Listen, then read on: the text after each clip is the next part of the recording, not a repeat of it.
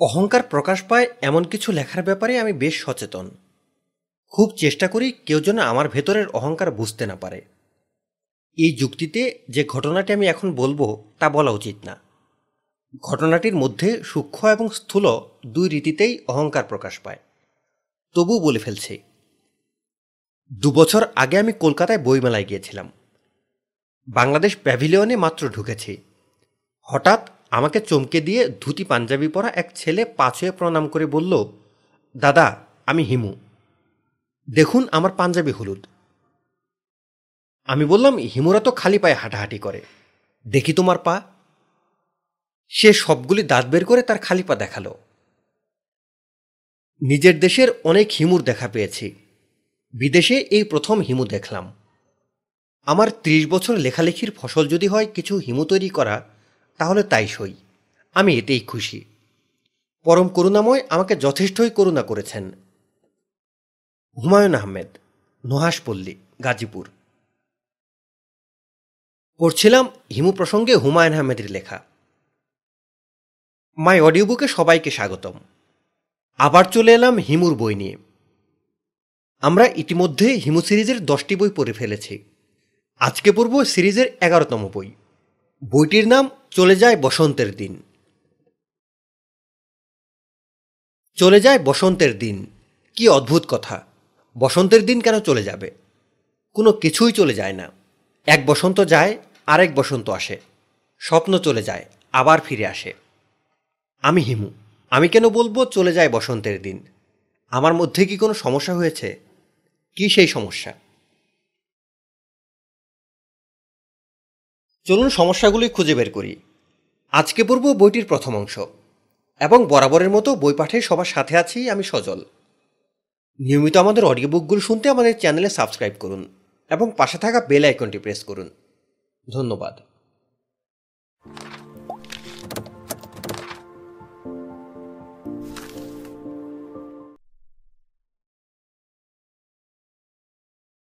হিমু, আমি মহাবিপদে পড়েছি। তুই আমাকে বিপদ থেকে উদ্ধার কর। বিনিময়ে যা চাইবি তাই দেব। আমার অতি গুণধর পুত্র মনে হয় কাণ্ড ঘটিয়ে ফেলেছে। ভাড়াখাটা টাইপ একটা মেয়েকে বিয়ে করে ফেলেছে। মুখে অবশ্যই এখনও কিছু বলছে না। আমি গন্ধে গন্ধে বুঝে ফেলেছি। আমার ঘুম হারাম হয়ে গেছে। মেয়েটার নাম ফুলফুলিয়া। যে মেয়ের নাম ফুলফুলিয়া, সে কেমন মেয়ে বুঝতেই তো পারছিস। ঘটনা এখানেই শেষ না। ওই হারামজাদি মেয়ের বাবা কি করে জানিস? সে হারমোনিয়াম বাদক। যাত্রা দলে হারমোনিয়াম আরও কিসব নাকি বাজায়? তুই চিন্তা করে দেখ, ছেলের বাবা ক্যাবিনেট সেক্রেটারি আর শ্বশুর হারমোনিয়াম বাদক। হিমু, যেভাবেই হোক জহিরকে বুঝিয়ে সুঝিয়ে পথে আনতে হবে। ওই হারামজাদিকে দূরে কোথাও বিয়ে দিয়ে বিদায় করার ব্যবস্থা কর। যাবতীয় খরচ আমি দেব। প্রয়োজনে হারামজাদিকে গয়নাও কিনে দেব। তোর দোহাই লাগে, ঘটনা কাউকে বলবি না। চিঠি পাওয়া মাত্র আমার কাছে চলে আসবি। দুজনে পরামর্শ করে সিদ্ধান্ত নেব। তোর খালু সাহেব এখনও কিছু জানে না। তাকে ইচ্ছা করে কিছু জানায়নি। এত বড় শখ সে নিতে পারবে না। ধুম করে একটা অ্যাটাক ফ্যাটাক হয়ে যাবে। একবার অ্যাটাক হয়েছে। দ্বিতীয়বার হলে আর দেখতে হবে না। হিমু, তুই আমাকে বাঁচা। ইতি, তোর মাঝে দেখালা। এক পৃষ্ঠার চিঠি। চিঠির সঙ্গে পাঁচশো টাকার চকচক একটা নোট স্ট্যাপল করা। এটা হলো মাজেদা খালার স্টাইল। তিনি কাউকে চিঠি দিয়েছেন, সঙ্গে টাকা স্ট্যাপল করা নেই, এমন কখনো হয়নি। চিঠির সঙ্গে টাকা দেওয়ার পেছনে একটা গল্প আছে। খুব ছোটবেলায় মাজেদা খালার বড় মামা তাকে একটা চিঠি দিয়েছিলেন। চিঠির সঙ্গে ছিল একটা চকচকে দশ টাকার নোট। জীবনের প্রথম চিঠি, সেই সঙ্গে টাকা। খালার মাথার ভেতরে ব্যাপারটা ঢুকে গেল। তখন থেকেই তিনি ঠিক করেছেন যখনই কাউকে চিঠি লিখবেন, সঙ্গে টাকা থাকবে। শৈশবের প্রতিজ্ঞা কৈশোর পর্যন্ত গড়ায় না। মাঝে দেখালা ব্যতিক্রম। তিনি এখনও প্রতিজ্ঞা রক্ষা করে চলেছেন। শুরুতে দশ টাকা, বিশ টাকা দিতেন। অবস্থার পরিবর্তনের সঙ্গে সঙ্গে টাকার পরিমাণ বেড়েছে। এখন চিঠি প্রতি পাঁচশো টাকা। মাঝে দেখালার চিঠিকে গুরুত্বের সঙ্গে নেওয়ার কোনো কারণ নেই। দড়ি দেখলেই যারা সাপ মনে করে, তিনি তাদের চেয়েও দুই ডিগ্রি উপরে। যে কোনো লম্বা সাইজের জিনিস দেখলেই তিনি সাপ মনে করেন। কাছে গিয়ে দেখবেও না সাপ কিনা। দূর থেকেই চিৎকার চেঁচামেচি। ও মাগো দোতলায় সাপ এলো কীভাবে? আমি নিশ্চিত জহিরকে নিয়ে তিনি যে মহা দুশ্চিন্তায় পড়েছেন, তা পুরোপুরি অর্থহীন। জহির অতি ভালো ছেলে। সে যে কত ভালো, তা একটা অতি ব্যবহার করে বোঝানো যাবে না। খুব কম করে হলেও তিনটা অতি ব্যবহার করতে হবে। অতি অতি অতি ভালো ছেলে। সে ফিজিক্সে অনার্স পড়ছে। দুর্দান্ত ছাত্র। পাশ করে ঢাকা ইউনিভার্সিটিতে লেকচারারের চাকরি পেয়ে যাবে। কিন্তু তার জীবনের স্বপ্ন সে একটা কফির দোকান দেবে। আধুনিক কফি শপ। জীবন কাটাবে কফি বিক্রি করে। কারণ কফির গন্ধ তার ভালো লাগে। কফি হাউজে লোকজন আনন্দ করে কফি খেতে খেতে গল্প করে।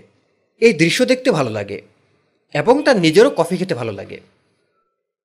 সে কফি হাউজের নামও ঠিক করে রেখেছে। শুধুই কফিতা জহিরের ধারণা ফ এবং ব খুব কাছাকাছি। শুধুই কফিতা আসলে শুধুই কবিতা। নিতান্তই ভালো মানুষ টাইপের লোকজনের মাথাতেই এরকম আইডিয়া আসে। জহির সরল ধরনের ভালো মানুষ। পৃথিবীতে বক্র ধরনের ভালো মানুষও আছে। বক্র ভালো মানুষেরা ভালো তবে তাদের চিন্তাভাবনা বক্র। জহির সেরকম না।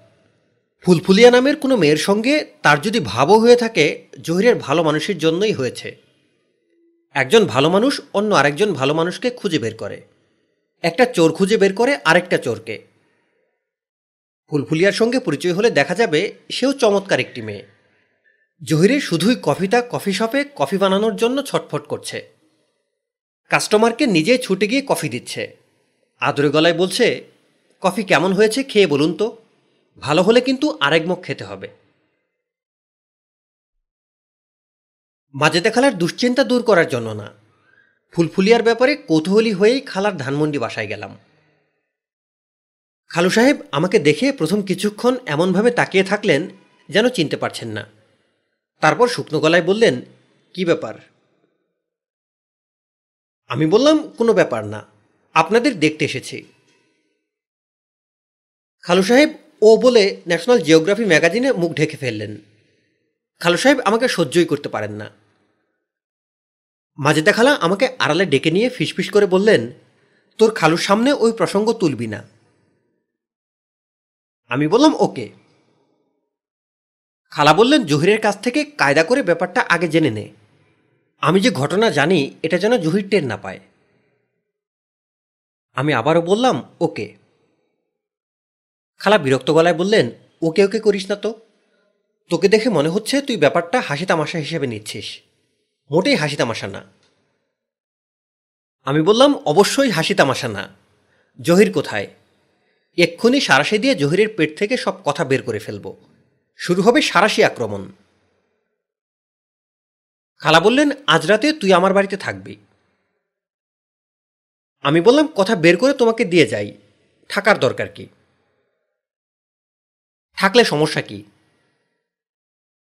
বড়লোকদের বাড়িতে আমার ঘুম হয় না, খালা। কমিউনিস্টদের মতো কথা বলবি না। তুই কমিউনিস্ট না, তুই হিমু। তোকে যেখানে ঘুমোতে বলা হবে, তুই সেখানেই ঘুমাবি। রাতে কি খাবি? আমি বললাম, যা খাওয়াবে তাই খাব। নতুন একটা বাবুর্চি রেখেছি। খুব ভালো মোগলাই রাধে। তোর কপাল খারাপ, বাবুর্চি ছুটিতে আছে। অসুবিধা নেই পোলাও খা। পোলাও আর ঝাল মুরগির ঝোল, হবে না? ফ্রিজে ইলিশ মাছ আছে। ইলিশ মাছ ভেজে দিতে বলব। আচ্ছা। গ্রামের বাড়ি থেকে সরবাটা ঘি এনেছি। খেয়ে দেখ ঘি কাকে বলে। ঠিক আছে, খাব সরবাটা ঘি। মাজেদা খালা ছোট্ট করে নিঃশ্বাস ফেলে বললেন ঘর ভর্তি খাবার, কেউ খায় না। খায় না কেন? তোর খালুর ডিসপেপসিয়া হয়েছে, কিছুই হজম হয় না। পানি খেলেও নাকি টক ঢেকুর উঠে আর জহিরও খাওয়া ছেড়ে দিয়েছে। গত এক মাস ধরে শুধু ডাল ভাত খাচ্ছে। ওই দিন বলল, শুকনা মরিচ আর রসুন পিষে ভর্তা বানিয়ে দিলে ভর্তা দিয়ে খাবে। আর কিছু খাবে না। বলো কি? খালা হতাশ গলায় বললেন আমার দৃঢ় বিশ্বাস ফুলফুলিয়া মেয়েটার সঙ্গে পরিচয় হওয়ার পর জহিরেই পাখনা করছে। ওই মেয়ে যেহেতু শুকনামরিচের ভর্তা দিয়ে ভাত খাচ্ছে, এর বেশি কিছু খাবার মুরদ নাই, কাজেই জহিরকেও তাই খেতে হবে। তাহলে তো ঘটনা অনেক দূর গড়িয়েছে। তুমি চিন্তা করো না, আমি টেক কেয়ার করছি। হয় জহিরের স্ক্রু টাইট দিয়ে দেব, আর নয়তো নাট খুলে স্ক্রু বের করে নিয়ে আসব। তুই একটা কাজ করবি অবশ্যই করব। কাজ করে ভাত খাব। ফুড ফর ওয়ার্ক একটা ডিজিটাল রেকর্ডার পকেটে নিয়ে যা। জহিরের সঙ্গে কথাবার্তা যা হবে রেকর্ড করে ফেলবি। আমি বললাম, মা হয়ে ছেলের গোপন কথা রেকর্ড করা ঠিক হবে? খালা বলল, অবশ্যই ঠিক হবে। মা ছেলের ভবিষ্যৎ দেখবে না। সে মাতারির সঙ্গে প্রেম করবে আর আমি আটকাবো না। আমি বললাম, তাহলে দাও তোমার ডিজিটাল রেকর্ডার আসল কথা যখন শুরু হবে, তখন কায়দা করে রেড বাটন পুশ করবি। পনেরো মিনিট রেকর্ড হবে। আমি গলা নামিয়ে বললাম, নিজেকে কেমন যেন স্পাই স্পাই লাগছে। খালু সাহেবের তো একটা লাইসেন্স করা পিস্তল আছে। পিস্তলটাও দাও পকেটে করে নিয়ে যাই। স্পাই যখন হয়েছে, পুরোপুরি হই। একটা ম্যাগনিফাইং গ্লাস দাও। স্পাইদের সঙ্গে ম্যাগনিফাইং গ্লাস থাকে। ফাজলামি করিস না হিমু। তোকে ফাজলামি করার জন্য ডাকিনি। তোর সব ভালো, ফাজলামিটা ভালো না। তুই তোর খালুর সঙ্গে গল্প কর। আমি ডিজিটাল রেকর্ডারটা রেডি করে দেই। ব্যাটারি আনতে হবে, ব্যাটারি নেই। আমি খালু সাহেবের সামনে বসে আছি। ওনার নাম রহমতুল্লাহ তালুকদার। কতক্ষণ বসে থাকতে হবে বুঝতে পারছি না। ডিজিটাল ভয়েস রেকর্ডারের ব্যাটারি আসবে। যন্ত্র পরীক্ষা নিরীক্ষা করে মিশনে যেতে হবে। খালু সাহেব ন্যাশনাল জিওগ্রাফি থেকে চোখ তুলছেন না। তিনি হাঁটুর উপর পা তুলে দিয়েছেন, পায়ের পাতা নাড়ছেন। পাশে বসে থাকা মানুষটাকে সম্পূর্ণ অগ্রাহ্য করার চেষ্টা। চেষ্টা সফল হচ্ছে না। আমি বরং তার কর্মকাণ্ডে মজা পাচ্ছি। আমি তাকিয়ে আছি টিভির দিকে। টিভিতে সিএনএন চলছে, শব্দহীন টিভি। খালু সাহেব ইদানিং শব্দহীন টিভি দেখেন। হিমু। জি। খালু সাহেব ন্যাশনাল জিওগ্রাফি বন্ধ করে আমার দিকে তাকালেন। তার ভুরু কুচকে আছে। নাকও খানিকটা কুঞ্চিত। গরম মারে ছাল পুরে ঘা হয়ে যাওয়া নেরিকুত্তার দিকে মানুষ এভাবেই তাকায়। কি করছ আজকাল? কিছু করছি না। কিছু করছি না বাক্যটা যেভাবে বললে তাতে মনে হচ্ছে কিছু না করাটা খুব মহৎ কিছু। আমি বললাম, খারাপ কিছু না করার চেয়ে কিছু না করা তো অবশ্যই মহৎ। চুরি ডাকাতি তো আমার সঙ্গে বাজে তর্ক করবে না। জি আচ্ছা। ব্যক্তিগতভাবে তোমার প্রতি আমার কোনো বিদ্বেষ নেই। কিন্তু আমি অকর্মণ্য, অলস মানুষ সারা জীবন অপছন্দ করেছি। আমৃত্যু করব বলে ধারণা। তুমি যদি কিছু মনে না করো, অন্য কোথাও গিয়ে বসো। তুমি আমার পাশে বসে আছো বলেই পড়ায় মন দিতে পারছি না। তুমি কিছু মনে করছ না তো? জি না, কিছু মনে করছি না। আমি নিশ্চিত তুমি আমার কথায় হার্ট হয়েছ। তোমাকে হার্ট করার জন্য কথাগুলি বলিনি। আমার নিজের ছেলে জহির যদি তোমার মতো জীবনযাপন করত, তাকেও আমি আমার পাশে বসতে দিতাম না। খালু সাহেব আবারও ম্যাগাজিনে মন দিলেন। এই পরিস্থিতিতে নিঃশব্দে উঠে অন্য কোথাও সরে যাওয়া উচিত। সেটি করছি না। মানুষটাকে আরেকটু রাগিয়ে দিতে ইচ্ছা করছে। রেগে তিনি তেতে থাকবেন। কিন্তু ভদ্রতা ও রুচিবোধের কারণে আমার সঙ্গে কথা বলতে হবে নিচু গলায়, প্রায় হাসি মুখে। এই দৃশ্যটি দেখতে ভালো লাগে। ভদ্রতা এবং রুচিবোধ থাকারও বিপদ আছে। আমি এখন জহিরের ঘরে। জহির হাত পা সোজা করে বিছানায় লম্বা হয়ে শুয়ে ঘুমোচ্ছে। গাঢ় ঘুম। এক বছর পর জহিরের সঙ্গে দেখা। মানুষের বয়স বাড়ে। এই ছেলের মনে হয় বয়স কমছে। চেহারায় বালক বালক ভাব এসে গেছে। ঘুমন্ত জহিরকে দেখে মনে হচ্ছে তার স্কুলে ফাইনাল পরীক্ষা চলছে। সে রাত জেগে পড়ছে। মাঝখানে ক্লান্ত হয়ে কিছুক্ষণ শুয়েছিল। ভেবে রেখেছিল রেস্ট নিয়ে আবার পড়া শুরু করবে। রেস্ট নিতে নিতে ঘুম এসে গেছে। আমি ডাকলাম। এই জহির, এই। জহির স্প্রিংয়ের পুতুলের মতো উঠে বসল। কিছুক্ষণ অবাক হয়ে আমার দিকে তাকিয়ে থেকে রোবট টাইপ গলায় বলল, হিমু ভাইজান, কটা বাজে? আমি বললাম, সাড়ে আট। জহির বলল, তোমার নটার মধ্যে আসার কথা। তুমি সাড়ে আটটায় চলে এসেছ। আশ্চর্য তো? আমার নটার মধ্যে আসার কথা নাকি? হুম।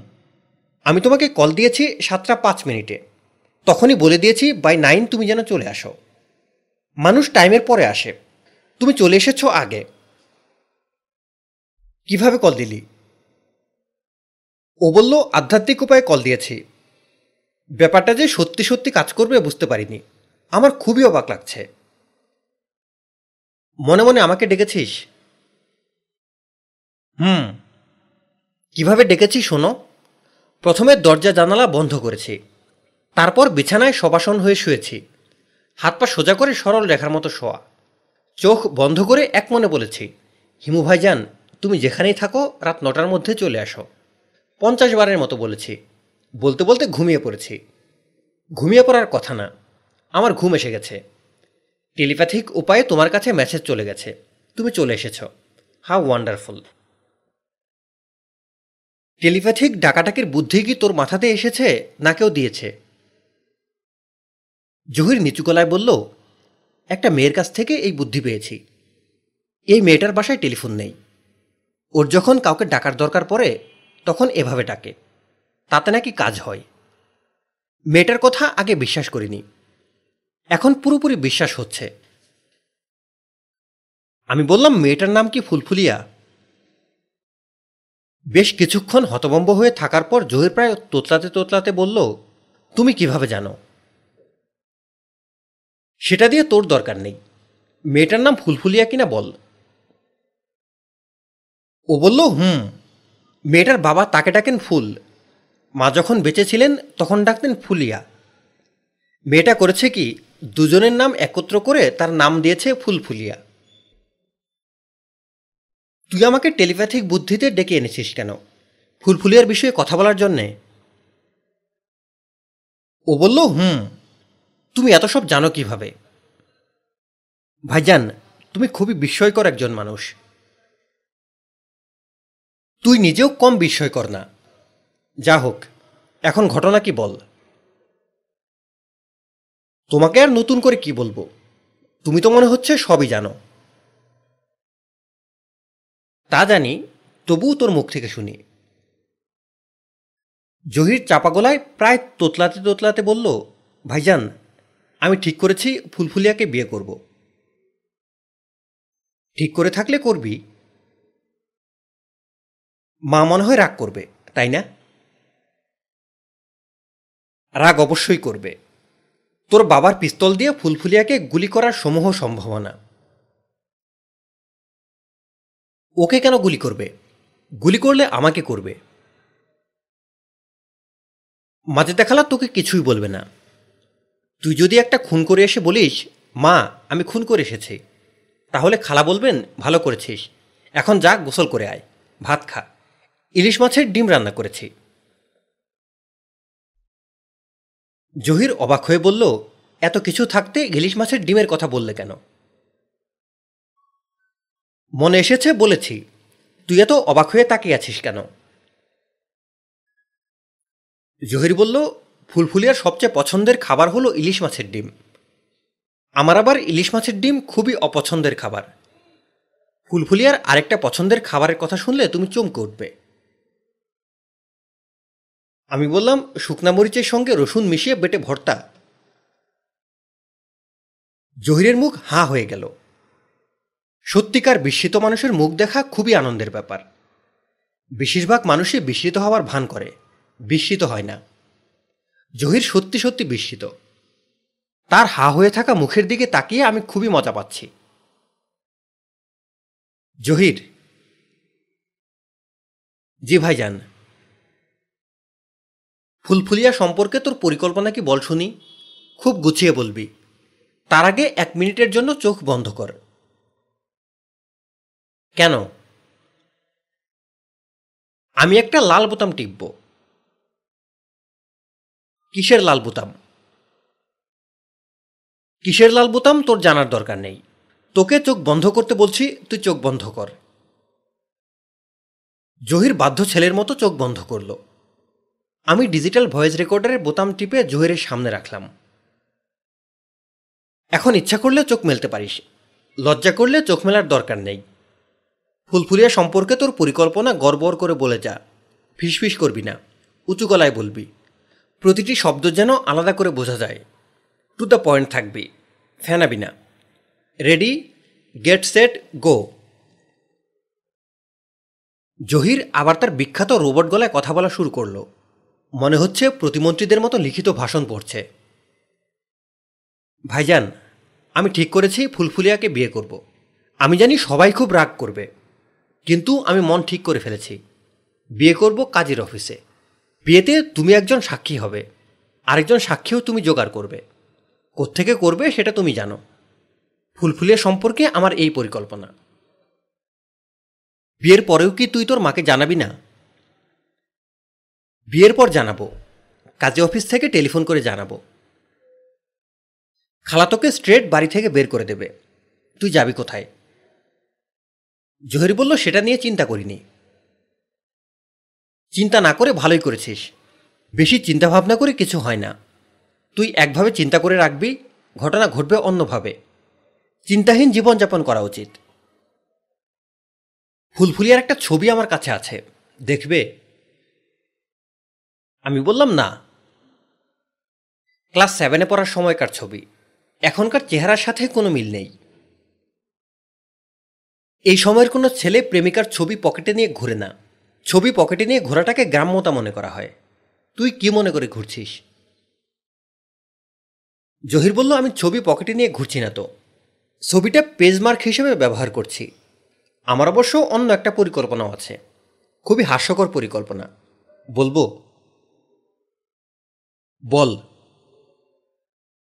আমার কম্পিউটারে ফটোশপ আছে। আমি করব কি, ফুলফুলিয়ার ছবি ফটোশপে ঢোকাবো। আইনস্টাইনের ছবি তার সঙ্গে জুড়ে দিয়ে প্রিন্ট বের করব। ছবিতে দেখা যাবে আইনস্টাইন ফুলের মাথায় হাত রেখে হাসি হাসি মুখে বসে আছেন। আমি বললাম, রবীন্দ্রনাথের সঙ্গে ছবি থাকবে না। কবিগুরুর কোলে ফুলফুলিয়া বসে আছে। কবিগুরুর দাড়ির খোঁচা লাগছে ফুলফুলিয়ার গালে। জহির বলল, অবশ্যই থাকবে। কবি নজরুলের সঙ্গে থাকবে। কবি নজরুল হারমোনিয়াম বাজাচ্ছে। ফুলফুলিয়া গান করছে। আমি আবার বললাম, বাংলাদেশের বিখ্যাতদের কেউ থাকবে না? বাংলাদেশের বিখ্যাতরাও থাকবে, তবে কোনো পলিটিক্যাল ফিগার রাখব না। শেখ হাসিনা, বেগম খালেদা জিয়া এরা বাদ। শুধু কবি সাহিত্যিকরা থাকবেন। আমার আসল ইচ্ছা ফুলিকে চমকে দেয়া। সমস্যা হচ্ছে মেয়েটা চমকায় না। ভাইজান, তুমি ওকে চমকাবার কিছু বুদ্ধি বের করতো তুই কোনো চিন্তা করিস না। চমক কত প্রকার ও কী কী এই মেয়ে এখন টের পাবে। ওকে আমরা ধারাবাহিক চমকের মধ্যে রাখব। চমকাতে চমকাতে ওর চমকারোগ হয়ে যাবে। তখন দেখবি কারণ ছাড়াই চমকাচ্ছে। থ্যাংক ইউ তুই চুপ করে বসে থাক।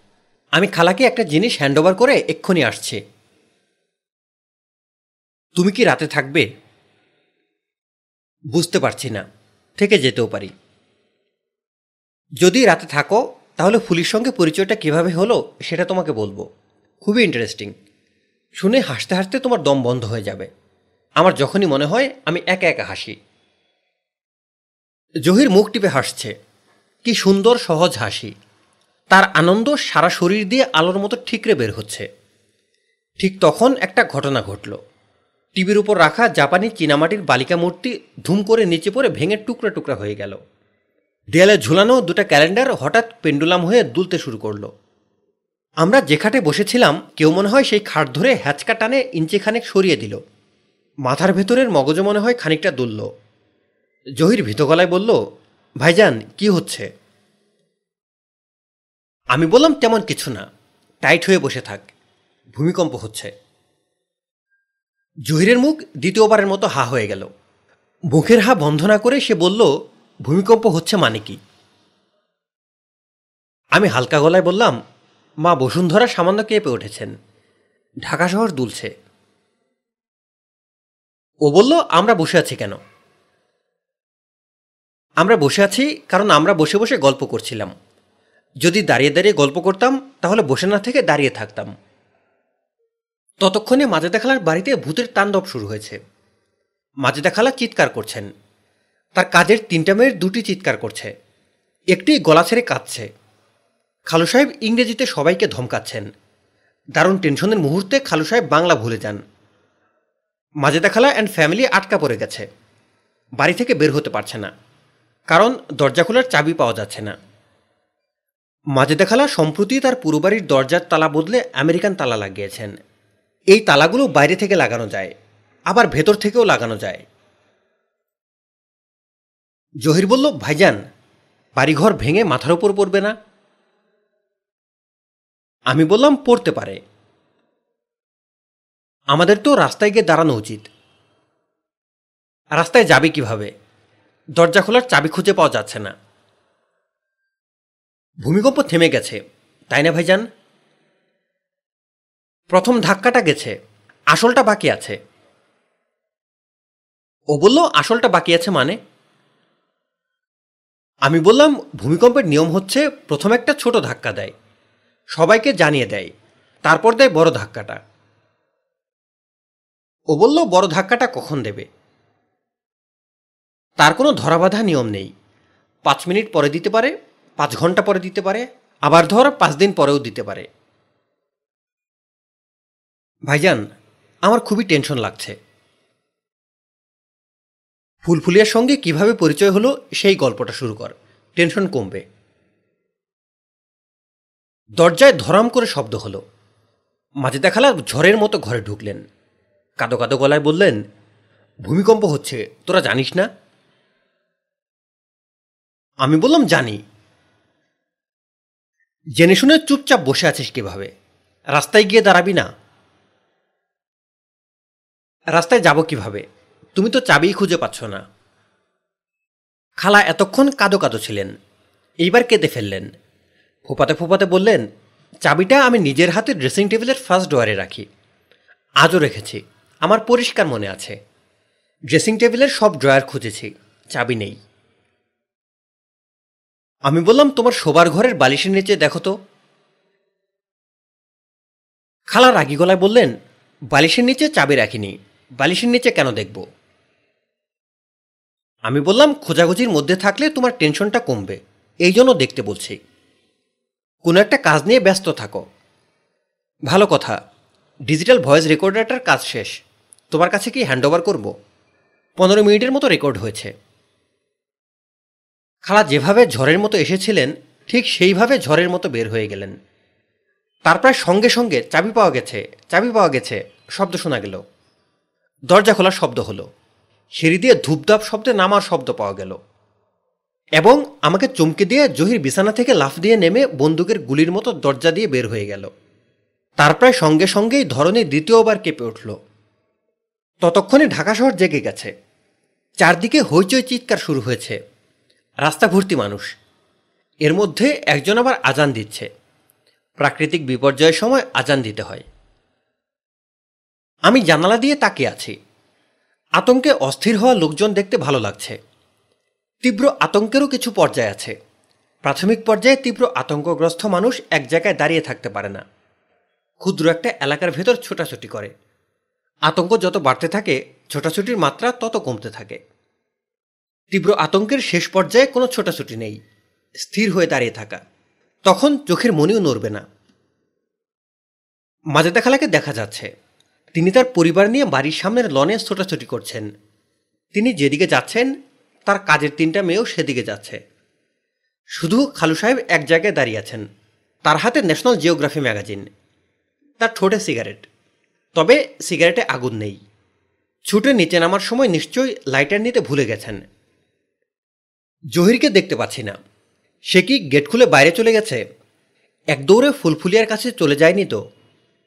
ফুলফুলিয়া যখন দেখবে খালি গায়ে একজন যুবক দৌড়াতে দৌড়াতে তার কাছে আসছে, তখন সে ভালোই মজা পাবে। মাঝে দেখালার বাড়ির মূল লোহার গেটটা বন্ধ। তবে মূল গেটের সঙ্গে বাচ্চা গেটটা খোলা। সেই গেটের ভেতর দিয়ে মাঝে মাঝেই লোকজন উকি দিচ্ছে। খালার বাড়ির গেটে চব্বিশ ঘণ্টা দারোয়ান থাকার কথা। কোনো দারোয়ান নেই। যে কোনো বিপর্যয়ের সময় প্রথম যারা দায়িত্ব ফেলে পালিয়ে যায়, তারা হলো দারোয়ান এবং সিকিউরিটি গার্ড। হিমু, এই হিমু। মাঝে দেখালা আমাকে দেখতে পেয়েছেন। মনে হয় তার আতঙ্ক সহনীয় পর্যায়ে চলে এসেছে। তীব্র আতঙ্কগ্রস্ত মানুষ কাউকে চিনতে পারে না। মস্তিষ্কের যে অংশ পরিচিতমূলক তথ্য থাকে, সেই অংশ কাজ করে না। মাজেদা খালা ক্ষিপ্ত করায় চেঁচালেন, এই হিমু, কথা বলছিস না কেন? আমি বললাম, খালা, কেমন আছো? গাধা, তুই ফাজলামি করছিস কেন? এখন কেমন আছিস জিজ্ঞেস করার মানে কি? নেমে আয়। তোমরা কি চা খাবে? চায়ের পানি বসিয়ে দেই। নেমে আয় তো, এক্ষুনি নাম। মাজেদা খালার পাশে খালু সাহেব এসে দাঁড়ালেন। ভাঙা ভাঙা গলায় বললেন, Himu bring me a lighter খালু সাহেবের গলা ভাঙা ছিল না। মনে হচ্ছে ভূমিকম্পে তার গলা ভেঙে গেছে। ভূমিকম্পে বাড়িঘর ভাঙে বলে জানি। মানুষের গলা ভাঙে, এটা শুনিনি। আমি বললাম, খালু সাহেব, পোর্চের লাইটটাকে জ্বালিয়ে দেব? খালু সাহেব বললেন, কেন? আমি বললাম, ন্যাশনাল জিওগ্রাফি ম্যাগাজিনটা পড়তে পারতেন। লনে কতক্ষণ থাকতে হয় তার তো ঠিক নেই। খালু সাহেব বিড়বিড় করে কি যেন বলছেন। নিশ্চয়ই ইংরেজিতে গালাগালি। দোতলা থেকে শোনা যাচ্ছে না।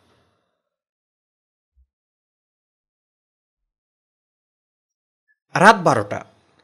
ভূমিকম্প ভীতি সামলে মাঝে দেখালা বাড়িতে উঠে এসেছেন। রান্নাবান্না কিছু হয়নি।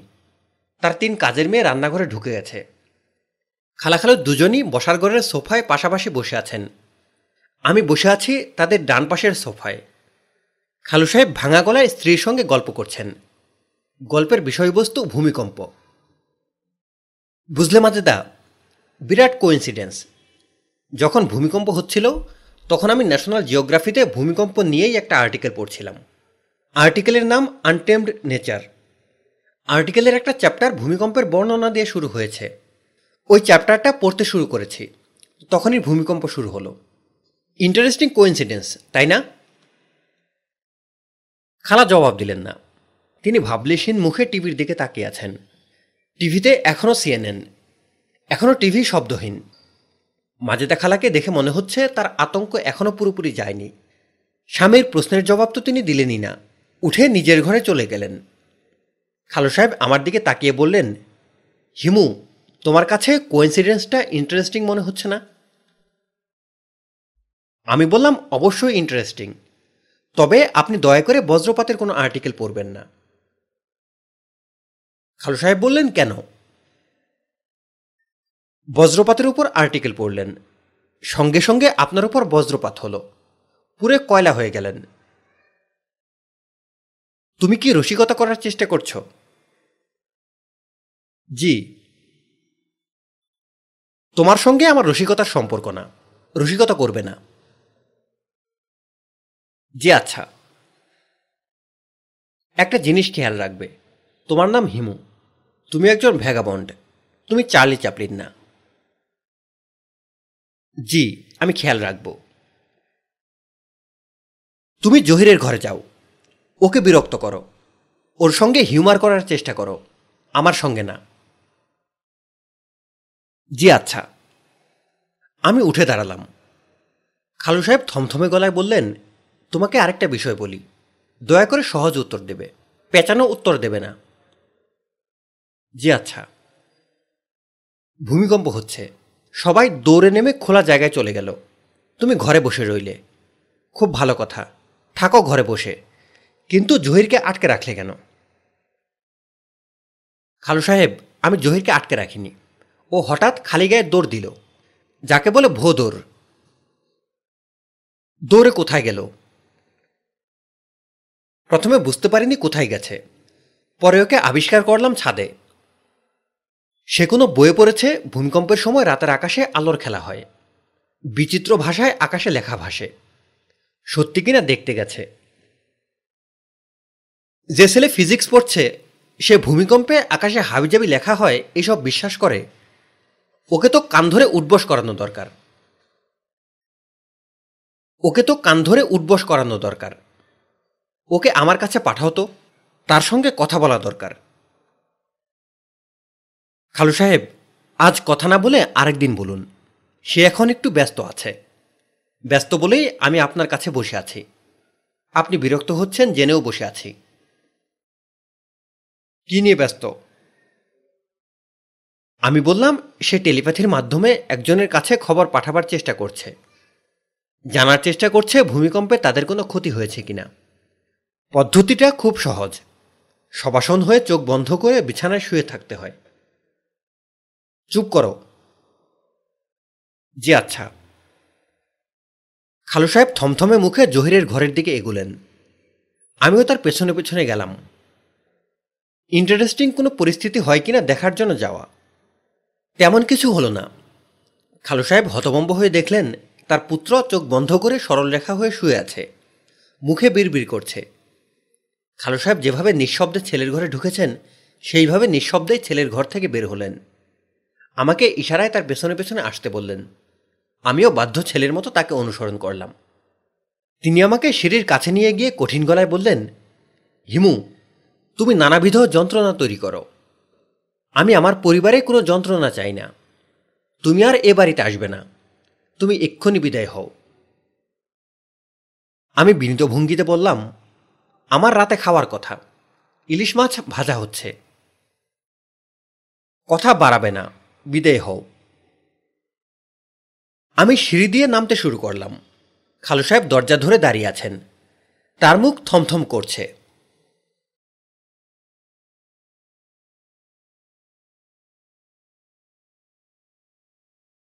হিমু, তুই রাতে কাউকে কিছু না বলে চলে গেলি কেন? তুই নিজেকে কি ভাবিস? যা মনে আসে করে বেড়াবি। তোকে কেউ কিছু বলতে পারবে না। বাংলাদেশের সব মানুষের মাথা কি তুই কিনে নিয়েছিস? ওই রাতে কি ঘটেছিল আমার কাছে শোন। আমার প্রচণ্ড মাথা ধরেছিল। আমি বাতি বন্ধ করে শুয়েছিলাম। এতে মাথা ধরা আরও বাড়ল। তুই বোধহয় জানিস না, শুয়ে থাকলে আমার মাথা ধরা বাড়ে। আমার সবই উল্টা। যাই হোক, মাথা ধরা যখন খুব বাড়ল, তখন মাথা ধরার ট্যাবলেটের খোঁজে গেলাম তোর খালুর কাছে। দেখি সে একা মুখ আমসি করে বসে আছে। তাকে জিজ্ঞেস করলাম, হিমু কোথায়? তোর খালু বলল, জানি না কোথায়। আমি বললাম, সে চলে গেছে নাকি? তোর খালু বলল, জানি না, যেতেও পারে। খবর না দিয়ে যে আসে, সে খবর না দিয়ে চলে যায়। তখন আমি গেলাম জহিরের ঘরে। সেখানেও তুই নেই। কাজের মেয়েরাও কেউ কিছু বলতে পারে না। গেটের দারোয়ানকে জিজ্ঞেস করলাম। সেও বলল, গেট দিয়ে কাউকে যেতে দেখেনি। তোর খালু বলল, চলে গেছে গেছে। এত হইচই করছ কেন? টেবিলে খাবার দিতে বলো। হিমু, কাউকে কিছু না বলে চলে যাওয়াটা ঠিক না। আমি রাগ করেছি এবং মনে কষ্ট পেয়েছি। আমি যাদেরকে বেশি স্নেহ করি, তারাই আমাকে কষ্ট দেয়।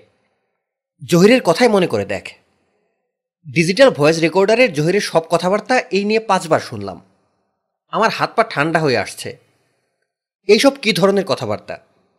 আমার তো মনে হয় ছেলেটা পাগল হয়ে গেছে। তার ডাক্তারি চিকিৎসা দরকার। কোনো সুস্থ মাথার ছেলে এ ধরনের কথাবার্তা বলতে পারে না। ভূমিকম্পের রাতে সে তার বাবার সঙ্গে যে কথাবার্তা বলেছে, সেটা শুনলেই যে কেউ বলবে, ছেলেকে পাবনা মেন্টাল হাসপাতালে পাঠিয়ে দাও। ওইটাই তার জন্য উপযুক্ত জায়গা। ঘটনা কি হয়েছে শোন। বাপ ছেলে খেতে বসেছে। আমি বসিনি। প্রথমত আমার মাথার যন্ত্রণা। দ্বিতীয়ত, তোর জন্য রান্নাবান্না করিয়েছি। আর তুই না বলে পালিয়ে গেছিস। যাই হোক মূল ঘটনা শোন। জহিরের বাবা বলল, পড়াশোনা কেমন হচ্ছে? জহির বলল, ভালোই হচ্ছিল, তবে এখন হচ্ছে না। জহিরের বাবা বলল, হচ্ছে না কেন? জহির বলল, ফিজিক্স পড়ে কোনো লাভ নেই বাবা। লাভ নেই কেন? প্রকৃতিকে বোঝার জন্য ফিজিক্স পড়া। আমি চিন্তা করে দেখেছি, এখন পর্যন্ত ফিজিক্সের যে উন্নতি হয়েছে, তা দিয়ে প্রকৃতিকে কিছুতেই বোঝা যাবে না। বরং উল্টো হবে। ফিজিক্সের জ্ঞান আমাদের চিন্তাকে আরও ধোয়াটে করে ফেলবে। জহিরের বাবা তখন শান্ত গলায় বলল, আমি ফিজিক্স জানি না, আমি ইতিহাসের ছাত্র। তুই কি বলছিস বুঝিয়ে বল। জহির বলল সব কিছু বোঝাতে পারব না। একটা শুধু বলি, ফিজিক্স বলছে মহাবিশ্ব সৃষ্টি হয়েছে বিগ ব্যাং থেকে। প্রচণ্ড শব্দে কসমিক ডিম ফেটে মহাবিশ্ব তৈরি হলো। যে মুহূর্তে কসমিক ডিম ফাটল সেই মুহূর্ত থেকে সময়ের শুরু। কসমিক ডিম ফাটার পরের অবস্থা ফিজিক্স ঠিকই বলছে। তবে ডিম ফাটার আগে কি ছিল কিছুই বলতে পারছে না। ডিম ফাটার আগে কি ছিল ফিজিক্সটা বলতে পারছে না বলে তুই ফিজিক্স পড়বি না। না, আমার কাছে ফিজিক্স পড়া অর্থহীন মনে হচ্ছে। কি করবি বলে ঠিক করেছিস? বাবা, আমি একটা কফি শপ চালাবো। বুঝতে পারছি না, কি বলছিস? কি চালাবি? Coffee shop. ছোট্ট ঘরোয়া ধরনের কফি শপ। দোকান সারাদিন বন্ধ থাকবে। খুলবে সন্ধ্যার পর। কাটায় কাটায় বারোটার সময় কফি শপ বন্ধ হবে। রসিকতা করছিস নাকি? না, রসিকতা কেন করব? কফি শপের নাম ঠিক হয়ে গেছে। শুধুই কফিতা নাম শুধুই কফিতা হ্যাঁ আমার কফি শপের নাম কফিতা এখন কি করছি জানো বাবা? যে মগে করে কফি দেওয়া হবে, সেই মগের ডিজাইন করছি। মগের ডিজাইন করছিস? হ্যাঁ কোন রঙের মগের কফির গেরুয়া রং ভালো ফুটে সেটা দেখা হচ্ছে। দেখা যাচ্ছে গাঢ় সবুজ রঙের মগে কফির রং ভালো ফুটে। কাজেই আমাদের মগের রং হলো গাঢ় সবুজ। এই মগ হবে গ্লাসের মতো। মগে চায়ের কাপের মতো কোনো বোটা থাকবে না। বোটা থাকবে না? জি না। কেন থাকবে না শুনতে চাও? শুনি, কেন থাকবে না? পানির গ্লাস আমরা হাত দিয়ে ধরি। ঠান্ডা পানির গ্লাস হাত দিয়ে ধরেই পানির শীতলতা আমরা টের পাই। আমাদের ভালো লাগে। গরম কফির উষ্ণতাও ঠিক একইভাবে আমরা কফির মগ হাত দিয়ে ধরা মাত্র টের পাব। আমাদের ভালো লাগবে। তুই তাহলে কফির দোকান দিচ্ছিস? জি। তোর নেক্সট পরীক্ষা যেন কবে? নয় তারিখ। সাত দিন আছে। পরীক্ষা তো দিচ্ছি না। পরীক্ষা দিচ্ছিস না? না। কফি শপের আইডিয়া মাথায় আসা মাত্র পড়াশোনা ছেড়ে দিয়েছি। জহিরের বাবা এরপরেও বেশ সহজভাবে খাওয়া দাওয়া শেষ করল। বেসিনে হাত ধুয়ে এসে আবার খাবার টেবিলে বসল। জহিরের খাওয়া তখনও শেষ হয়নি। জহিরের বাবা শান্তমুখে ছেলের খাওয়া দেখতে লাগল। খাওয়া শেষ হওয়ার পর জহিরের বাবা বলল, নয় তারিখে তুই পরীক্ষা দিতে যাবি। যদি না যাস, তাহলে ওই দিনই এক বস্ত্রে বাড়ি থেকে বের হয়ে যাবি। কথা চালাচালি আমার পছন্দ না। আমি আমার কথা বলে শেষ করলাম। এই বিষয়ে নয় তারিখ পর্যন্ত আর কোনো কথা বলব না। জহির বলল আচ্ছা হিমু, এই হলো ঘটনা। জহিরের বাবাকে আমি মোটেই দোষ দিচ্ছি না। সে তো তার ধৈর্য ধরে ছেলের কথা শুনেছে। আমার ইচ্ছা করছিল খাবার টেবিলেই ঠাস করে ছেলের গায়ে এক চর মারি, যাতে এক চরে মাথার সব আইডিয়া নাকের ফুটো দিয়ে বের হয়ে যায়। ওই ঘটনার পর আমি তোর খালুকে ফুলফুলিয়া মেয়েটার কথা বলেছি। আমি চিন্তা করে দেখলাম, ছেলে যেভাবে বিগড়াচ্ছে, ফুলফুলিয়ার ব্যাপারটা আর গোপন রাখা ঠিক হবে না। ক্যাসেট করা কথাবার্তাও তোর খালুকে শুনিয়েছি। বেচারা যে কি পরিমাণ শক্ত হয়েছে, তুই বিশ্বাস করবি না। তিন দিনের একটা কনফারেন্সে তার সুইডেন যাবার কথা ছিল। এটা সে বাতিল করেছে। সিগারেট সেরে দিয়েছিল। আবার সিগারেট ধরেছে। ভোস করে দিনরাত সিগারেট টানছে। আমি কিছু বলছি না। সিগারেট টেনে যদি টেনশন কিছু কমে, তাহলে কমুক। গতকাল রাতে ঢাকা ক্লাবে গিয়েছিল। সেখান থেকে ফিরেছে মদ খেয়ে। সিগারেটের সঙ্গে মদ খাওয়া সেরে দিয়েছিল। তার ভাবভঙ্গি দেখে মনে হচ্ছে আবারও মদ ধরবে। চিন্তা করে দেখ, আমি কি বিপদে পড়েছি। তোর খালুকে আমি এখন কিছুই বলব না। নয় তারিখ পার হোক। তারপর দেখা যাক পানি কোন দিকে গড়ায়। হিমুরে, আমি মহাবিপদে আছি। তোকে যে বাড়িতে আসতে বলব, তোর সঙ্গে পরামর্শ করব সেই উপায় নেই। জহিরের বাবা তোর এ বাড়িতে ঢোকা নিষিদ্ধ করে দিয়েছে। দারোয়ানকে ডেকেও বলে দেওয়া হয়েছে, তুই যেন এ বাড়িতে ঢুকতে না পারিস। জহিরের বাবার ধারণা, তার ছেলের এই সমস্যার মূলে আছিস তুই। তুই নাকি মানুষের মাথায় হালকা বাতাস দিয়ে আইডিয়া ঢুকিয়ে দিয়ে সটকে পড়িস। আমি তাকে বলেছি, এটা ঠিক না। হিমু আমাদের দলে। জহিরের কথাবার্তা খুব কায়দা করে হিমুই রেকর্ড করে এনেছে। তোর খালু বলেছে, হিমু সব দলে আছে। জহির যদি ফুলফুলিয়াকে বিয়ে করে তাহলে দেখা যাবে উকিল বাবা হিমু। তোর খালুর কথাও আমি ফেলতে পারছি না। বলতো আমি কি করি? এদিকে ফুলফুলিয়া মেয়েটার বিষয়ে তোর খালুও কিছু খোঁজ খবর করেছে। মেয়েটা কি করে শুনলে তুই মাথা ঘুরে পড়ে যাবি? সে একটা ক্লিনিকে আর কাজ করে। রোগীদের গুমুত পরিষ্কার করে। অবস্থাটা চিন্তা করে দেখ। আমি মানত করেছি, সমস্যা সমাধান হলেই আজমির শরীফ চলে যাব। খাজা বাবার দরবারে শোকরানা নামাজ পড়ব। সেখানকার এটি মিসকিনদের একবেলা খাওয়াবো। আমার যে কীরকম অস্থির লাগছে, তোকে বলে বোঝাতে পারব না। তোর আমার বাড়িতে আসার দরকার নেই। তোর খালু মানসিক যে অবস্থার ভেতর দিয়ে যাচ্ছে, আমি চাই না সেটা আরও খারাপ হোক। তবে তুই দূর থেকে আমার একটা উপকার করতে পারিস। ফুলফুলিয়া মেয়েটার ঠিকানা দিচ্ছি। তার সঙ্গে দেখা করে এই মেয়েটার বিষয়ে আমাকে একটা রিপোর্ট দে। ভয় দেখিয়ে কিংবা লোভ দেখিয়ে জহিরের কাছ থেকে মেয়েটাকে সরিয়ে দেওয়ার ব্যবস্থা কর। এর জন্যে টাকা পয়সা যা লাগে আমি খরচ করব। কেয়ারটেকারের কাছে ঠিকানা আছে। তুই তার কাছ থেকে ঠিকানাটা নে। ওর কাছে দশ হাজার টাকাও দিয়ে দিয়েছি। প্রয়োজনে গুন্ডা লাগিয়ে মেয়েটাকে হুমকি ধামকে দিয়ে অন্য কোথাও সরিয়ে দে। এই উপকারটা তুই আমার কর। ইতি, তোর মাঝে দেখালা। পুনশ্চ। হিমু, আমার মাথাটা আসলে খারাপ হয়ে গেছে। যে ঘটনাটা তোকে জানাবার জন্য চিঠি লিখেছিলাম, সেই ঘটনাটাই জানানো হয়নি। অথচ চিঠি শেষ করে বসে আছে। আসলে আমি আর টেনশন নিতে পারছি না বলে সব এলোমেলো হয়ে যাচ্ছে। সেদিন মাথা ধরার ট্যাবলেট ভেবে তোর খালুর দুটো প্রেশারের ওষুধ খেয়ে ফেলেছি। তারপর দেখি ধুম করে প্রেশার নেমে যাচ্ছে। মাথায় পানি ঢালাঢালি। ডাক্তার ডাকাডাকি। যাই হোক, মূল ঘটনাটা মন দিয়ে শোন। এখন পর্যন্ত ঘটনাটা নিয়ে কারও সঙ্গেই আলাপ করিনি। শুধু আমার কাজের মেয়ে তিনটাকে বলেছি। কাজটা ভুল হয়েছে। তিনটা মেয়ে ভয়ে অস্থির হয়ে আছে। তোর খালুকে ঘটনাটা বলতে গিয়েও বলিনি। তাকে যা বলব, সে গম্ভীর হয়ে বলবে, এটা কিছু না। তুমি স্বপ্ন দেখেছ। চোখের সামনে দেখা জলজ্যান্ত জিনিসকে কেউ যদি বলে স্বপ্ন, তাহলে কেমন রাগ লাগে তুই বল।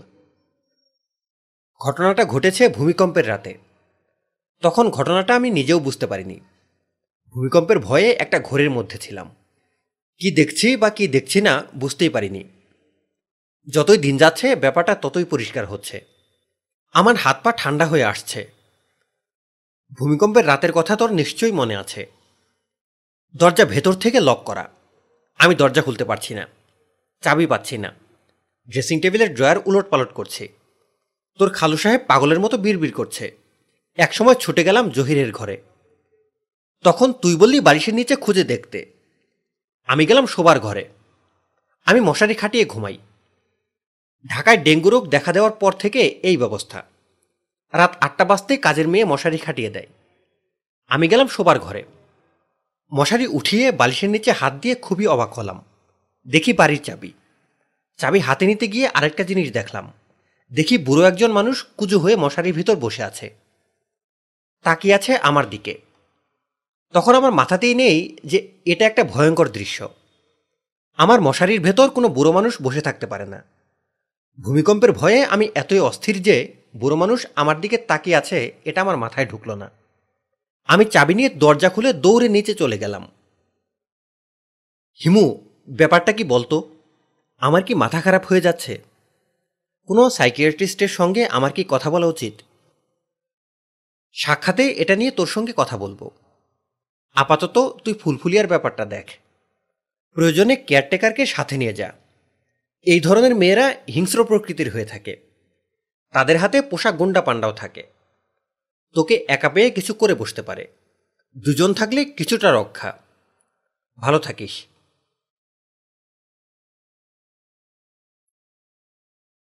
ফুলফুলিয়া যার নাম, তার স্বভাব চরিত্র যাই হোক, সে দেখতে খুব সুন্দর হবে, এরকম ধারণা হবেই। আমি ধরেই নিলাম, মেয়েটিকে দেখে মুগ্ধ বিস্ময়ে কিছুক্ষণ তাকিয়ে থাকব। মনে মনে বলব, বাহ! মেয়েটির বাসা ঝিগাতলায়। ঠিকানা লেখা কাগজ হাতে নিয়ে তার বাসা খুঁজছি আর কল্পনা করছি মেয়েটা দেখতে কেমন হবে। গায়ের রং গৌরবর্ণ। মাথা ভর্তি চুল। কুচকুচে কালো চুল না। সামান্য পিঙ্গল ভাব আছে। অতিরিক্ত ফর্সা মেয়েরা সাধারণত পিঙ্গল কেশি হয়। রোগা গোলগাল মুখ। খুবই ছটফটে স্বভাবের মেয়ে। স্থির হয়ে এক জায়গায় বসেও থাকতে পারে না। অকারণে হেসে ফেলার বাতিকও আছে। সিরিয়াস ধরনের কথাতেও মুখ আড়াল করে হাসছে। অনেকক্ষণ কড়া নাড়ার পর যে মেয়েটি দরজা খুলে দিল, সেই যে ফুলফুলিয়া, এতে আমার মনে সন্দেহের তিলমাত্রও নেই। অথচ কল্পনার সঙ্গে তার কোনো মিল নেই। শান্ত চেহারার শ্যামলা মেয়ে। রোগাটা ঠিক আছে, তবে মুখ গোলাকার না, লম্বাটে। মনে হয় রুটি বানাচ্ছিল। হাতে ময়দা লেগে আছে। কুলফুলিয়া অবাক হয়ে আমাকে দেখছে। আমাকে দেখে এত বিস্মিত হচ্ছে কেন আমি বুঝতে পারছি না। আমার চেহারা বিস্মিত হবার মতো না। আমি সহজ গলায় বললাম, ফুলফুলিয়া, কেমন আছো? মেয়েটা খানিকটা ভীত গলায় বলল ভালো আছি। রুটি বানাচ্ছিলে নাকি? মেয়েটার গলা থেকে বিস্ময়ভাবটা চলে গেল। সেখানে চলে এলো আনন্দ। সে বলল, আপনি হিমু ভাই না? আমি বললাম হ্যাঁ। চিনেছ কীভাবে? জহির নিশ্চয় খুঁটিয়ে খুঁটিয়ে আমার চেহারার বর্ণনা তোমার কাছে করেছে। উনি কিছুই বলেননি। উনি শুধু বলেছেন, হিমু ভাইজান যদি তোমার কাছে আসেন তাহলে তুমি সঙ্গে সঙ্গে বুঝে ফেলবে। তিনি দেখতে কেমন এইসব কিচ্ছু বলার দরকার নেই। আমি বললাম, আমি যে হলুদ পাঞ্জাবি পরি, এটা নিশ্চয়ই বলেছে। না, হলুদ পাঞ্জাবির কথাও বলেননি। পাশা অন্ধকার কেন? ও বলল, বারান্দার বাতিটা চুরি হয়ে গেছে, এই জন্যে অন্ধকার। ভেতরে আসুন, ভেতরে আলো আছে। তুমি ছাড়া বাসায় আর কে আছে? রহমতের মা বলে একজন মহিলা আছেন। উনি আমার পাহারাদার। উনি ছাড়া আর কেউ নেই। তোমার বাবা কোথায়? ফুলফুলিয়া মিষ্টি করে হেসে বলল, বাবা, আমার উপর রাগ করে দুপুরবেলা চলে গেছেন। বলে গেছেন আর ফিরবেন না। আমি বললাম প্রায় কি এরকম রাগ করে চলে যান? জি। রাগ ভেঙে গেলে দিনে দিনেই কি ফেরেন? না, সব দিন ফিরেন না।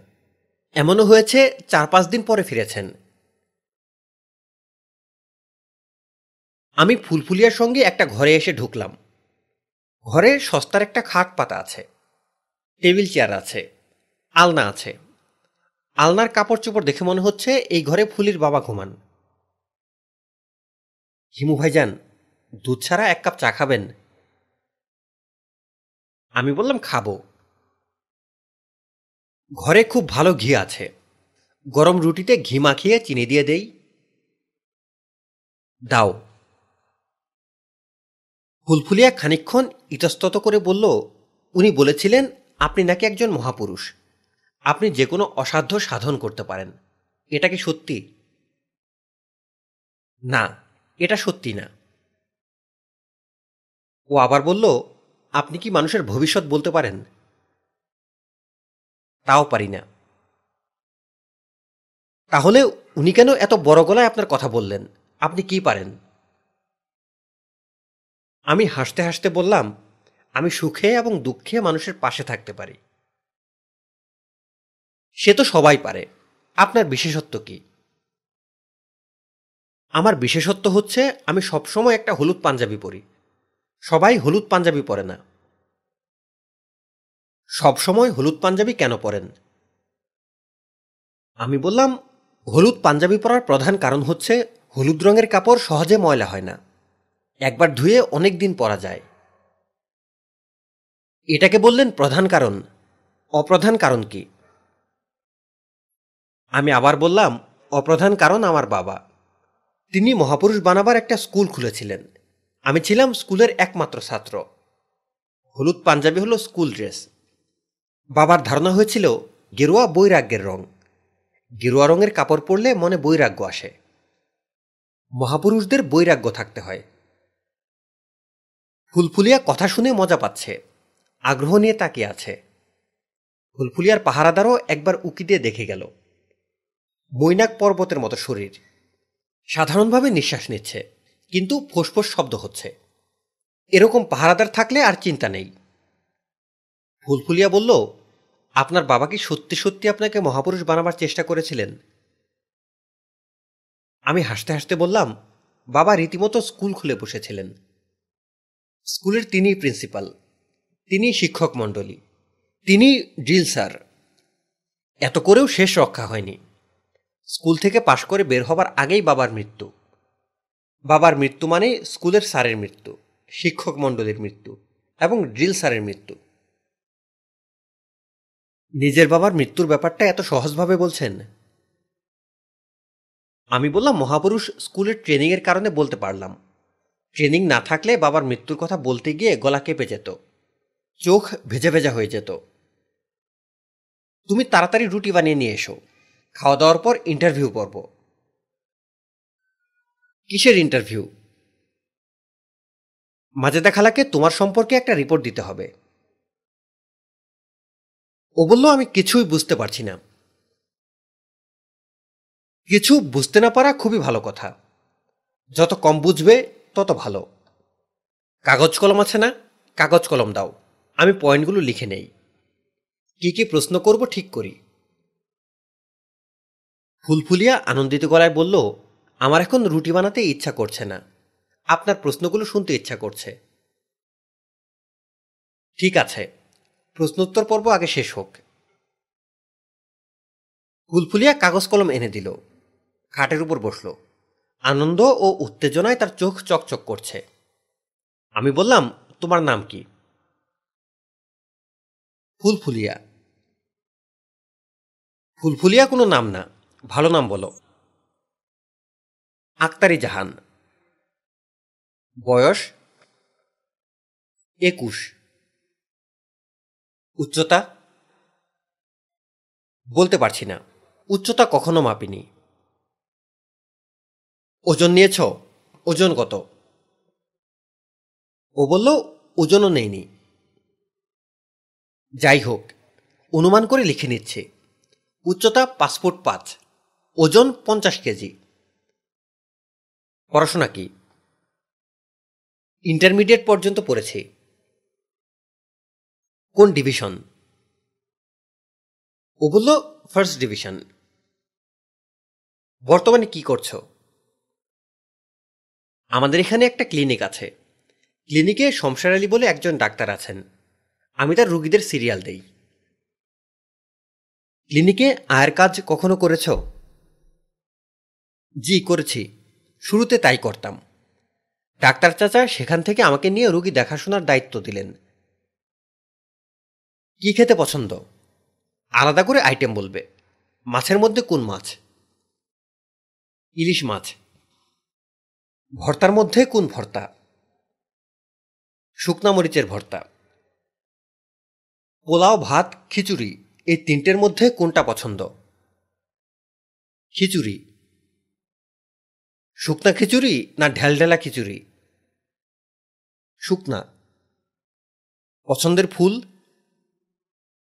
জুই ফুল। একজন খুব পছন্দের মানুষের নাম বলো। ফুলফুলিয়া হেসে ফেলল। আমি বললাম, হাসছ কেন? ফুলফুলিয়া বলল, হাসছে কারণ আমি যখনই আমার পছন্দের মানুষের নাম বলব, আপনি বিশ্বাস করবেন না। কারণ আমার খুব পছন্দের একজন মানুষ হচ্ছেন আপনি। অথচ আপনার সঙ্গে মাত্র কিছুক্ষণ আগে আমার দেখা হয়েছে। তোমার খুব অপছন্দের একজন মানুষের নাম বলো। আমার বাবা। জহির তোমার খুব পছন্দের তালিকায় নেই? না, তিনি মোটামুটি পছন্দের একজন। মোটামুটি পছন্দের একজনকে বিয়ে করতে যাচ্ছ? ফুলফুলিয়া চমকে উঠে বলল, আমি তাকে কেন বিয়ে করব? বিয়ের কোনো কথা তার সঙ্গে তোমার হয়নি? না। জহির তো বিয়ে করার জন্য খুবই ভালো ছেলে। জহির যে কত ভালো ছেলে, সেই সার্টিফিকেট আমি কিন্তু তোমাকে দিতে পারি। সার্টিফিকেট দিতে হবে না। মানুষের চোখের দিকে তাকালেই বোঝা যায় মানুষটা ভালো না মন্দ। তাই নাকি? হ্যাঁ তাই। পুরুষ মানুষের পক্ষে হয়তো এটা বোঝা সম্ভব না। কিন্তু সব মেয়ের এই ক্ষমতা আছে। জহির তো পরিকল্পনা করে রেখেছে, তোমাকে কাজে অফিসে নিয়ে বিয়ে করবে। বিয়েতে আমি একজন সাক্ষী। তোমার তরফ থেকে যদি কোনো সাক্ষী না পাওয়া যায়, দ্বিতীয় সাক্ষীও আমিই জোগাড় করব। ও বলল, কি সর্বনাশ! এসব আপনি কি কথা বলছেন? আমার তো বিয়ে হয়েছে। আমার স্বামী নাইখংসরির পোস্ট অফিসের পোস্টমাস্টার। ও এলাকায় পাহাড়ি বাঙালিতে ঝামেলা হচ্ছে। এই ভয়ে সে আমাকে নিতে চায় না।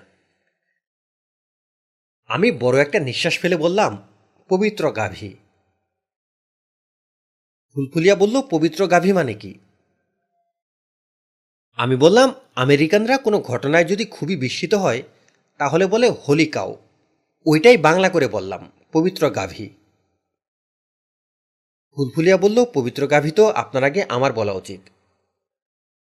বলো। ফুলফুলিয়া খুব গম্ভীর গলায় বলল, পবিত্র গাভী।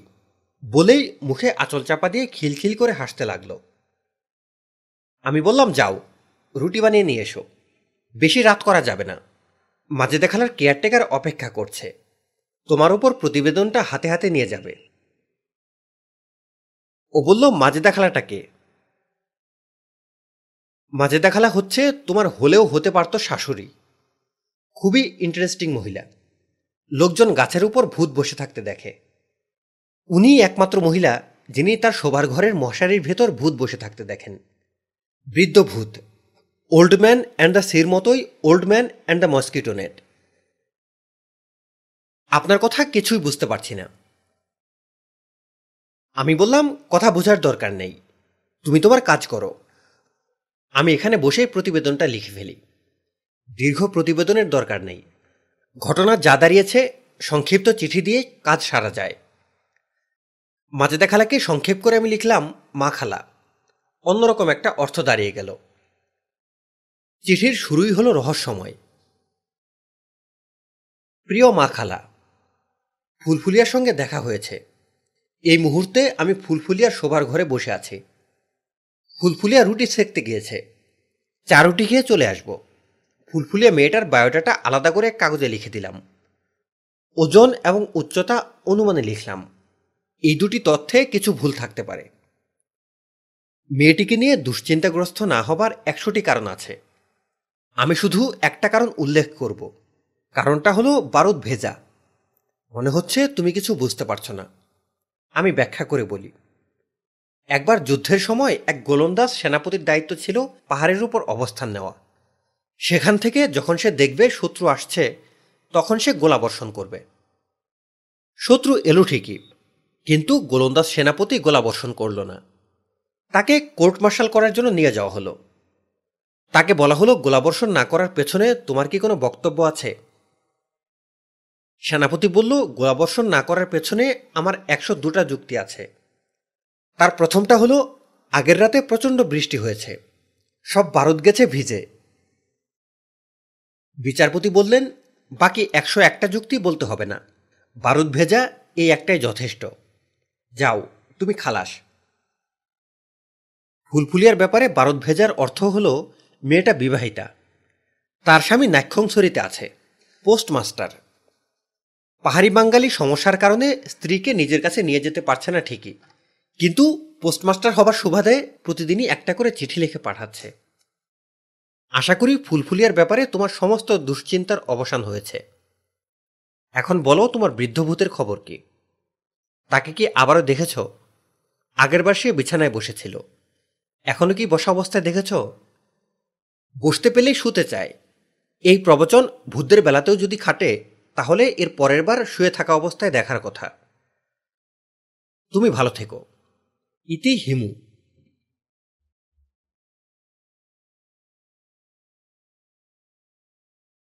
বইটির বাকি অংশ শুনতে আমাদের সাথেই থাকুন। বাকি অংশের ভিডিও লিঙ্ক এই ভিডিওর ডেসক্রিপশনে দেওয়া আছে। পরবর্তী অডিও বুকের আপডেট পেতে আমাদের চ্যানেলে সাবস্ক্রাইব করুন। সকলকে ধন্যবাদ।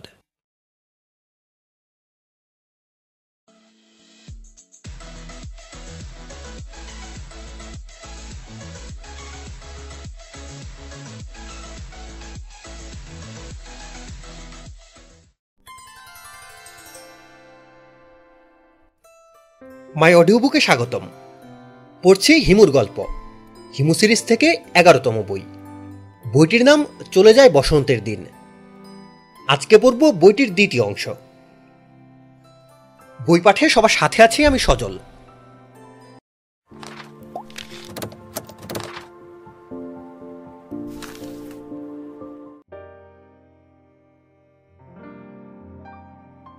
আমার সামনে জহির বসে আছে। তার গায়ে হালকা কমলা রঙের গেঞ্জি। কি সুন্দর তাকে মানিয়েছে। গেঞ্জির কমলা রঙের আভা তার গালে পড়েছে। খানিকটা পড়েছে তার চোখে। গাল এবং চোখে কমলা রং চকচক করছে। আমি বললাম, জহির, তোকে সুন্দর লাগছে রে। প্যাকেজ নাটকের নায়কের মতো লাগছে। পার্কে গানের দৃশ্যের শুটিং করার জন্য নায়ক প্রস্তুত। নায়িকা এখনও আসেনি। নায়িকার জন্য অপেক্ষা। জহির হাসল। মিসকা ধরনের হাসি। আমি বললাম, তুই হাসছিস কেন? মিসকা টাইপ হাসি। জহির বলল, পরীক্ষার হলে যাবার কথা বলে এখানে চলে এসেছি। এটা ভেবে কেমন জানি মজা লাগছে। পরীক্ষা দিচ্ছিস না? না। পরীক্ষা যে দিচ্ছিস না, খালাখালু কি জানেন? এতক্ষণে সম্ভবত জেনে গেছেন। আমি এক ওষুধের দোকান থেকে টেলিফোন করে মাকে বলেছি। খালা কি বললেন? কিছু বললেন না। প্রথমে কো করে একটা শব্দ হলো। তারপর ধপার শব্দ শুনলাম। মনে হয় মা অজ্ঞান হয়ে পড়ে গেছেন। মা খুব সহজে অজ্ঞান হতে পারেন। একবার কি হয়েছে শোনো? খাটের উপর বাবার প্যান্টের কালো বেল্ট পড়েছিল। মা সেই বেল্ট দেখে সাপ সাপ বলে চিৎকার করে অজ্ঞান হয়ে গেল। আমি বললাম, এবার অজ্ঞান হয়েছে, তোর পরীক্ষার হলে না যাওয়ায়। মনে হয় হয়েছে। আমি ধপার শব্দ শুনলাম। আমি যতই হ্যালো হ্যালো করি, ওপাশ থেকে কোনো শব্দ আসে না। তুই মনে হয় মজা পাচ্ছিস। পাচ্ছি। ভাইজান, শোনো, তোমার কাছে আমি খুব জরুরি একটা কাজে এসেছি। বল শুনি। একটু পরে বলি। প্রথমে শোনো, ফুলফুলিয়ার সঙ্গে কীভাবে পরিচয় হলো সেই গল্প। আমি বললাম, ফুলফুলিয়ার সঙ্গে পরিচয়ের গল্প করার আর কি কোনো প্রয়োজন আছে? না, প্রয়োজন নেই। তবে গল্পটা বলি। খুবই ইন্টারেস্টিং গল্প। আমি লেখক হলে একটা গল্প লিখে ফেলতাম। হয়েছে কি ভাইজান? জিগাতলা স্টাফ কোয়ার্টারে আমার এক বন্ধু থাকে। দুপুরবেলা ওর কাছে গিয়েছি একটা বই নিতে। ও বাসায় ছিল না। চৈত্র মাস, দুপুরে ঝাঁঝা রোদ। রিক্সা পাচ্ছি না। রিক্সার খোঁজ করছি। হঠাৎ দেখি একটা মেয়ে দুহাতে দুটো আইসক্রিম নিয়ে আসছে। দামি কোনো আইসক্রিম না। সস্তার জিনিস, ললিপপ। এমন কোনো অদ্ভুত দৃশ্য না যে আমাকে হাঁ করে তাকিয়ে থাকতে হবে। কিন্তু ওই দিন আমি হাঁ করে মেয়েটির দিকে তাকিয়েছিলাম। আমি দাঁড়িয়ে আছি, সে এগিয়ে আসছে। আমাকে ক্রস করে চলে গেল। তারপরও আমি তাকিয়ে রইলাম। তারপর হঠাৎ দেখি মেয়েটা দাঁড়িয়ে গেছে। আমার দিকে ফিরে আসছে। সে এসে আমার সামনে থমকে দাঁড়িয়ে বলল, আইসক্রিম খাবেন? নিন, আইসক্রিম খান। ভাইজান, আমি কোনো কথা না বলে আইসক্রিম নিলাম। পাথরের মূর্তির মতো আইসক্রিম হাতে দাঁড়িয়ে রইলাম। মেয়েটা বলল, খান, আইসক্রিম খান। আমি সঙ্গে সঙ্গে আইসক্রিমে কামড় দিলাম।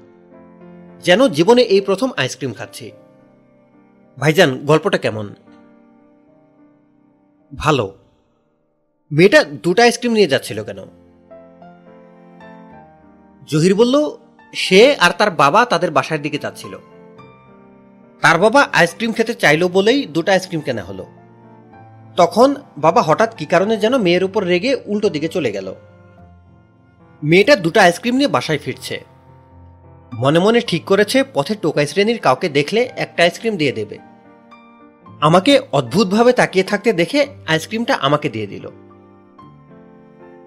তুই কি করলি? আইসক্রিম খেতে খেতে ফুলফুলিয়ার বাসা পর্যন্ত গেলি?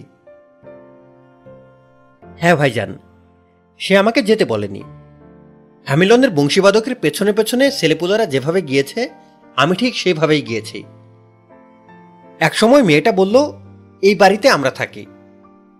এখন আপনি বাসায় যান। আমাকে বাসা পর্যন্ত এগিয়ে দেওয়ার জন্য ধন্যবাদ। ঘটনাটা কেমন ভাইজান? ইন্টারেস্টিং না? হুম। ভাইজান আমি ঠিক করেছি এই ঘটনা নিয়ে একটা ছোট গল্প লিখব। গল্পের নাম সবুজ আইসক্রিম আমি যে আইসক্রিমটা খেয়েছিলাম সেটা রং ছিল সবুজ। গল্পের ছেলেটার নাম থাকবে টগর। মেয়েটার নাম থাকবে বেলি। দুটাই ফুলের নাম। আমি বললাম, গল্পের নামটা খারাপ না, তবে পাত্রপাত্রীর নাম ভালো হয়নি। গল্পের শেষটা ভেবে রেখেছি। গল্পের শেষে টগর এবং বেলি কাজী অফিসে গিয়ে বিয়ে করবে। বিয়ের পরপরই দুজন দুটো সবুজ আইসক্রিম খেতে খেতে রাস্তায় রাস্তায় হাঁটবে। মিলনাত্মক গল্প। আমি বললাম, মিলনাত্মক গল্প না লিখে বিয়োগাত্মক গল্প লেখ। বাস্তবের সঙ্গে মিলবে। যেমন ধর, এক পর্যায়ে ছেলেটা জানতে পারল যে মেয়েটার বিয়ে হয়ে গেছে। সে খুব মনে কষ্ট পেল। একবার ভাবলো, সারা জীবন বিয়ে করবে না। সারা জীবন একা থাকবে। কিন্তু শেষ পর্যন্ত বিয়ে করল। তিন বছরের মাথায় তাদের ফুটফুটে একটা মেয়ে হলো। বেলি বলল, ওগো, মেয়েটা সুন্দর একটা নাম রাখো তো। আনকমন নাম। টগর বলল, ওর নাম রাখলাম আইসক্রিম। জহির বলল, বিয়োগাত্মক গল্পটাও খারাপ না। দেখি, দুভাবেই লিখব। এখন তোমাকে জরুরি কাজের কথাটা বলেই চলে যাব। যাবি কোথায়? এখনও ঠিক করিনি কোথায় যাব। বাড়িতে তো যাওয়াই যাবে না। কোনো এক বন্ধুর বাসায় উঠব, তারপর ডিসিশন নেব। ফুলফুলিয়াকে একবার দেখে আসতে পারলে ভালো হতো। সেটা মনে হয় ঠিক হবে না। তুমি কি বলো, ঠিক হবে? আমি বললাম, না। ওর ছবিগুলো ওকে ফেরত দেওয়া দরকার। ছোটবেলার ছবি দিয়ে দুটো প্রিন্ট বের করেছি। একটা আইনস্টাইনের সঙ্গে আর একটা রবীন্দ্রনাথের সঙ্গে। রবীন্দ্রনাথের সঙ্গে তার ছবিটা ভালো হয়েছে। ছবি দেখে মনে হয় রবীন্দ্রনাথ তার নাতনির দিকে তাকিয়ে মিটিমিটি হাসছেন। চা খাবি? না ভাইজান, চা খাব না। এখন বিদে হব। বেশিক্ষণ থাকলে বাবার হাতে ধরা পড়ে যাব। আমি মোটামুটি নব্বই দশমিক পাঁচ ভাগ নিশ্চিত যে বাবা খবর পেয়েই সরাসরি তোমার কাছে চলে আসবে। আমারও তাই ধারণা। বাবার হাত থেকে বাঁচতে হলে আমাদের দুজনকেই পালিয়ে যেতে হবে। আমি কোথায় যাব এটা এই মুহূর্তে ঠিক করে ফেললাম। কোথায় যাবি? কোথাও যাব না, শুধু হাঁটব। শুধুই হাঁটবি মানে? ভাইজান, তুমি ফরেস্ট গাম ছবিটা দেখেছ? আমি বললাম না। ফরেস্ট গাম ছবিতে অভিনেতা টম হ্যাংস হাঁটা শুরু করে। দিনের পর দিন কোনো কারণ ছাড়াই হাঁটে। হাঁটতে হাঁটতে তার দাড়িগোফ গজিয়ে যায়। আমিও টম হ্যাঙ্কসের মতোই হাঁটব, তবে উদ্দেশ্যবিহীন হাঁটা না। আমি হাঁটতে হাঁটতে চিন্তা করব। কি চিন্তা করবি? পৃথিবীতে যে মানুষের মতো ইন্টেলিজেন্ট প্রাণী এসেছে, এরা কেন এসেছে? কেন প্রকৃতি এমন এক বুদ্ধিমান প্রাণী সৃষ্টি করল? প্রকৃতি মানুষের কাছে কি চাচ্ছে? হেঁটে হেঁটে এমন জটিল চিন্তা করবি? হুম। ভাইজান, আমি হাঁটা শুরু করব তেঁতুলিয়া থেকে। হাঁটতে হাঁটতে বাংলাদেশের শেষ সীমানা টেকনাফের শাহপুরীতে যাব। সেখানে সমুদ্রে নেমে গোসল করব। গোসল করে উঠে এসে দাড়ি গোফ কামাবো। আইডিয়াটা কেমন ভাইজান? আইডিয়া খারাপ না। এখন তোমাকে জরুরি কথাটা বলি। জরুরি কথাটা হচ্ছে, ফুলফুলিয়াকে তুমি ছবি দুটো দিয়ে আসবে। আমি যাব না। এখন আমার আর যেতে ইচ্ছা করছে না। আমি বললাম, খামে ভরে বাইপোস্টে পাঠিয়ে দিলেও তো হয়। না ভাইজান, তোমাকেই যেতে হবে। আমি তো জানতাম না মেয়েটা বিবাহিতা। গতকাল রাতে মার কাছ থেকে জেনেছি। কিন্তু তারা আগেই একটা ভুল করে ফেলেছে। পরশু দুপুরে ফুলফুলিয়াকে একটা চিঠি লিখে পোস্ট করেছে। বত্রিশ পৃষ্ঠার চিঠি। আমি চাই না এই চিঠিটা সে পড়ুক। বত্রিশ পৃষ্ঠার চিঠি লিখেছিস কষ্ট করে। আরও কয়েক পৃষ্ঠা লিখলে তো উপন্যাস হয়ে যেত। ও বলল, আমিও পঞ্চাশ পৃষ্ঠা লিখব ঠিক করেছিলাম। এফোর সাইজ কাগজ শেষ হয়ে গেল। আমি যে ধরনের চিঠি লিখেছি, সে ধরনের চিঠি লিখতে কষ্ট হয় না। দুই তিন হাজার পৃষ্ঠাও লেখা যায়। একটা বাক্যই বারবার লিখি, আমি তোমাকে ভালোবাসি, আমি তোমাকে ভালোবাসি। আমি বিড়বিড় করে বললাম, পবিত্র গাভী। জহির বলল, চিঠি তোমাকে ফেরত নিয়ে আসতে হবে ভাইজান। আমাকে গিয়ে ফুলফুলিয়াকে বলতে হবে যে, তোমার নামে আজকালের ভেতর একটা চিঠি আসবে। চিঠিটা তুমি না পড়ে নষ্ট করে ফেলবে। ঠিক ধরেছ ভাইজান। এই কাজটা তোমাকে করতে হবে। আমি বললাম, কোনো মেয়ের পক্ষে চিঠি না পড়ে নষ্ট করে ফেলা তো অসম্ভব ব্যাপার। এই জন্যই তো তোমাকে যেতে বলছি। তুমি বললেই অসম্ভব সম্ভব হবে। এই ক্ষমতা তোমার আছে।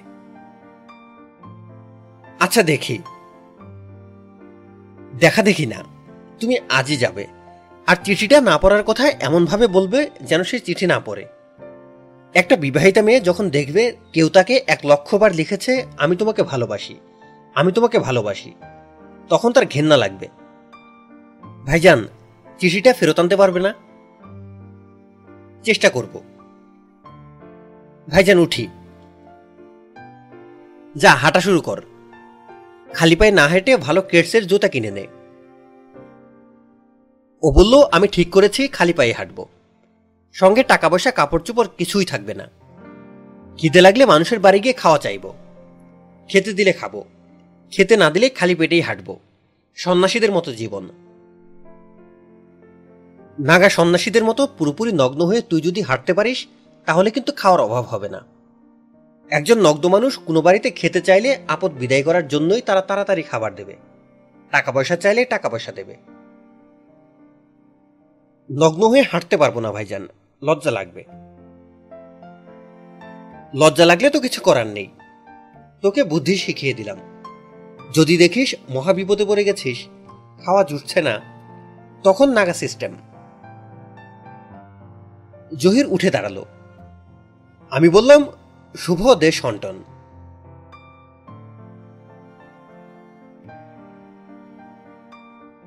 বিকেল তিনটায় খালু সাহেব চলে এলেন। তার মুখ গম্ভীর। কপালের চামড়া কুচকে আছে। চোখ ছোট ছোট। সুপ্ত আগ্নেয়গিরি টাইপ ভাবভঙ্গি। বিস্ফোরণের আগে আগ্নেয়গিরি অতিরিক্ত শান্ত থাকে। খালু সাহেবও অতিরিক্ত শান্ত। কেমন আছো, হিমু? জি, ভালো। তোমাকে পাওয়া যাবে ভাবিনি। তুমি তো ঘরে বসে থাকার লোক না। শুয়ে আছো কেন? শরীর খারাপ নাকি? জি না, শরীর ভালো। অফিস থেকে বাসায় যাবার পথে ভাবলাম তোমার সঙ্গে বসে এক কাপ চা খেয়ে যাই। জহিরকে নিয়ে কিছু কথা ছিল, কথাও বলি। আমি বিছানা থেকে নামতে নামতে বললাম, আমি চায়ের কথা বলে আসি। আলু সাহেব বললেন, চায়ের কথা বলতে হবে না। আমি ফ্লাস্কে করে চা নিয়ে এসেছি। অফিসের পিয়নের কাছে ফ্লাস্ক। কাপ আনতে ভুলে গেছি।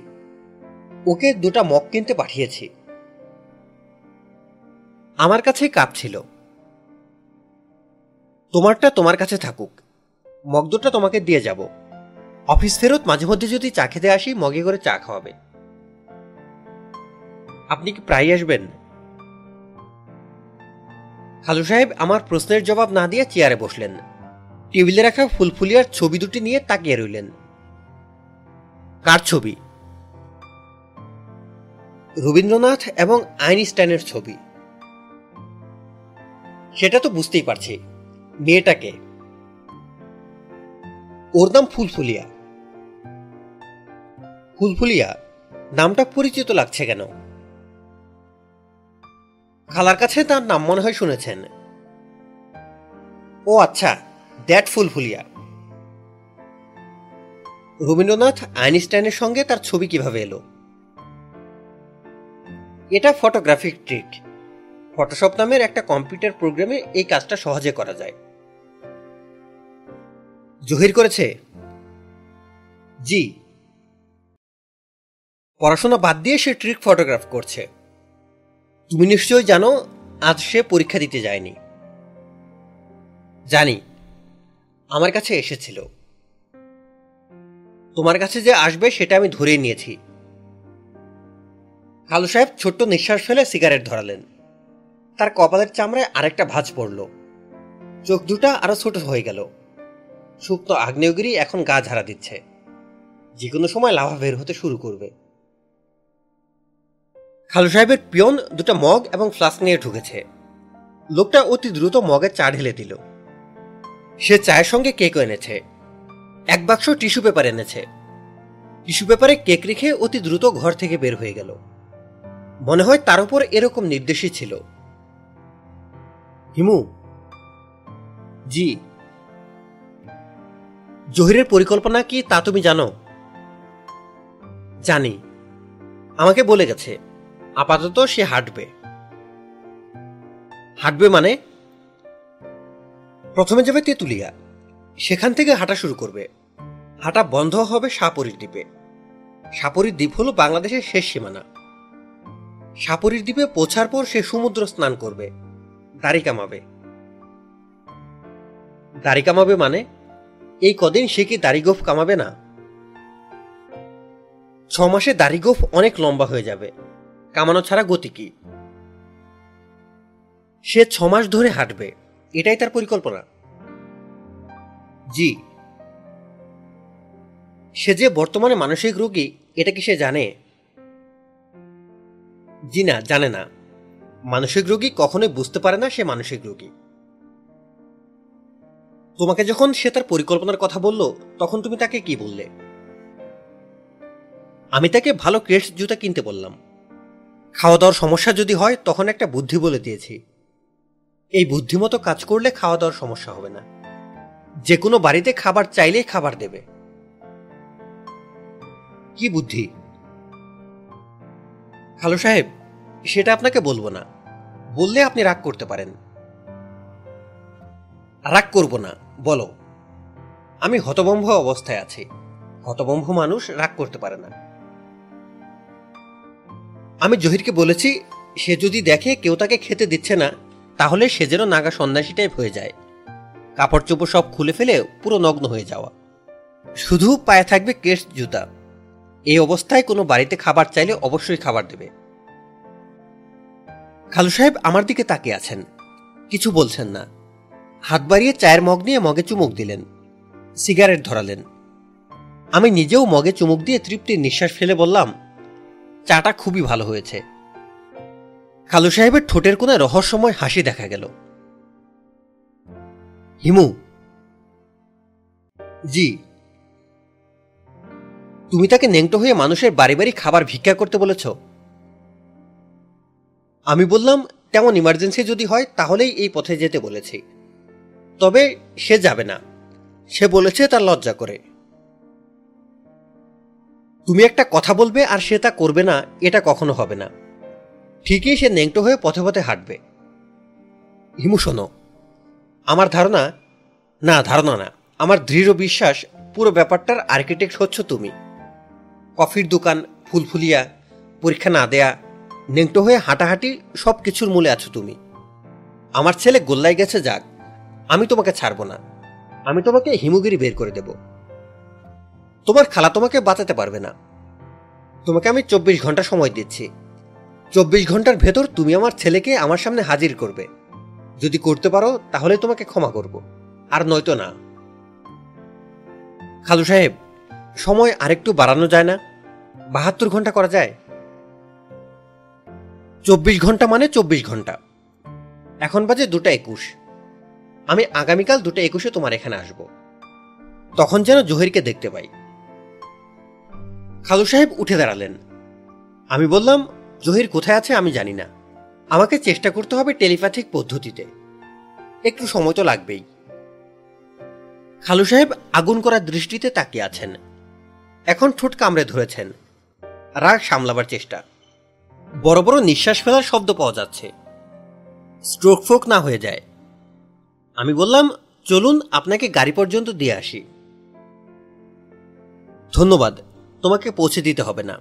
আই নো দ্য ওয়ে খালু সাহেবের রাগ এখন চূড়ান্ত পর্যায়ে। রাগ এবং টেনশনের সময় তিনি বাংলা ভুলে যান। তাকে আর ঘাটানো ঠিক হবে না। আমিও খালু সাহেবের সঙ্গে সঙ্গে উঠে দাঁড়িয়েছিলাম। এখন বসে পড়লাম। আমার হাতে চব্বিশ ঘণ্টা সময়। এই চব্বিশ ঘন্টায় কিছু করা যাবে না। ফুলফুলিয়ার কাছ থেকে অবশ্যই টেলিপ্যাথিক পদ্ধতিতে মানুষকে ডাকার কৌশল শিখে নেওয়া যায়। খালার সঙ্গে কথা বলা দরকার। খালার বাসায় যাবার প্রশ্নই ওঠে না। কথা বলার কাজটা সারতে হবে টেলিফোনে। কোনটা আগে করব বুঝতে পারছি না। খালার সঙ্গে কথা বলব না ফুলফুলিয়ার সঙ্গে দেখা করব। আশ্চর্য ব্যাপার, খালু সাহেব এখনও দাঁড়িয়ে আছেন। মনে হচ্ছে বিশেষ কোনো কথা বলতে চান। কথা বলাটা ঠিক হবে কিনা এই সিদ্ধান্ত নিতে পারছেন না। আমি বললাম, খালু সাহেব কিছু বলবেন? চব্বিশ ঘণ্টা যাক, তারপর যা বলার বলব। খালু সাহেব দরজার দিকে রওনা হলেন। ফ্লাস্কটা ফেলে যাচ্ছেন। নিয়ে যেতে হবে বলব কিনা বুঝতে পারছি না। বললে হয়তো আরও রেগে যাবেন। থাকুক ফ্লাস্ক। দেখেই বোঝা যাচ্ছে দামি জিনিস। বরং এক কাজ করা যেতে পারে। ফ্লাস্ক ভর্তি চা নিয়ে ফুলফুলিয়ার সঙ্গে দেখা করা যেতে পারে। ওই দিন তার গরম রুটিগুলি ভালো ছিল। চা ভালো ছিল না।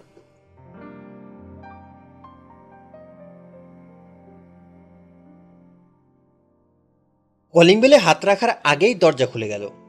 দরজা পুরোপুরি খোলার আগেই ফুলফুলিয়া বলল, ভাইজান আসুন। চমৎকৃত হবার মতো ঘটনা। দরজায় কোনো পিফল নেই যে ফুলফুলিয়া আগে থেকে দেখবে আমি এসেছি। যেহেতু চমৎকৃত হওয়ার ব্যাপারটা আমার মধ্যে নেই, আমি চমৎকৃত হলাম না। খুব স্বাভাবিকভাবে বললাম, কেমন আছো? ফুলফুলিয়া বলল, ভালো। তোমার দুটো ছবি আছে আমার কাছে। ছবি দুটো দিতে এসেছি। ফুলফুলিয়া বলল, রবীন্দ্রনাথ এবং আইনস্টাইনের সঙ্গে ছবি। আমি বললাম, তুমি ব্যাপারটা জানো নাকি? উনি বলেছেন উনি আসলে হঠাৎ করে ছবি দেখিয়ে আমাকে বিস্মিত করতে চেয়েছিলেন। পেটে কথা রাখতে পারেননি। আগেই বলে দিয়েছেন, ভাইজান, শুনুন, আমার বাবা বাসায় আছেন। ওনার শরীর সামান্য খারাপ। আপনার সঙ্গে খারাপ ব্যবহার করলে কিছু মনে করবেন না। আমি বললাম, উনি কি সবসময় খারাপ ব্যবহার করেন? জি। কি করলে উনি খুশি হন? কোনো কিছুতেই খুশি হন না। তবে তার ব্যঞ্জ বাজানোর প্রশংসা করলে তিনি মনে মনে খুশি হন। কি বাজনা বললে? ব্যঞ্জ। জি। চলো, তোমার বাবার কাছে আমাকে নিয়ে চলো। উনার নাম কি? শমশের উদ্দিন। খাটের উপর এই গরমের মধ্যে কাঁথা গায়ে দিয়ে জুবুথুবু হয়ে এক বৃদ্ধ বসে আছে। নেশাগ্রস্ত মানুষের লাল চোখ মুখ ভর্তি খোঁচা খোঁচা দাড়ি। কিছু মানুষ আছে, সপ্তাহে একদিন শেভ করেন। উনি মনে হয় সেই দলের। ভদ্রলোকের মুখ ভর্তি দাড়িগোপের জঙ্গল থাকলেও মাথা চুল শূন্য। টাক মাথা মানুষেরও কিছু চুল থাকে। ওনার তাও নেই। তবে তারটাকে বিশেষত্ব আছে। টাক চকচক করছে না। Matte finishing. ভদ্রলোক আমার দিকে তাকিয়ে খ্যাক খ্যাক করে উঠলেন। আপনি কে? আমি বিনীত ভঙ্গিতে বললাম, আমার নাম হিমু। চান কি? বসে তারপর বলি, বসতে পারি? শমশের উদ্দিন লাল চোখে কটমট করে তাকিয়ে রইলেন। আমার দিকে না, তার মেয়ের দিকে। আমি ফুলফুলিয়াকে বললাম, এই মেয়ে, তুমি আমাদের দুজনকে চা দাও। আমি ফ্লাস্কে করে চা নিয়ে এসেছি। চা খেতে খেতে আমি তোমার বাবার সঙ্গে কিছু জরুরি কথা বলি। জরুরি কথা বলার সময় তোমার না থাকাই ভালো। শমশের উদ্দিন আমার দিকে ফিরলেন। আগের মতোই খ্যাক খ্যাক করে বললেন, মেয়ের বিবাহের প্রস্তাব নিয়ে আসছেন। এই এক যন্ত্রণায় পড়েছি। দুই দিন পরে পরে যন্ত্রণা। বাংলাদেশে মনে হয় বিবাহযোগ্য মেয়ে এই একটা। প্রস্তাব দেওয়ার আগে শুনে রাখেন। আমার মেয়ের দুই বছর আগে বিবাহ হয়েছে। জামাই পোস্ট মাস্টার এটা কোনো ব্যাপার না। কি বললেন? এটা কোনো ব্যাপার না। জি না। মুঘল ইতিহাস পড়লে দেখবেন মোগল সম্রাটদের কোনো একটা মেয়েকে পছন্দ হলো। দেখা গেল সেই মেয়ে বিবাহিতা। কোনো অসুবিধা নেই। হাজব্যান্ড মেরে ফেলো। নতুন করে বিয়ের ব্যবস্থা করো। চুপ। আমাকে চুপ করতে বলছেন? হ্যাঁ চুপ। আর কোনো কথা না। এই মুহূর্তে গেট আউট আসল কথাটা তো এখনও বলতে পারিনি। উনি বললেন, আসল কথা, নকল কথা, কোনো কথা না। তুমি ভদ্রলোকের ছেলে। মারধর করব না। মানে মানে বের হয়ে যাও। আপনার ব্যঞ্জ বাজনা বিষয়ে কথা বলতে এসেছিলাম। আপনার মেয়ের বিবাহের বিষয়ে না। মুঘল সাম্রাজ্যও তো এখন নাই। যে স্বামী খুন করে বিয়ের ব্যবস্থা করা হবে। ব্যঞ্জ বিষয়ে তোমার কি কথা? একটা সিডি কোম্পানি আপনার ব্যঞ্জনে সিডি বের করতে চায়। আমি তাদের এজেন্ট এই বিষয়ে কথা বলতে এসেছি। আমার ব্যঞ্জবাজনার সিডি বের করতে চায়। আমি বললাম, জি। তুমি আমার নাম জানো? নাম কেন জানব না? আপনি হলেন ওস্তাদ শমশের উদ্দিন খা। খা পেলে কোথায়? নামের শেষে খা নাই। আমি আবার বললাম, খা নাই, এখন লাগাই দিব। ওস্তাদের নামের শেষে খা না থাকলে মানায় না। আপনি আগ্রহী হলে বলেন টার্মস অ্যান্ড কন্ডিশন ঠিক করি। আমার ব্যঞ্জ বাজনা তুমি শুনেছ? আমি শুনিনি। শোনার ইচ্ছাও নাই। গান বাজনা আমার পছন্দের জিনিস না। আমি এজেন্ট আপনার সঙ্গে যোগাযোগ করতে বলেছে করলাম। বাকি আপনার ইচ্ছা। শুনেছি ব্যঞ্জ যন্ত্রটা আজকাল বাজানো হয় না। লোকজন এই যন্ত্রটার কথা ভুলেই গেছে। আর আপনি নাকি মোটামুটি বাজাতে পারেন। মোটামুটি বাজাই। আমি মোটামুটি বাজাই। আমি মোটামুটি বাজালে সিডি কোম্পানি তোমাকে আমার কাছে পাঠাতো সিডি বের করার জন্যে? এরা তো তোমার মতো ঘাস খায় না। তাও ঠিক। আপনি কি রাজি? ফট করে রাজি অরাজি কি? জিনিসটা ভালো করে বুঝে নেই। চা খাও। কি ধরনের বাজনা এরা চায়? রাগ প্রধান। আমি বললাম, সেটা আপনার ইচ্ছা। রাগ প্রধান বাজাতে চাইলে রাগ প্রধান বাজাবেন। ভালোবাসা প্রধান বাজাতে চাইলে ভালোবাসা প্রধান বাজাবেন। খা সাহেব বলল, ভালোবাসা প্রধান কি? আপনারা সঙ্গীতের লোক। আপনারা জানবেন ভালোবাসা প্রধান কি। তুমি তো দেখে গান বাজনা লাইনের কিছুই জানো না। আমি বললাম, আগেই তো বলেছি, কিছু জানি না। আপনি কি বাজাবেন, আপনি ঠিক করুন। আপনার সঙ্গে কি তবলা ফবলা লাগবে? খা সাহেব বলল, ফবলা কি? এইভাবে আমার সঙ্গে কথা বলবে না। জি আচ্ছা বলব না। শমশের উদ্দিন সাহেবের চোখমুখ কোমল হয়ে গেল। তিনি এই প্রথম স্নেহ নিয়ে আমার দিকে তাকিয়ে বললেন, তোমার নাম কি? হিমু। ভালো নাম কি? ভালো নাম, খারাপ নাম একটাই, হিমু। সত্যি সত্যি ব্যঞ্জর সিডি বের করবে? অবশ্যই। এই উপমহাদেশে আমার চেয়ে ভালো ব্যঞ্জক কেউ বাজায় না, এটা জানো? জি না। তোমাকে তুমি তুমি করে বলছি। কিছু মনে নিও না। আপনি ওস্তাদ মানুষ। আপনি তো তুমি তুমি করে বলবেনই। তাহলে কথাবার্তা ফাইনাল। শমশের উদ্দিন নিজের মনে বিড়বিড় করে বললেন, বত্রিশ মাত্রা, সঙ্গে তেহাই। রাগ কাফি যখন ধরবো, ঝড় তুলে দেব। ব্যঞ্জের উপর দিয়ে যখন আঙ্গুল চলবে, আঙ্গুল দেখা যাবে না। যদি আঙ্গুল দেখা যায়, আল্লাহর কিরা আঙ্গুল কেটে তোমাকে দিয়ে দিব। আমি বললাম, কাটা আঙ্গুল দিয়ে আমি কি করব? তুমি আঙ্গুল কেটে কি করবে সেটা তোমার বিবেচনা। আমার আঙ্গুল কেটে দেওয়ার কথা আমি দিলাম। ধন্যবাদ। তোমার নামটা যেন কি? আরেকবার বলো তো। মিহি। আজকাল মানুষের নাম মনে থাকে না। আমার নাম হিমু। তবে আপনার যদি মিহি ডাকতে ইচ্ছা করে, ডাকবেন। খা সাহেব বললেন রাতে আমার সঙ্গে খাওয়া দাওয়া করো। আজ বাসায় মাংস রান্না হবে। ঝোল দিয়ে গো মাংস। সঙ্গে চালের একটা রুটি। রুটি ছিঁড়ে ছিঁড়ে মাংসের ঝোলের মধ্যে ফেলবে। রুটি নরম হবে। মুখের মধ্যে ফেলবে আর গিলে ফেলবে। আমি বললাম, কবুল।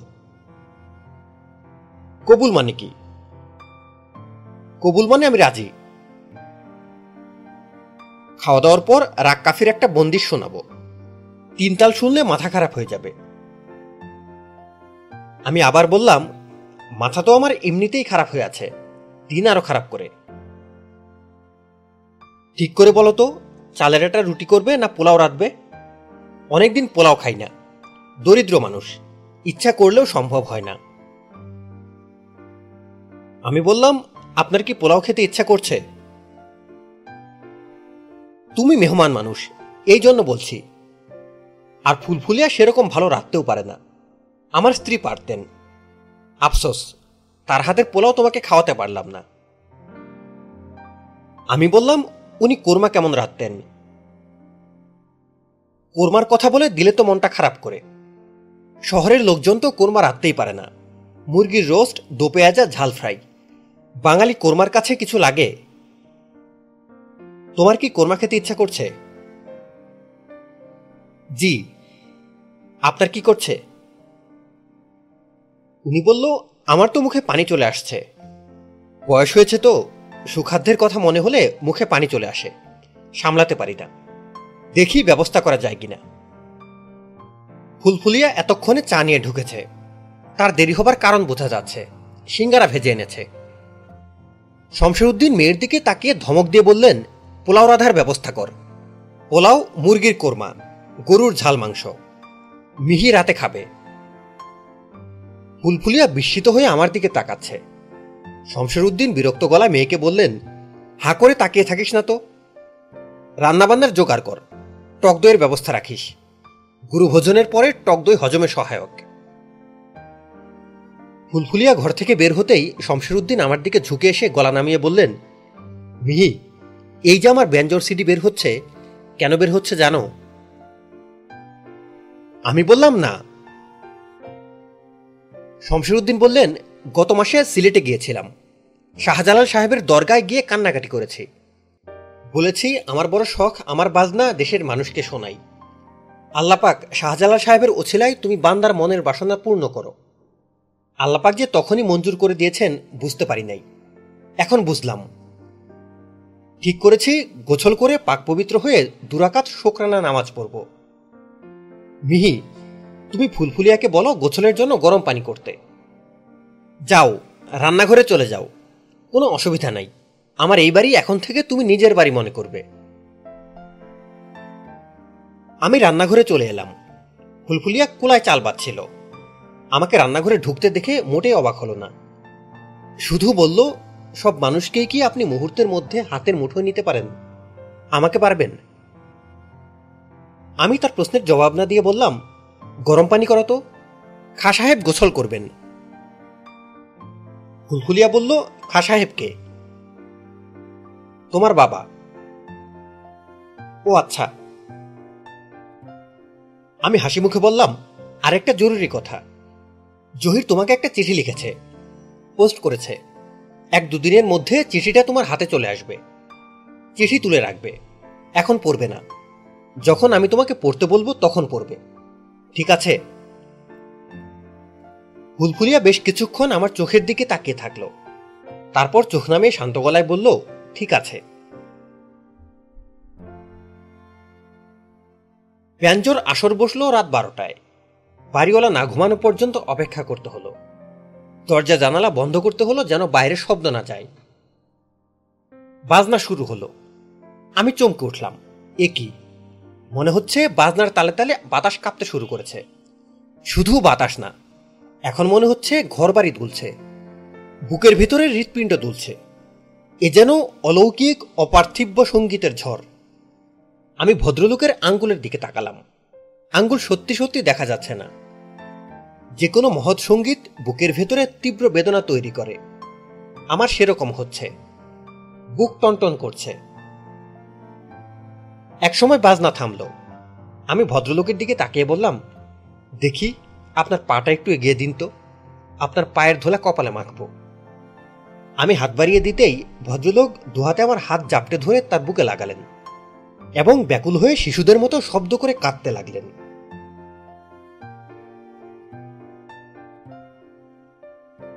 ওপাশ থেকে যে টেলিফোন ধরেছে, তার গলা আমি চিনতে পারছি না। প্রচুর চিৎকার চেঁচামেচির পর গলা ভেঙে গেলে যে আওয়াজ বের হয়, সেরকম আওয়াজ হচ্ছে।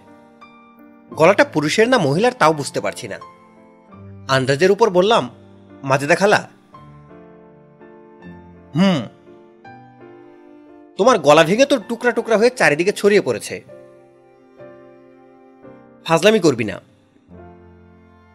ঘটনা কি? উনি বলল, জানি না ঘটনা কি। তুই কোথায়? আমি বললাম, এই মুহূর্তে আমি একটা টেলিফোনের দোকানে। মেস ছেড়ে দিয়েছিস? হ্যাঁ। খালু সাহেব জহিরের সঙ্গে যোগাযোগ করিয়ে দেবার জন্য চব্বিশ ঘণ্টা সময় দিয়েছিলেন। চব্বিশ ঘন্টায় কিছু করতে পারিনি। কাজেই ভাবলাম পালিয়ে যাওয়াই ভালো। জ পলায়তি সজীবতী আমার সঙ্গে সংস্কৃত কপচাবি না তোর নামে পুলিশের ওয়ারেন্ট বের হয়েছে। বলো কি? তোর খালু খুবই রেগেছে। তার বন্ধু স্বরাষ্ট্র মন্ত্রণালয়ের সচিব। সে তাকে বলে এই কাজটা করিয়েছে। আমি বললাম চার্জ কি? আমি অপরাধটা কি করেছি? খালা বলল, জানি না চার্জ কি। তুই পালিয়ে থাক, সেটাই ভালো। এদিকে তোর খালুকে ঠান্ডা করার চেষ্টা আমি চালিয়ে যাচ্ছি। আমি বললাম, আমাকে জেলে না ঢুকানো পর্যন্ত খালু ঠান্ডা হবেন বলে মনে হচ্ছে না। আমার উপর তার অনেক দিনের রাগ। প্রাচীনকাল হলে দ্বন্দ্বযুদ্ধে আহ্বান করতেন। একালে তো আর সেটা সম্ভব না। এখন আসল কথা বলো। জহিরের সঙ্গে তোমার যোগাযোগ হয়েছে? হয়েছে। তেঁতুলিয়া রওনা হবার আগে টেলিফোন করেছিল। আমি বললাম, তেঁতুলিয়া রওনা হয়ে গেছে?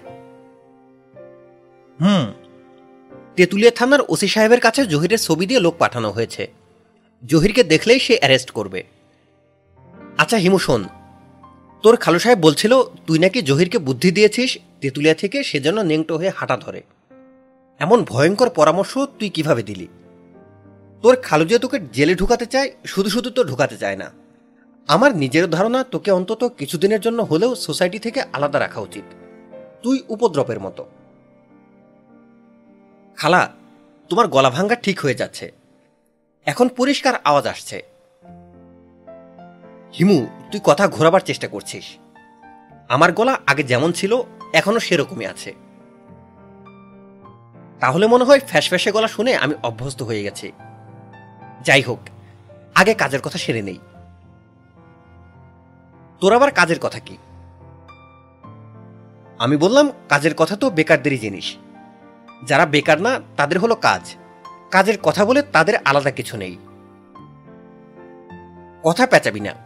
আমার খুবই বিরক্তি লাগে। কি বলতে চাচ্ছিস? বল। ওস্তাদ শমশেরউদ্দিন খাঁ সাহেব তোমাকে সালাম দিয়েছেন। খালা বলল, কে? ওস্তাদ শমশেরউদ্দিন খাঁ, উপমহাদেশের বিখ্যাত ব্যঞ্জবাদক ব্যঞ্জ জগতের রাজা। তাকে আমরা আদর করে ব্যঞ্জরাজও বলতে পারি। কি বলছিস তুই? আবল তাবল আমি বললাম ব্যঞ্জরাজ উস্তাদ শমশেরউদ্দিন খা সাহেবকে অনেক বুঝিয়ে সুঝিয়ে তোমার সঙ্গে চা খেতে রাজি করিয়েছি। তিনি অটোগ্রাফ দেবেন এবং ছবিও তুলতে দেবেন। তবে জাস্ট একবার। তুমি পুরো একরোল ছবি তাকে নিয়ে তুলবে তা হবে না। ওনারা তো ধৈর্য নেই। খুবই খিটখিটে স্বভাবের মানুষ। খালা, আমি তোমার ভাগ্য দেখে রীতিমতো ঈর্ষান্বিত। ভেজর বেজর না করে আসল ঘটনা বল। খুবই বিরক্ত লাগছে। ওস্তাদ শমশেরউদ্দিন খাকে। একটু আগে না বললাম, এই উপমহাদেশের জীবন্ত ব্যঞ্জ কিংবদন্তি। খালা বলল, আমার সঙ্গে তার কি? তার নামও কোনোদিন শুনিনি, চোখেও দেখিনি। আমি বললাম, তার নাম না শুনলেও অবশ্যই তাকে দেখেছ। তার সঙ্গে তোমার দেখা হয়েছে। কোথায় দেখা হয়েছে? ভূমিকম্পের রাতে। উনি তোমার মশারির ভেতর ঘাপটি মেরে বসেছিলেন। মনে করে দেখো, টাক মাথা বুড়ো। হিজ মাস্টার্স ভয়েসের কুকুরের মতো বসন্তী মানে বসা। কি বলছিস হাবিজাবি? তোর কি মাথা পুরোপুরি খারাপ হয়ে গেছে? আমি বললাম, তুমি ভুলে গেছো? ভূমিকম্পের রাতে তোমার খাটের উপর মশারি ফেলে ঘাপটি মেরে এক বুড়ো বসেছিল না? উনি ওস্তাদ শমশের উদ্দিন খা সাহেব। ব্যঞ্জ জগতে অপবিত্র অবস্থায় তার নাম নেওয়া সম্পূর্ণ নিষেধ। হিমুশন ওই রাতে ভয়ে এবং টেনশনে মাথা ছিল এলোমেলো। চোখে ধান্দার মতো লেগেছে। আমি বললাম, ধান্দা ফান্দা কিছু না। যা দেখেছ ঠিকই দেখেছ। বুড়োর মাথায় কোনো চুল ছিল না। মাথা ভর্তি টাক। ঠিক না? তা ঠিক। গায়ের রং দুধে আলতায়। খালা বলল, মনে পড়ছে না। মনে করে দেখো। হ্যাঁ ফর্সাই। পায়ের পাতা দেখা যাচ্ছিল। ফর্সা পা, লম্বা। পয়েন্টে পয়েন্টে মিলে যাচ্ছে। তুমি মহাভাগ্যবতী। খা সাহেবকেই দেখেছ। খালা বলল, ওনাকে কেন দেখব? উনাকে কেন দেখবে তা তো বলতে পারছি না। কোনো একটা খেলা হচ্ছে। তুমি এবং খা সাহেব তোমরা দুজনই খেলার পুতুল। হিমু, তোর কথাবার্তা শুনে কেমন জানি লাগছে। আমি বললাম, ওনাকে কিছু জিজ্ঞেস করতে চাও? কি জিজ্ঞেস করব? কঠিন গলায় চার্জ করতে পারো। জিজ্ঞেস করতে পারো, ভূমিকম্পের রাতে আপনি কি মনে করে আমার শোবার ঘরের খাটে বসেছিলেন? দেখি বেটা কি বলে। ওস্তাদ হোক আর যাই হোক, এত সহজে তো আমরা তাকে ছাড়ব না। তুই এমনভাবে বলছিস যেন ঘটনাটা সত্যি ঘটেছে। অবশ্যই ঘটেছে। আর না ঘটলেও সুষ্ঠু তদন্ত হওয়া দরকার না। আসামি যখন হাতের কাছে আছে। আসামি বলছিস কেন? উনি নিশ্চয়ই জানেন না যে উনি আমার খাটে বসেছিলেন। আমি বললাম, তদন্ত কমিশনে এইসব প্রশ্ন জিজ্ঞেস করা হবে। নিতান্ত অপরিচিত একজন মানুষকে এ ধরনের প্রশ্ন করবি কীভাবে? আমি বললাম, অপরিচিত মানুষকে আগে পরিচিত করে নেব। বাসায় ডেকে একদিন চা খাওয়াবো। বাসায় ডাকতে উপলক্ষ লাগবে না। আমি বললাম, উপলক্ষ একটা তৈরি করব। উনাকে বলব, মাজেদা সংগীত বিতানের ডিরেক্টর মিসেস মাজেদা আপনার সঙ্গে একটু কথা বলতে চান। উনি খুবই খুশি হবেন, যদি আপনি তার সঙ্গে এক কাপ চা খান। মাজেদা সংগীত বিতানটা কি? এটা একটা সিডি কোম্পানি। এরা প্রতিভাধর সংগীত শিল্পীদের সংগীত সংগ্রহ করে। দেশে বিদেশে প্রচার করে। এই একাডেমি শুদ্ধ সঙ্গীতের প্রচার চায়। একটা লোককে মিথ্যা কথা বলে নিয়ে আসবি? আমি বললাম, সত্য উদ্ঘাটনের জন্যই আমাদের মিথ্যার ভেতর দিয়ে যেতে হবে। উপায় কি? উনাকে বলব, মাজেদা সংগীত একাডেমি আপনার একটা সিডি প্রকাশ করতে চায়। চা খেতে খেতে টার্মস অ্যান্ড কন্ডিশন নিয়ে একাডেমির ডিরেক্টর মিসেস মাজেদা কথা বলবেন। খালা বলল, তারপর যখন উনি দেখবেন সবই ভুয়া তখন কি হবে?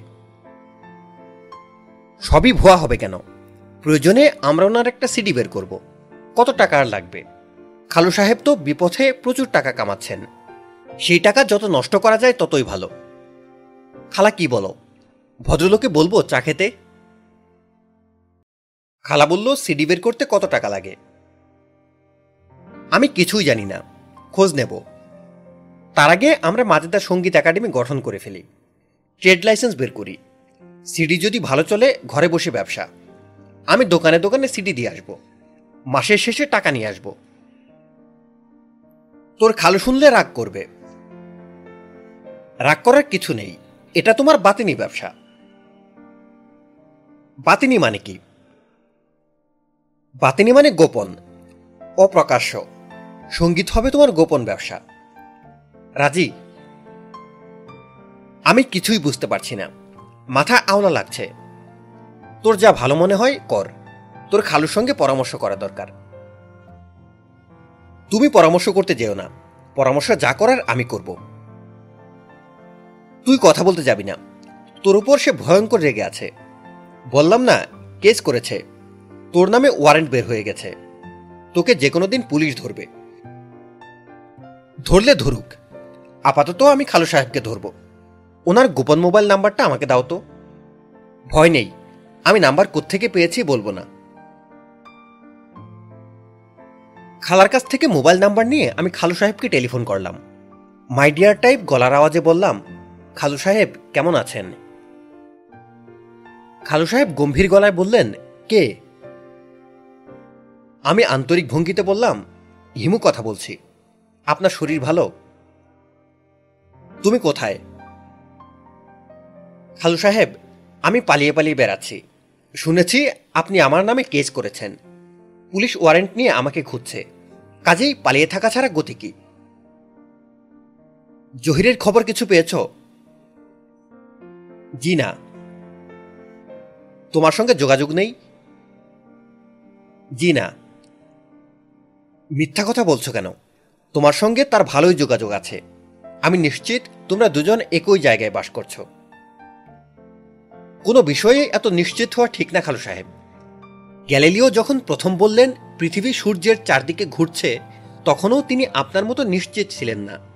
কিছুটা সন্দেহ তারও ছিল। হিমু, তুমি বেশি জ্ঞানী হয়ে গেছ। তোমার জ্ঞান কমাবার ব্যবস্থা নেওয়া হয়েছে। যথাসময়ে তা বুঝতে পারবে। জি আচ্ছা খালু সাহেব। আপনাকে একটা জরুরি কথা জিজ্ঞেস করার ছিল। আপনার মুড কি এখন ভালো? কথাটা মুড ভালো হলেই জিজ্ঞেস করব। আমার মুড নিয়ে তোমাকে ভাবতে হবে না। যা জিজ্ঞেস করতে চাও, করো। ট্রেড লাইসেন্স করার ব্যাপারে আপনি কি সাহায্য করতে পারবেন? অতি দ্রুত আমাদের একটা ট্রেড লাইসেন্স বের করতে হবে। মাজেদার সংগীত বিতানের নামে লাইসেন্স লিমিটেড কোম্পানি হবে। মাজেদা খালা কোম্পানির ডিরেক্টর কি বললে? আমি বললাম মাজেদা সংগীত বিতান শুদ্ধ সঙ্গীতের প্রচারের জন্য কাজ করবে। কোম্পানির প্রথম অবদান ওস্তাদ শমশিরুদ্দিন খার বেঞ্জোর সিটি। তোমার খালা সংগীত বিতান করছে, সিডি বের করছে? জি। তার একমাত্র ছেলে নেংটো হয়ে পথে পথে ঘোরার পরিকল্পনা করছে, আর সে কোম্পানি ফাঁদছে। আমি বললাম গান বাজনা নিয়ে ব্যক্তিগত দুঃখ ভুলে থাকার চেষ্টা। দেবদাস মদের বোতল নিয়ে দুঃখ ভোলার চেষ্টা করেছেন। খালার পক্ষে তো আর সেটা সম্ভব না। খালু সাহেব বললেন, সিডি কোম্পানি ফাদার বুদ্ধি তুমি তার মাথায় ঢুকিয়েছ। ঢোকানো বলতে যা বোঝায় তা না। তবে আইডিয়াটা নিয়ে সামান্য আলোচনা করেছি। তুমি তার মাথায় সিডির আইডিয়া ঢুকিয়ে দিলে। তুমি যে কত বড় বদমাস এটা জানো। এই খেলা আমি বন্ধ করতে যাচ্ছি। তুমি আনফিট ফর সোসাইটি সোসাইটি থেকে দীর্ঘদিনের জন্য তোমাকে দূরে রাখার ব্যবস্থা আমি করছি।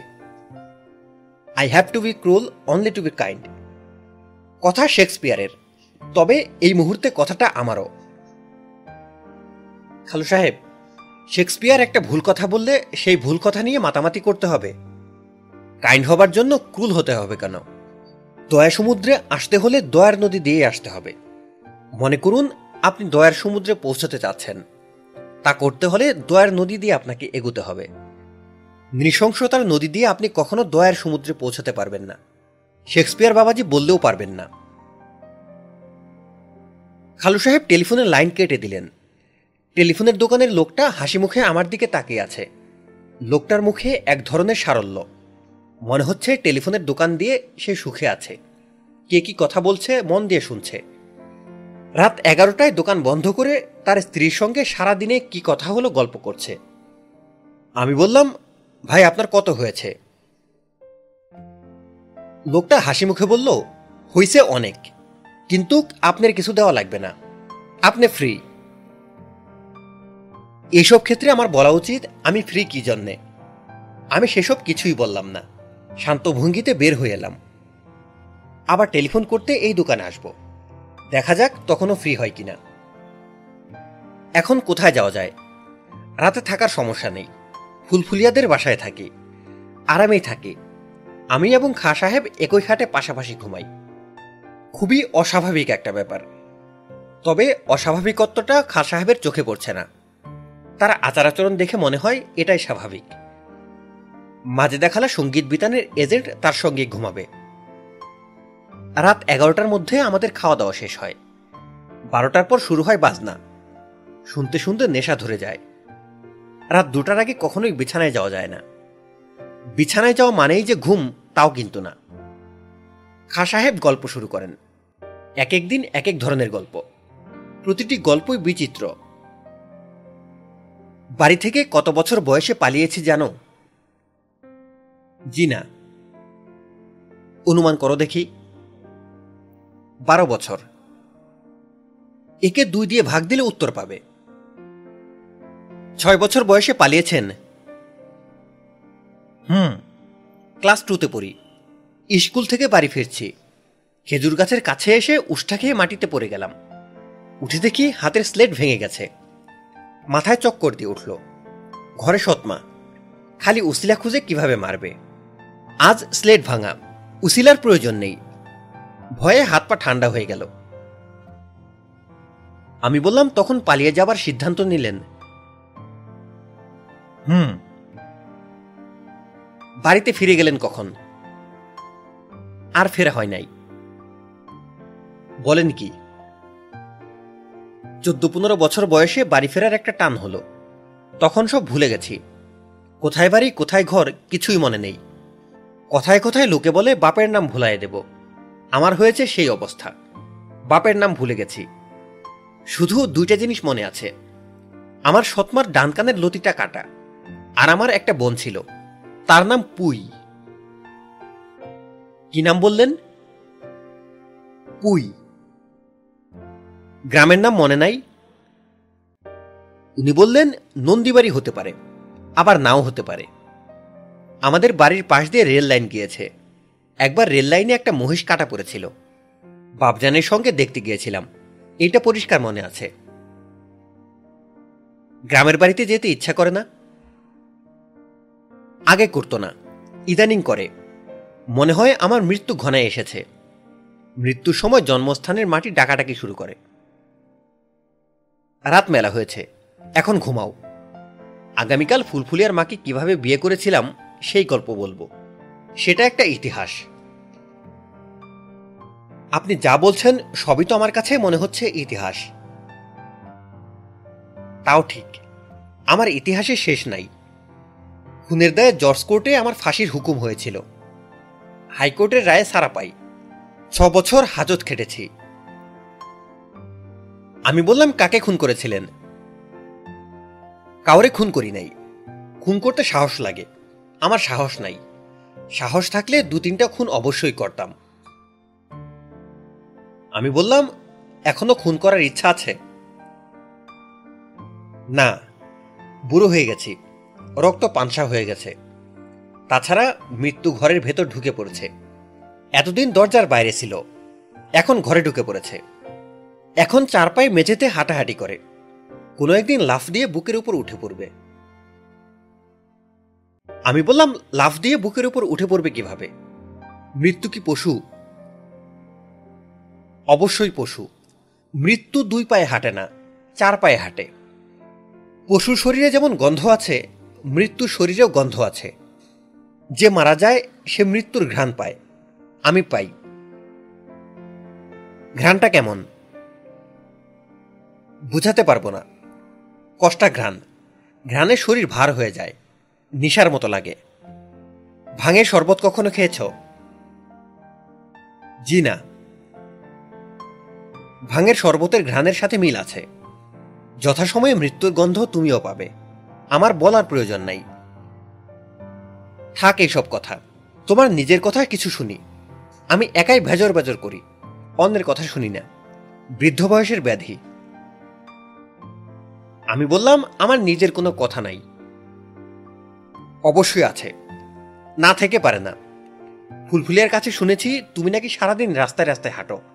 সত্য নাকি? জি। হাঁটো কি জন্যে? অদ্ভুত অদ্ভুত দৃশ্য দেখি। দেখতে ভালো লাগে, এই জন্যে হাঁটি। অদ্ভুত দৃশ্যটা কি? আছে অনেক কিছু। একদিন নিয়ে যাবে তো আমাকে? জি আচ্ছা। কবে নিয়ে যাবে? যেদিন আপনি বলবেন সেদিন। তোমার সঙ্গে যে কোনো দিন বের হলেই অদ্ভুত দৃশ্য দেখব। অবশ্যই। কাল সকালে যদি বের হই দেখব। হ্যাঁ দেখবেন। পরদিন আমি খা সাহেবকে অদ্ভুত দৃশ্য দেখাতে নিয়ে গেছি। অতীশ দীপঙ্কুর রোডের পাশের গলিতে খোলামেলা জায়গায় বিশাল এক রাধাচূড়া গাছ। খা সাহেব বললেন, এই তোমার অদ্ভুত দৃশ্য। আমি বললাম, জি। এই দৃশ্য দেখার জন্য দশ কিলোমিটার হেঁটেছি। জি। উনি বললেন রাধাচূড়া গাছ বাংলাদেশে কি একটাই? না, প্রচুর আছে। তবে এটা বিশেষ এক রাধাচূড়া বিশেষ কেন? আমি বললাম গাছটার ভয়ঙ্কর কোনো ব্যাধি হয়েছে। মানুষের যেমন ক্যান্সার হয়, গাছদেরও নিশ্চয়ই হয়। এরকম কিছু হয়েছে। ব্যথায় যন্ত্রণায় সে ছটফট করছে। গাছটার কাছে এসে দাঁড়ালে তার মৃত্যু যন্ত্রণা টের পাওয়া যায়। উনি বললেন, তুমি গাছটার মৃত্যু যন্ত্রণা টের পাচ্ছ? জি, পাচ্ছি। শুধু আমি একা না, পাখিরাও টের পাচ্ছে। আমরা অনেকক্ষণ হলো গাছটার সামনে দাঁড়িয়ে আছি। এই সময়ের মধ্যে কোনো পাখিকে কি গাছের ডালে বসতে দেখেছেন? উনি বললেন, ঢাকা শহরে পাখি কোথায়? যে গাছের ডালে বসবে? পাখি না থাকুক, কাক তো আছে। গাছের ডালে কিন্তু কোনো কাকও বসে নেই। গাছটার গায়ে হাত দিয়ে দেখুন। তার যে জ্বর এসেছে, হাত দিলেই টের পাওয়া যায়। খা সাহেব গাছে হাত রাখলেন। বিরক্ত গলায় বললেন জ্বর কোথায়? আমি বললাম, গাছের জ্বর তো মানুষের জ্বরের মতো না, যে গায়ে তাপ বাড়বে। তাদের জ্বর অন্যরকম তোমার যে মাথা খারাপ, এটা কি তুমি জানো? আমি বললাম, জি না, জানি না। তোমার মাথা খারাপ, সামান্য খারাপ না, বেশ ভালো খারাপ। হতে পারে। তুমি কি হেঁটে হেঁটে ক্যান্সার হওয়া গাছ খুঁজে বের করো? তা না। আমি আমার মতো হাঁটি। হঠাৎ হঠাৎ এরকম গাছ চোখে পড়ে। তখন কি করো? গাছের জ্বর কমাবার জন্য মাথায় পানি ঢালো। বেশিরভাগ সময় কিছুই করি না। গাছের মৃত্যু দেখি। মৃত্যু যন্ত্রণা দেখি। দু একটা ক্ষেত্রে গাছের মৃত্যু যন্ত্রণা কমাবার চেষ্টা করি। কীভাবে? যেমন ধরেন, এই গাছটার কি রোগ হয়েছে, এটা ধরার জন্য আমি নানান লোকজনের সঙ্গে কথা বলেছি। বোটানিক্যাল গার্ডেনের এক রিসার্চ অফিসার বলেছেন, ফাঙ্গাসের আক্রমণ হয়েছে। তার কথা মতো গাছে ফাঙ্গাসের ওষুধ দিয়েছি। বলধা গার্ডেনের এক মালি বলল, গাছের নিচের মাটিতে উই পোকা বাসা বানিয়েছে। এরা গাছের শিকড় খেয়ে ফেলছে। মালির কথা মতো গর্ত খুঁড়ে উই পোকার ওষুধ দেওয়া হয়েছে। ঢাকা বিশ্ববিদ্যালয়ের বোটানির এক শিক্ষক বলেছেন গাছটার বিশেষ ধরনের রোগ হয়েছে। এই রোগের বৈজ্ঞানিক নাম অ্যানথ্রাকনোস। তার কথাবার্তা মতো চিকিৎসা চলছে। খা সাহেব বললেন, কোনো পীর সাহেবের কাছ থেকে তাবিজ এনে দিচ্ছ না কেন? আমি বললাম, তাবিজের কথা মাথায় আসেনি। তবে স্থানীয় মসজিদের মোয়াজ্জেম সাহেবের সঙ্গে বন্দোবস্ত হয়েছে। উনি প্রতিদিন বাদ আসর গাছটার জন্য দোয়া করেন। ঠাট্টা করছ? না, ঠাট্টা করছি না। মানুষের জন্য যদি দোয়া করা যায়, তাহলে গাছের জন্য দোয়া করা যায়। গাছেরও প্রাণ আছে। জগদীশচন্দ্র বসুর আবিষ্কার। ওষুধপত্র, দোয়া, এইসবে কাজ হচ্ছে না?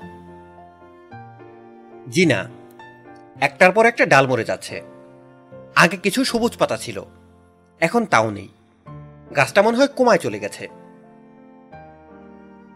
তুমি কি রোজ গাছটাকে দেখতে আসো? আমি বললাম, রোজ আসতে পারি না। তবে দু একদিন পর পর আসি। আশ্চর্য কাণ্ড। আমি বললাম, আপনাকে দেখে মনে হচ্ছে আপনি খুবই বিরক্ত হচ্ছেন। চলুন, ফেরা যাক। হেঁটে ফিরবেন নাকি রিক্সা নেব? টাইম কত? চারটা দশ।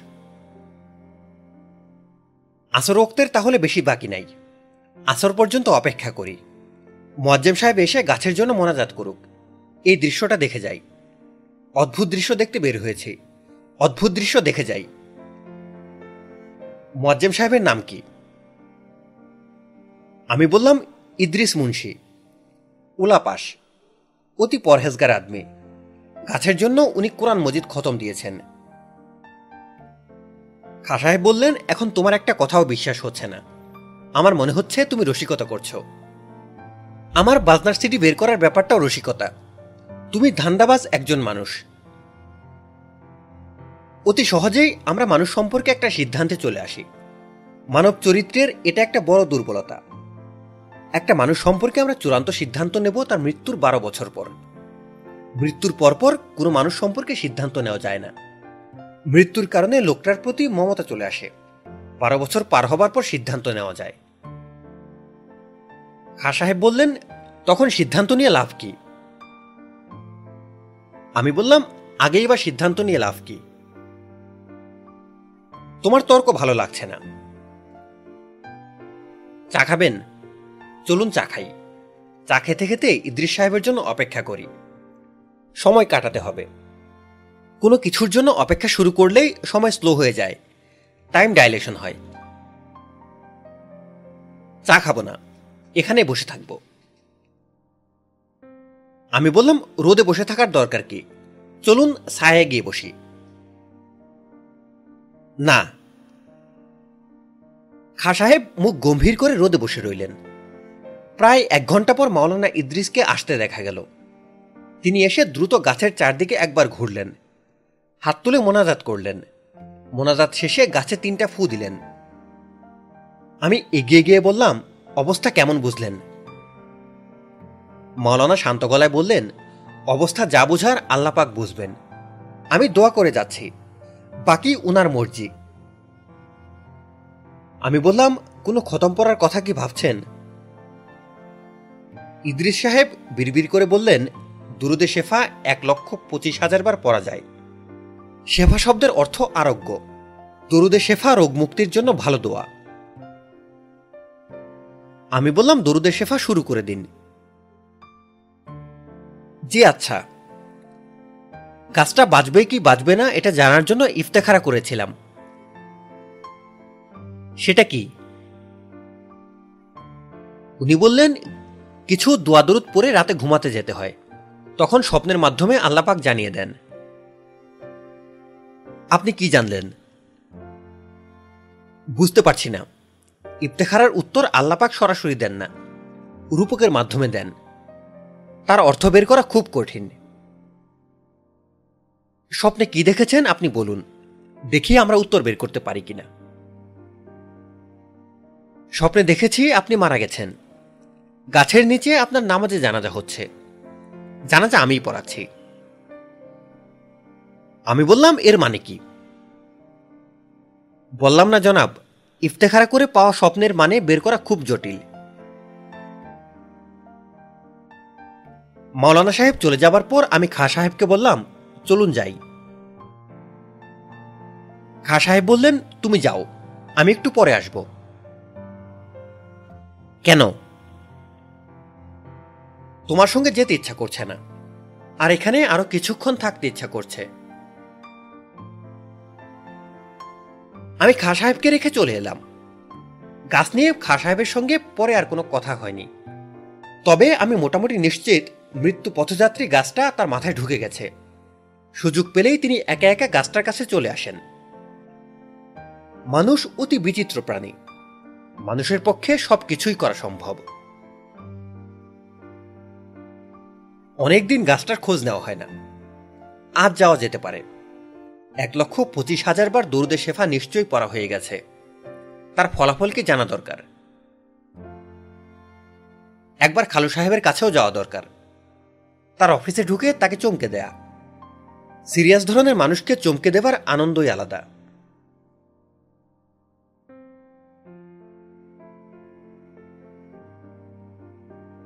বইটির বাকি অংশ শুনতে আমাদের সাথেই থাকুন।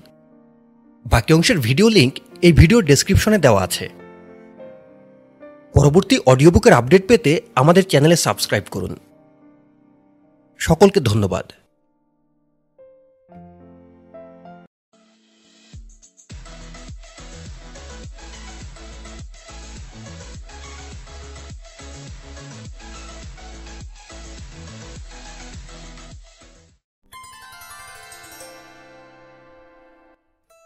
মাই অডিও বুকে স্বাগতম। আজকে পড়ব হুমায়ুন আহমেদের লেখা হিমু সিরিজ থেকে এগারোতম বই। বইটির নাম চলে যায় বসন্তের দিন। পড়ব বইটির শেষ পর্ব। আর বই পাঠে প্রতিদিনের মতো সাথে আছি আমি সজল।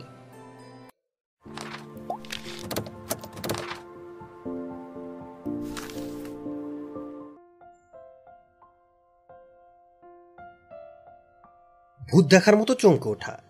এ ধরনের বাক্য বাংলা সাহিত্যে প্রচলিত আছে।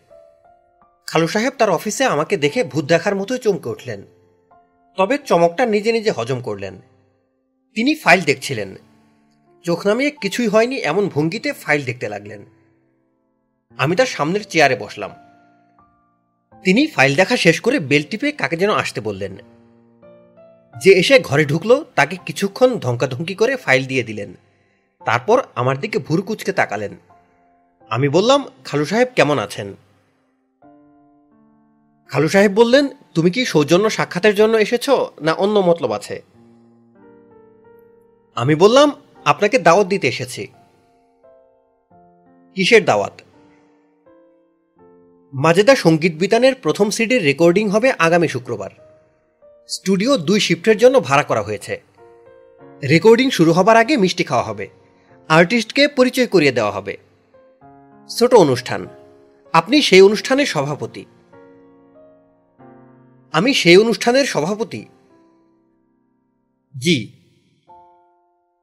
তুমি ঠিক করেছ। জি, আমি ঠিক করেছি। ওই দিন আপনার অফিসও থাকবে বন্ধ। দিনটাও শুভ। শুক্রবার। ঠিক করে বলো তো, তুমি আমার কাছে কি চাও? খালু সাহেব আমি তো ঠিক করেই বলেছি। আমি চাই আপনি মহরত অনুষ্ঠানের সভাপতি হন। শোনো হিমু, দুই রকম মাছ আছে, গভীর জলের মাছ আর অগভীর জলের মাছ। তুমি এই দুইটার বাইরের মাছ, তুমি হলে পাতালের মাছ। তুমি নিশ্চিত পরিকল্পনা নিয়ে আগাও। কেউ বুঝতে পারে না পরিকল্পনাটা কি। যখন বুঝতে পারে, তখন কিছু করার থাকে না। কারণ পরিকল্পনা ততক্ষণে শেষ। তুমি যা করতে চেয়েছ তা করা হয়ে গেছে। ঝেড়ে কাশো। বলো কি করতে চাচ্ছ? নীল নকশাটা কি? আমার কোনো নীল নকশা নেই, খালু সাহেব। খালু সাহেব কঠিন গলায় বললেন, অবশ্যই আছে। তুমি শুধু সংগীত বিতান করে একজনের সিডি বের করবে তা হয় না। তোমাকে আমি হারে হারে চিনি। এসো খোলাখুলি আলোচনা করো। তার আগে বলো জহির কোথায়? আমি জানি না সে কোথায়। তার সঙ্গে তোমার যোগাযোগ নেই? জি না। জহির আমার অফিসের ঠিকানায় একটা চিঠি পাঠিয়েছে। এই চিঠি আমি তোমার খালাকে দেখাইনি, লুকিয়ে রেখেছি। তোমাকে পড়তে দিচ্ছি। তুমি চিঠিটা পড়ো। একবার না, তিন চারবার পড়ো। চিঠি পড়ার পর আমাকে বলো চিঠির মানে কি। আমি বললাম মানে বুঝতে পারছেন না। না, আমি চিঠির অর্থ উদ্ধার করতে পারছি না। আমার মাথায় কুলাচ্ছে না। খালু সাহেব ড্রয়ার খুলে চিঠি বের করে দিলেন। আমি চিঠি পড়তে শুরু করলাম। জহির লিখেছে, বাবা, তুমি এবং মা তোমরা দুজনেই নিশ্চয়ই আমার উপর খুব রাগ করেছ। রাগ করাই স্বাভাবিক। আমি যে কাণ্ড করেছি, সেটা অবশ্যই গ্রহণযোগ্য না। আমি খুব অস্থির ছিলাম বলেই হুট করে এমন সিদ্ধান্ত নিয়েছি। হাঁটা শুরু করবার পর থেকে অস্থিরতা কেটে গেছে। যতই হাঁটছি ততই অস্থিরতা কমছে। আমার ধারণা শাহপুরী দ্বীপে পৌঁছে সমুদ্র স্নান করার পর অস্থিরতা পুরোপুরি কেটে যাবে। আমি অন্য মানুষ হয়ে যাব। হিমু ভাইজান আমাকে এরকমই বলেছেন। এখন আমার হাঁটার অভিজ্ঞতা বলি। আমি তেঁতুলিয়ায় বাংলাদেশ বর্ডারের শেষ সীমা থেকে হাঁটা শুরু করেছি। কখন শুরু করলাম বলতে পারছি না, কারণ আমার সঙ্গে ঘড়ি নেই। তবে হাঁটা শুরু করেছি সূর্য উদয়ের সঙ্গে সঙ্গে। ঠিক করে রেখেছি, হাঁটা শেষ করব সূর্যাস্তের সময়। প্রথম দিন একুশ মাইল হেঁটেছি। খাওয়া দাওয়া অসুবিধা হয়নি। যে দুটা বাড়িতে ভাত চেয়েছি, সে দুবারই থেকেই ভাত দিয়েছে। একজন আবার খুবই আদর যত্ন করল, পোলাও রাঁধল। খাওয়ার সমস্যা আমার হবে বলে মনে হচ্ছে না। বাথরুমের সমস্যা হচ্ছে। জঙ্গলে বাথরুম সারা বেশ ঝামেলার ব্যাপার। সবচেয়ে বড় সমস্যা মুখ ভর্তি দাড়িগোপ হওয়ায় সারাক্ষণ মুখ কুটকুট করছে। আরেকটা সমস্যা হলো পায়ে ফোসকা পড়ে গেছে। কেটসের জুতা জোড়া মনে হয় টাইট হয়ে গিয়েছিল। জুতা ফেলে দিয়ে এখন খালি পায়ে হাঁটছি। খালি পায়ে হাঁটার জন্য স্পিড একটু কমে গেছে। দুপুরে মাটিতেতে থাকে। তার উপর দিয়ে হাঁটাই মুশকিল। হাঁটা শুরুর পঞ্চাশ দিনের দিন খুবই আশ্চর্যজনক ঘটনা ঘটেছে। আশ্চর্যজনক এবং অবিশ্বাস্য। তবে এরকম কিছু যে ঘটবে আমি তা জানতাম এবং ঘটনার জন্য মনে মনে প্রস্তুত ছিলাম। তোমাকে টেনশনে না রেখে ঘটনাটা বলি। বুধবার সকাল আটটা নটার দিকে হাঁটা শুরু করলাম। সময়টা অনুমানে বলছি, আমার সঙ্গে ঘড়ি নেই। সদর রাস্তায় পা দিয়েই দেখি হিমু ভাইজান।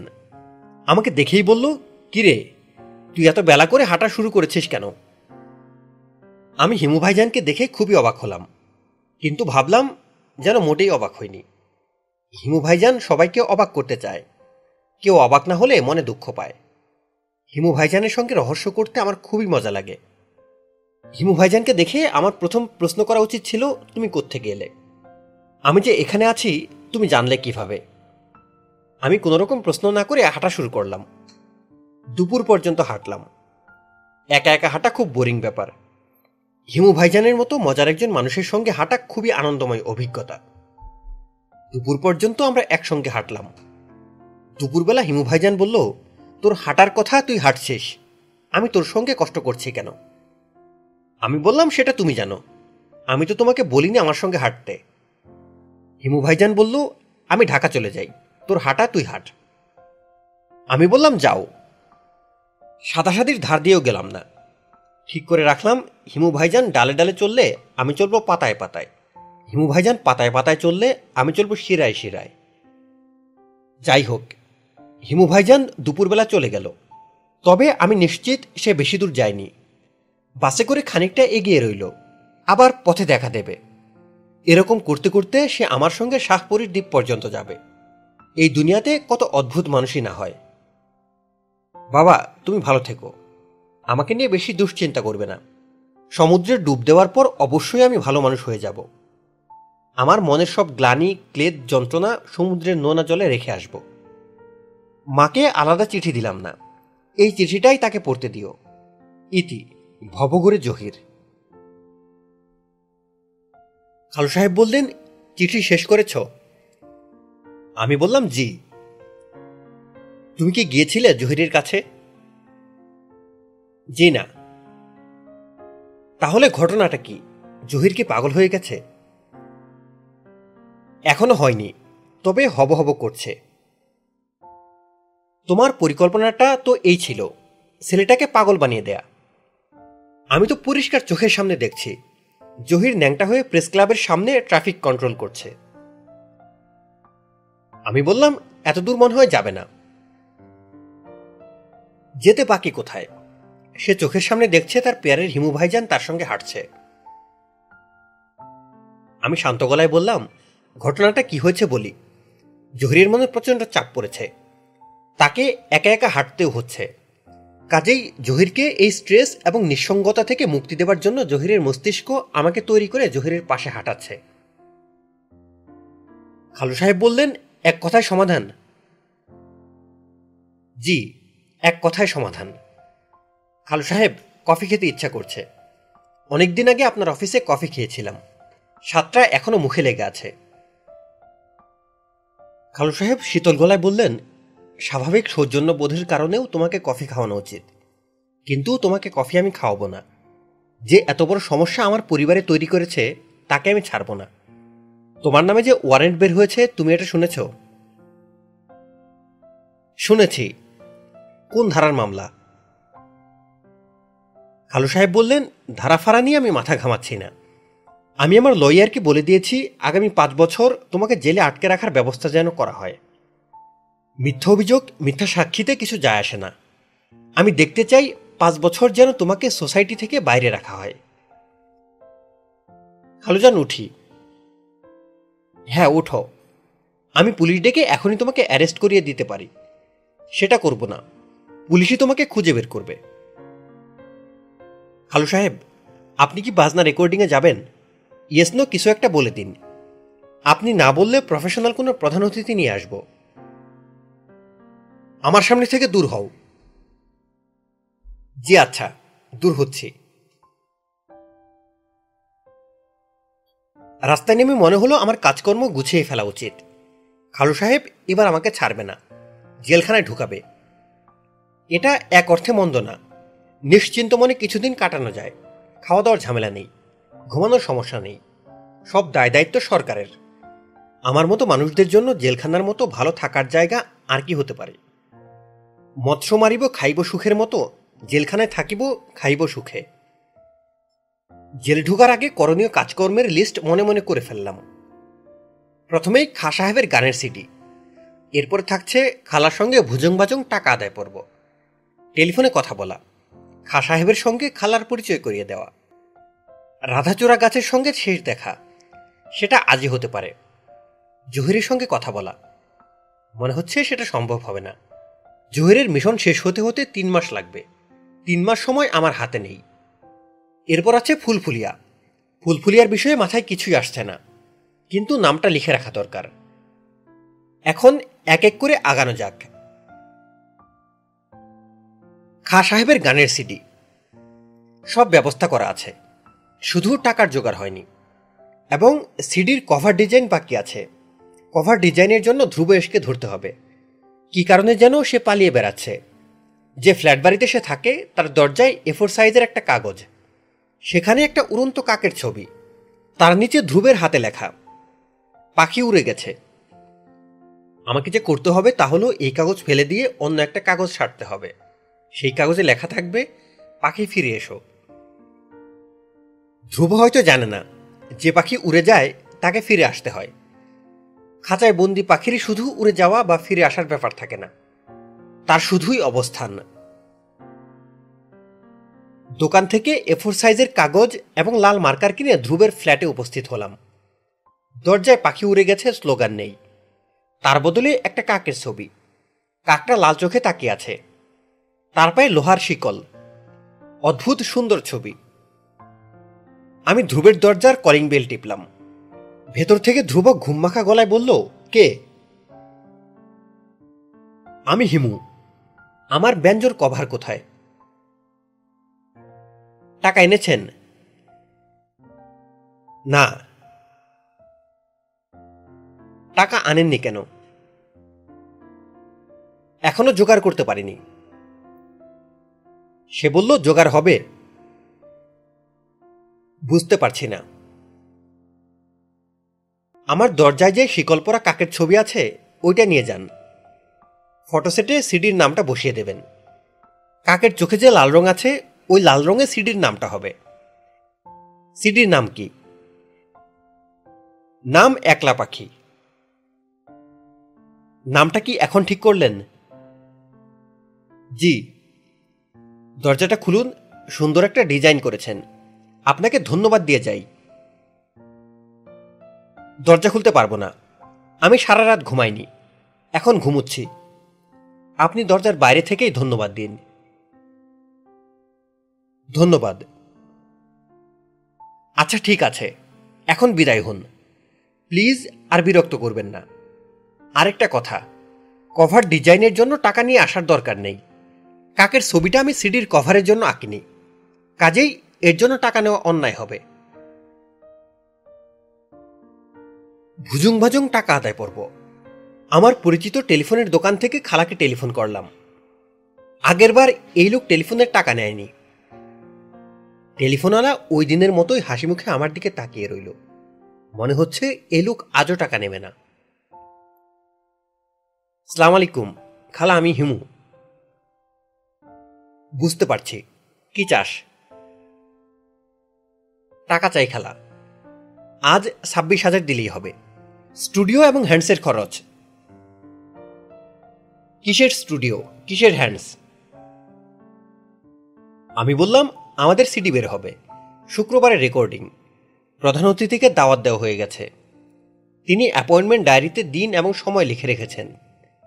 ওই দিন তাকে গাড়ি করে আনতে হবে এবং বাসায় দিয়ে আসতে হবে। খালা, শুক্রবারে তোমার গাড়িটাও লাগবে।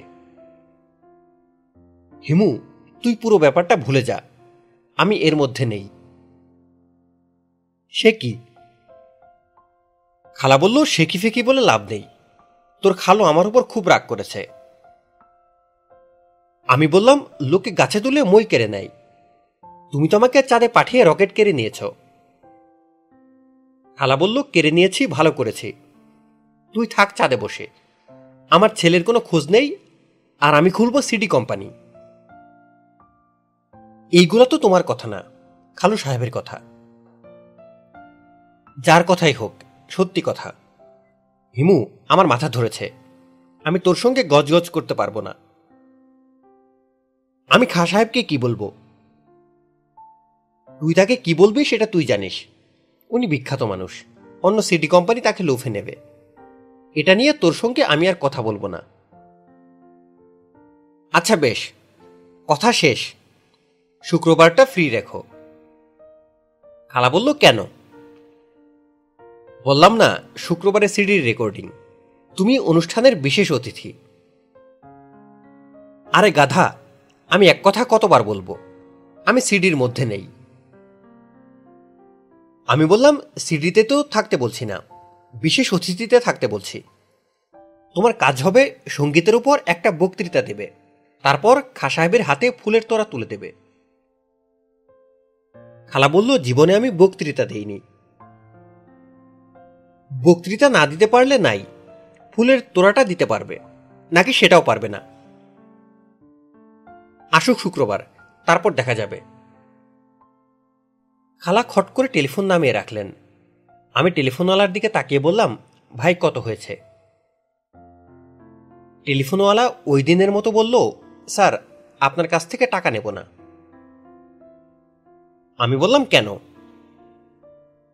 আপনি একবার আমাকে খুব বড় একটা উপকার করেছিলেন। মানুষ উপকারের কথা মনে রাখে না।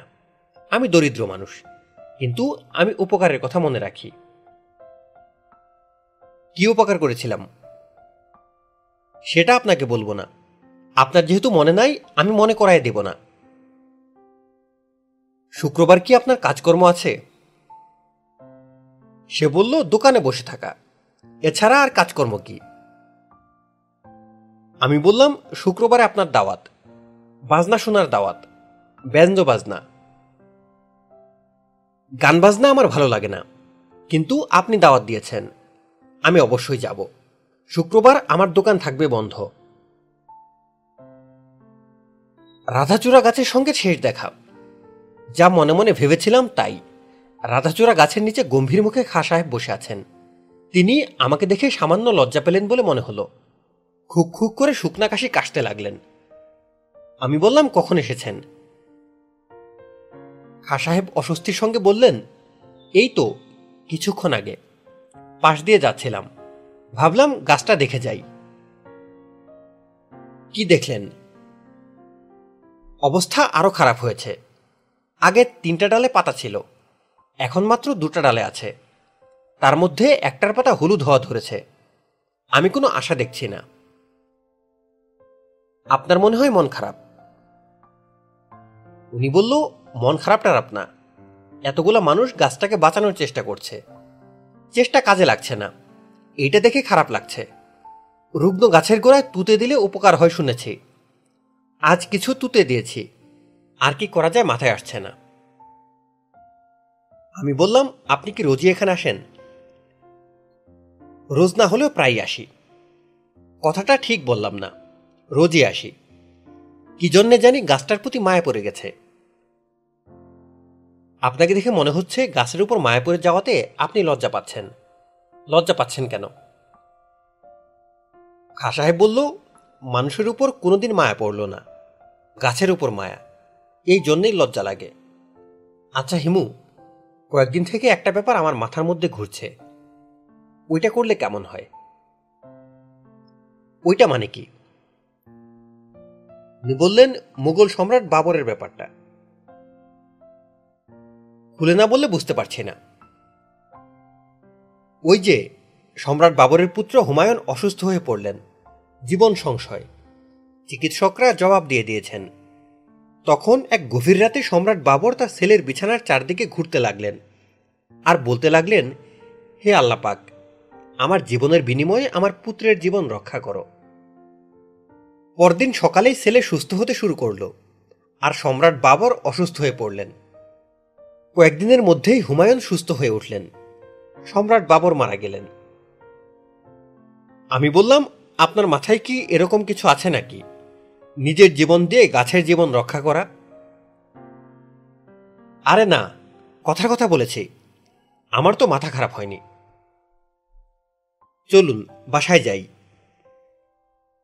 তুমি যাও। মাওলানা সাহেব আসর ওয়াক্তে আসবেন। দুরুদে শেফার খতম তিনি শেষ করেছেন।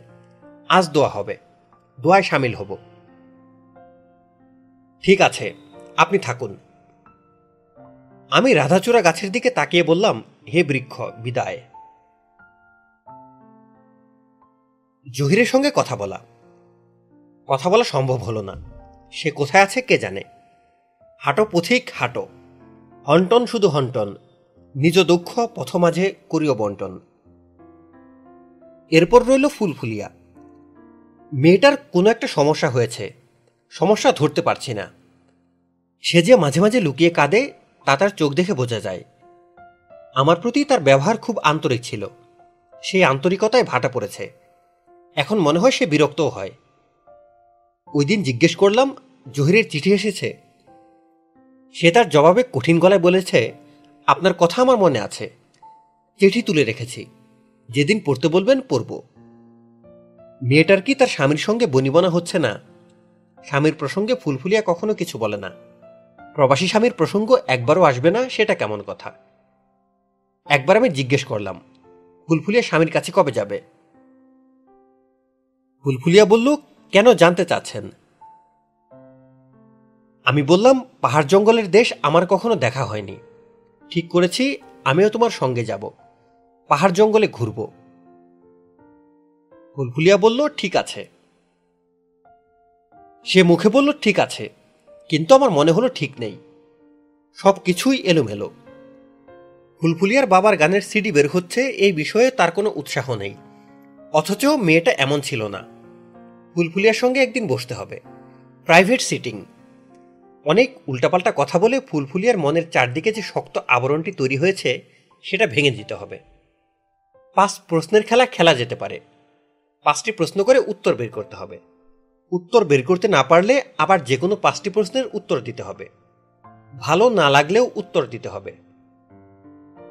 বলতো ফুলি, জিনিসটা কি? সে ঝিকমিক করে। তাকে দেখা যায় প্রবল শোকে ও প্রবল আনন্দে। সে দেখতে কেমন? তার কোনো আকৃতি নেই, কিন্তু সে ঝিকমিক করে। তার বর্ণ কি?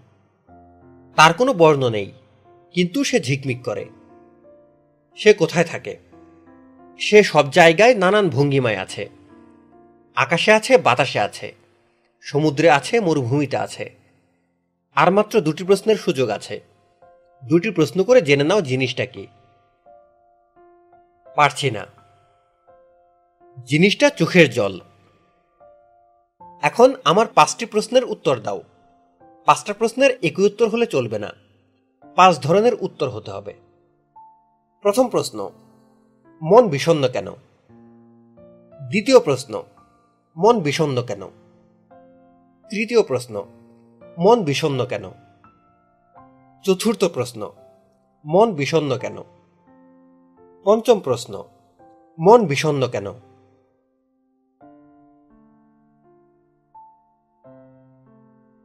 মাঝেতে খালা বলল, ওই বুড়োই কি তোর বিখ্যাত ওস্তাদ?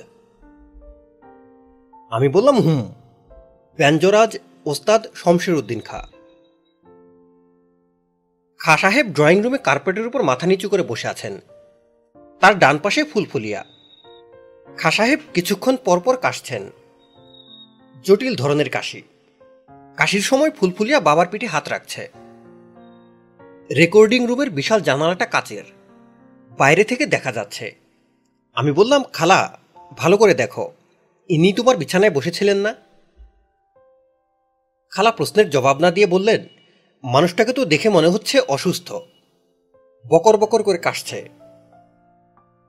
আমি বললাম, হুম, কাল রাত থেকেই কাশছে। জ্বরও আছে। থার্মোমিটার ধরলে একশো দুইটুই পাওয়া যাবে বলে ধারণা। আমি বলেছিলাম, আজকে রেকর্ডিং শিডিউল বাতিল করতে। বুড়ো রাজি হয়নি। খালা বলল, বকর বকর কাশি নিয়ে গান বাজনা করবে কীভাবে? গান তো করবে না, যন্ত্র বাজাবে। কোন যন্ত্র? হাতে যেটা নিয়ে বসে আছে সেটা? আমি বললাম, হুম। খেলনা খেলনা মনে হচ্ছে। বাজনা শুরু হলে বুঝবে খেলনা না। রবীন্দ্রনাথের কবিতা, এত ক্ষুদ্র যন্ত্র হতে এত শব্দ হয়। দেখিয়া জগতের লাগে পরম বিস্ময় খালা অস্বস্তির সঙ্গে বললেন, হিমু, তোর সঙ্গে একটা ব্যাপার ক্লিয়ার করে নেই। আমি কিন্তু বক্তৃতা দেব না। হাতে ফুলটুলো তুলে দিতে পারব না। আচ্ছা দিতে হবে না। তুই আবার কায়দা করে টাকা পয়সার ব্যাপারে আমাকে ফাঁসাবি না। আমি একটা পয়সাও দেব না। আচ্ছা দিও না। তুই তো টাকা পয়সা জোগাড় করেছিস। আমি বললাম, এখনও করিনি, তবে ব্যবস্থা হয়ে যাবে। এসো, তোমার সঙ্গে ওস্তাদজির পরিচয় করিয়ে দেই। কোনো দরকার নেই। আমি কিন্তু দশ পনেরো মিনিট থেকেই চলে যাব। বাজনা ফাজনা আমার ভালো লাগে না। এখানে এসেছি, জানতে পারলেও তোর খালু রাগ করবে। ঠিক আছে, চলে যেও। খালা বলল ওস্তাদজির পাশে যে মেয়েটা বসে আছে সে কে? ওনার মেয়ে। দেখতে সুন্দর না? খুবই সুন্দর। মেয়েটাকে এত চিন্তিত লাগছে কেন? জানি না।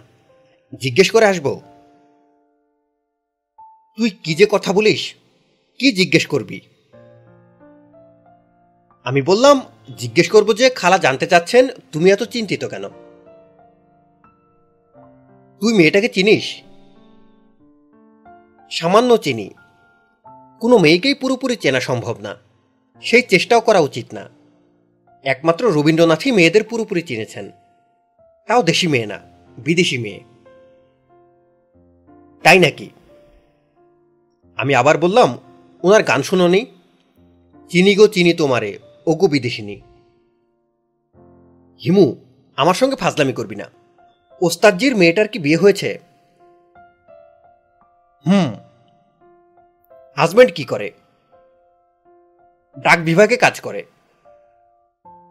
খালা বলল, মেয়েটার চুল সুন্দর না। কোকরানো চুলে মেয়েদের ভালো লাগে না।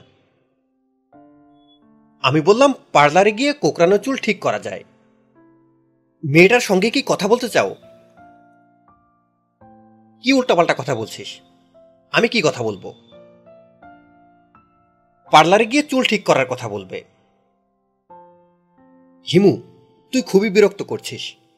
আমার সামনে থেকে যা। বাজনা ভাজনা কি করার শুরু কর। ঘড়ি ধরে দশ মিনিট থাকব, তারপর চলে যাব। আমাকে শিকল দিয়ে বেঁধেও রাখতে পারবে না। আমি ওস্তাদজির কাছে গেলাম। ওস্তাদজির শরীর যতটা খারাপ ভেবেছিলাম, দেখা গেল তার চেয়েও খারাপ। চোখের মনি ছোট হয়ে গেছে এবং মনি চকচক করছে। হাত কাঁপছে। তার হাতে এক লিটারের পানির বোতল। একটু পরপর গ্লাসে পানি ঢেলে পানি খাচ্ছেন। ফুলফুলিয়া চিন্তিত গলায় বলল, বাবার শরীর বেশি খারাপ। ওনার বিছানায় শুয়ে থাকা দরকার। শমশেরউদ্দিন খা সাহেব জলজলে চোখে মেয়ের দিকে তাকিয়ে বললেন, যন্ত্রণা করিস না। আমার যন্ত্রণা ভালো লাগে না। ফুলফুলিয়া বলল, যন্ত্রণা আমারও ভালো লাগে না। আমি সারা জীবন তোমার যন্ত্রণা মুখ বুঝে সহ্য করেছি। এখন তুমি কিছুক্ষণ আমার যন্ত্রণা সহ্য করবে। তুই কি করবি? আমি তোমাকে বাসায় নিয়ে যাব। জোর করে বাসায় নিয়ে যাবি? হ্যাঁ জোর করে বাসায় নিয়ে যাব। খা সাহেবের দুটা চোখ ধক করে জ্বলে উঠল। তিনি স্টুডিওর সবাইকে চমকে দিয়ে পাশে বসে থাকা মেয়েটার গালে প্রচণ্ড চর বসিয়ে দিলেন। ফুলফুলিয়া মাথা ঘুরে এলিয়ে পড়ে গেলেও সঙ্গে সঙ্গে উঠে বসল। নিজেকে সামলাবার জন্য কিছুটা সময় নিল। তারপর শাড়ির আঁচল মাথায় তুলতে তুলতে সহজ গলায় বলল, বাবা রেকর্ডিং শেষ করে চলে এসো। আমি বাসায় যাচ্ছি। খা সাহেব থমথমে গলায় বললেন রেকর্ডিংয়ের সময় তুই থাকবি না? ফুলফুলিয়া বলল, না। আমি না থাকলে তোমার জন্য ভালো, আমার জন্যও ভালো। খা সাহেব বললেন, যেখানে ইচ্ছা যা। আমি বাকি জীবন তোর মুখ দেখতে চাই না। ফুলফুলিয়া কিছু না বলে উঠে দাঁড়াল। গল্প উপন্যাসে প্রায়ই পাওয়া যায়। প্রচণ্ড চর দেওয়া হয়েছে যে গালে আঙ্গুলের দাগ বসে গেছে। এই ব্যাপার বাস্তবে ঘটে না। বাস্তবে যা হয় তা হচ্ছে লাল হয়ে গাল ফুলে যায়।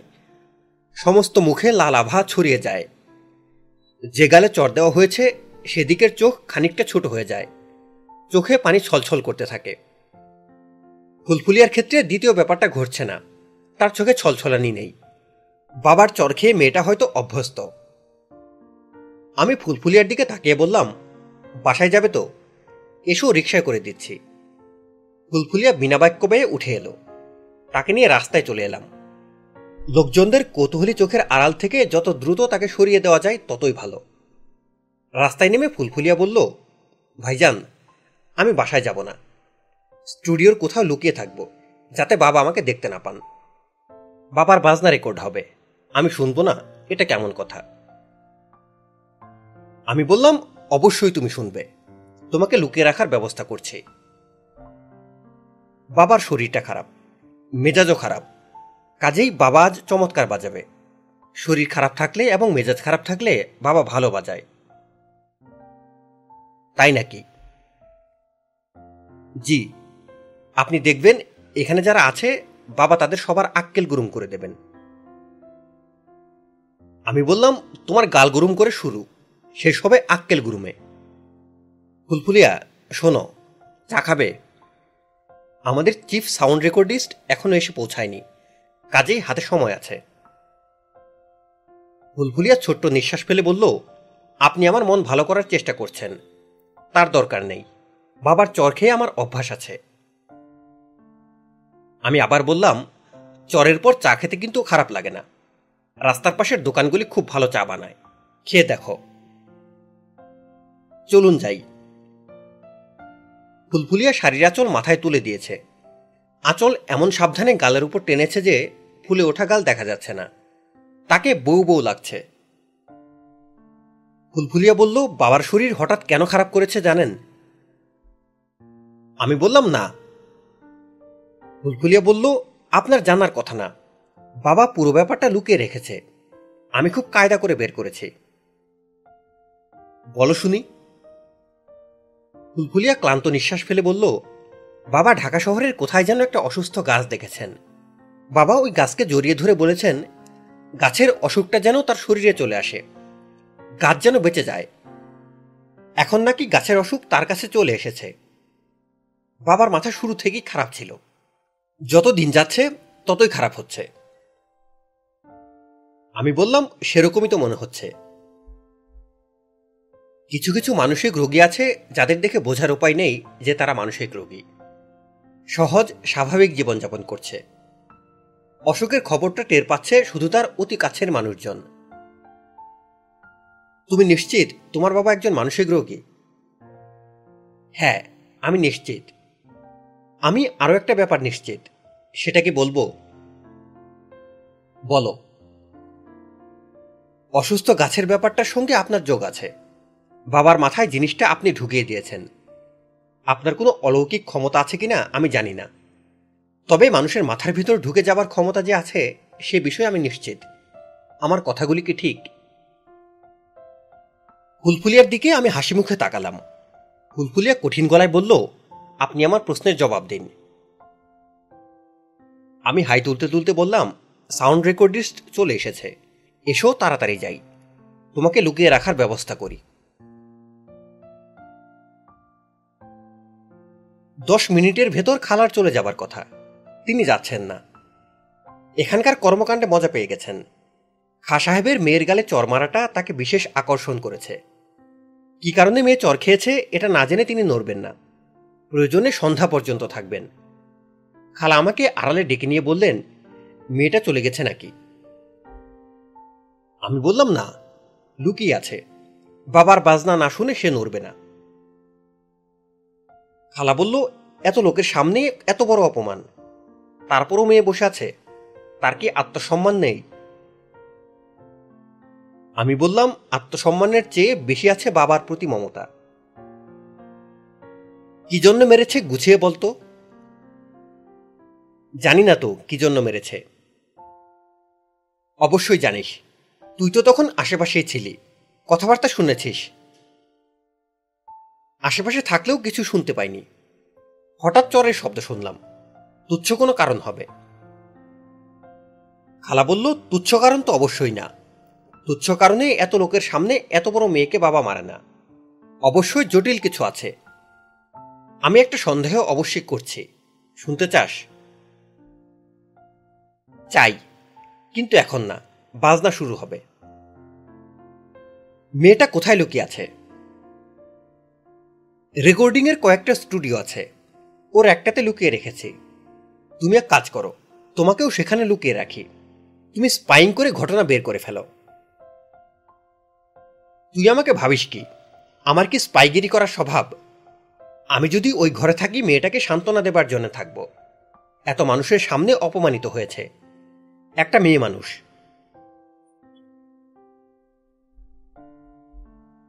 প্রফেশনাল একজন সভাপতিকে আসতে বলা হয়েছিল। অবসরপ্রাপ্ত বিশ্ববিদ্যালয়ের অধ্যাপক। অবসরপ্রাপ্ত জেনারেলরা রাজনীতিতে আসেন। বিশ্ববিদ্যালয়ের অবসরপ্রাপ্ত শিক্ষকদের দৌড় এলেবেলে অনুষ্ঠানের সভাপতি পর্যন্ত। গাড়ি না পাঠানোই তিনি আসেননি। তবে আমার টেলিফোনওয়ালা এসেছে। নিজের লোকের মতো ছোটাছুটি করে চা খাওয়াচ্ছে, পানি খাওয়াচ্ছে। মাইক অন হয়েছে। সাউন্ড রেকর্ডিস্ট ওকে সিগন্যাল দিয়েছে। লালবাতি জ্বলছে। ওস্তাদ শমশের উদ্দিন খাঁ এদিক ওদিক তাকাচ্ছেন। আমি কাছে গিয়ে বললাম, কিছু বলবেন? শমশের উদ্দিন বিব্রত গলায় বললেন, ফুলফুলিয়া কি সত্যি চলে গেছে? আমি বললাম, না। আপনার পাশের ঘরেই লুকিয়ে আছে। আপনার বাজনা না শুনে সে যাবে না। শমশের উদ্দিন বললেন, আপনি কি দয়া করে আমার মেয়েটাকে বলবেন? সে যেন আমাকে ক্ষমা করে দেয়। আমি অনেক অপরাধ অনেকবার করেছি। কখনো তার জন্য ক্ষমা চাই নাই। আজ আমি আমার মেয়ের কাছে ক্ষমা প্রার্থনা করছি। এটা তাকে জানিয়ে আসুন। তারপর বাজনা শুরু করব। আপনার মেয়েকে কিছু বলতে হবে না। মাইক অন করা আছে। আপনার কথা সবাই শুনতে পাচ্ছে। ও আচ্ছা ঠিক আছে। আপনার শরীর কি বেশি খারাপ লাগছে? শরীর খারাপ লাগছে, কিন্তু অসুবিধা নাই। বিসমিল্লা শমশের উদ্দিন খাঁ ব্যঞ্জের উপর ঝুঁকে পড়লেন। প্রথমে টুং করে একটা শব্দ হলো, তারপর দুইবার টুং টাং তারপরই মনে হলো টিনের চালে বৃষ্টির ফোঁটা পড়তে শুরু করেছে।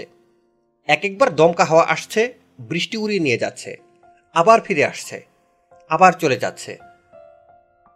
না, এখন আর বৃষ্টির শব্দ বলে মনে হচ্ছে না। মনে হচ্ছে শিকলপরা বন্দিনী রাজকন্যা কাঁদছে। তার কান্নার শব্দ আসছে। একই সঙ্গে তার পায়ের শিকলের শব্দও আসছে। মায়া ধর্মগ্রন্থে ঈশ্বর বলেছেন, হে পতিত মানব সন্তান, তোমরা ভুল জায়গায় আমাকে অনুসন্ধান করো না। আমাকে অনুসন্ধান করো সঙ্গীতে। আমি ছন্দময় সংগীত। আমার সৃষ্টি ছন্দময় সংগীত। আমার ধ্বংস ছন্দময় সংগীত। বাজনা শেষ হলো। ফুলফুলিয়ার ঘরে ঢুকে দেখি সে ব্যাকুল হয়ে কাঁদছে। খালা তাকে শান্ত করার চেষ্টা করছেন। আমাকে দেখেই খালা বললেন, ওস্তাদজিকে এরকম মন খারাপ করা বাজনা বাজাতে নিষেধ কর। মেয়েটা কেঁদে অস্থির হচ্ছে। গান বাজনা মানুষকে আনন্দ দেবার জন্যে। কাটাবার জন্যে তো না। তুই এক্ষুনি গিয়ে ওনাকে আমার কথা বলে নিষেধ করবি। আমার কথা ওনাকে শুনতে হবে। আমি প্রডিউসার টাকা আমি দিচ্ছি। টাকা তুমি দিচ্ছ? অবশ্যই। কত টাকা দিতে হবে বল। চেক বই সঙ্গে আছে। চেক লিখে দিচ্ছি। বাজনার দ্বিতীয় অংশ শুরু হয়েছে। ফুলফুলিয়ার কান্না থেমেছে। সে মন্ত্রমুগ্ধের মতো তাকিয়ে আছে। যেন সে এই ভুবনে নেই। তার যাত্রা শুরু হয়েছে অন্য কোনো ভুবনের দিকে। খালার চোখে পানি টলমল করছে। আমার সামনে তিনি যদি চোখের পানি ফেলেন, তাতে খুব লজ্জায় পড়বেন। আমি ঘরের বাইরে চলে এলাম। হে মানব সন্তান, আমি নানান রূপে তোমাদের সামনে নিজেকে উপস্থিত করেছি। চোখ মেললেই আমাকে দেখবে, কান পাতলেই আমাকে শুনবে। কেন তোমরা চোখ ও কান দুই বন্ধ করে রেখেছ?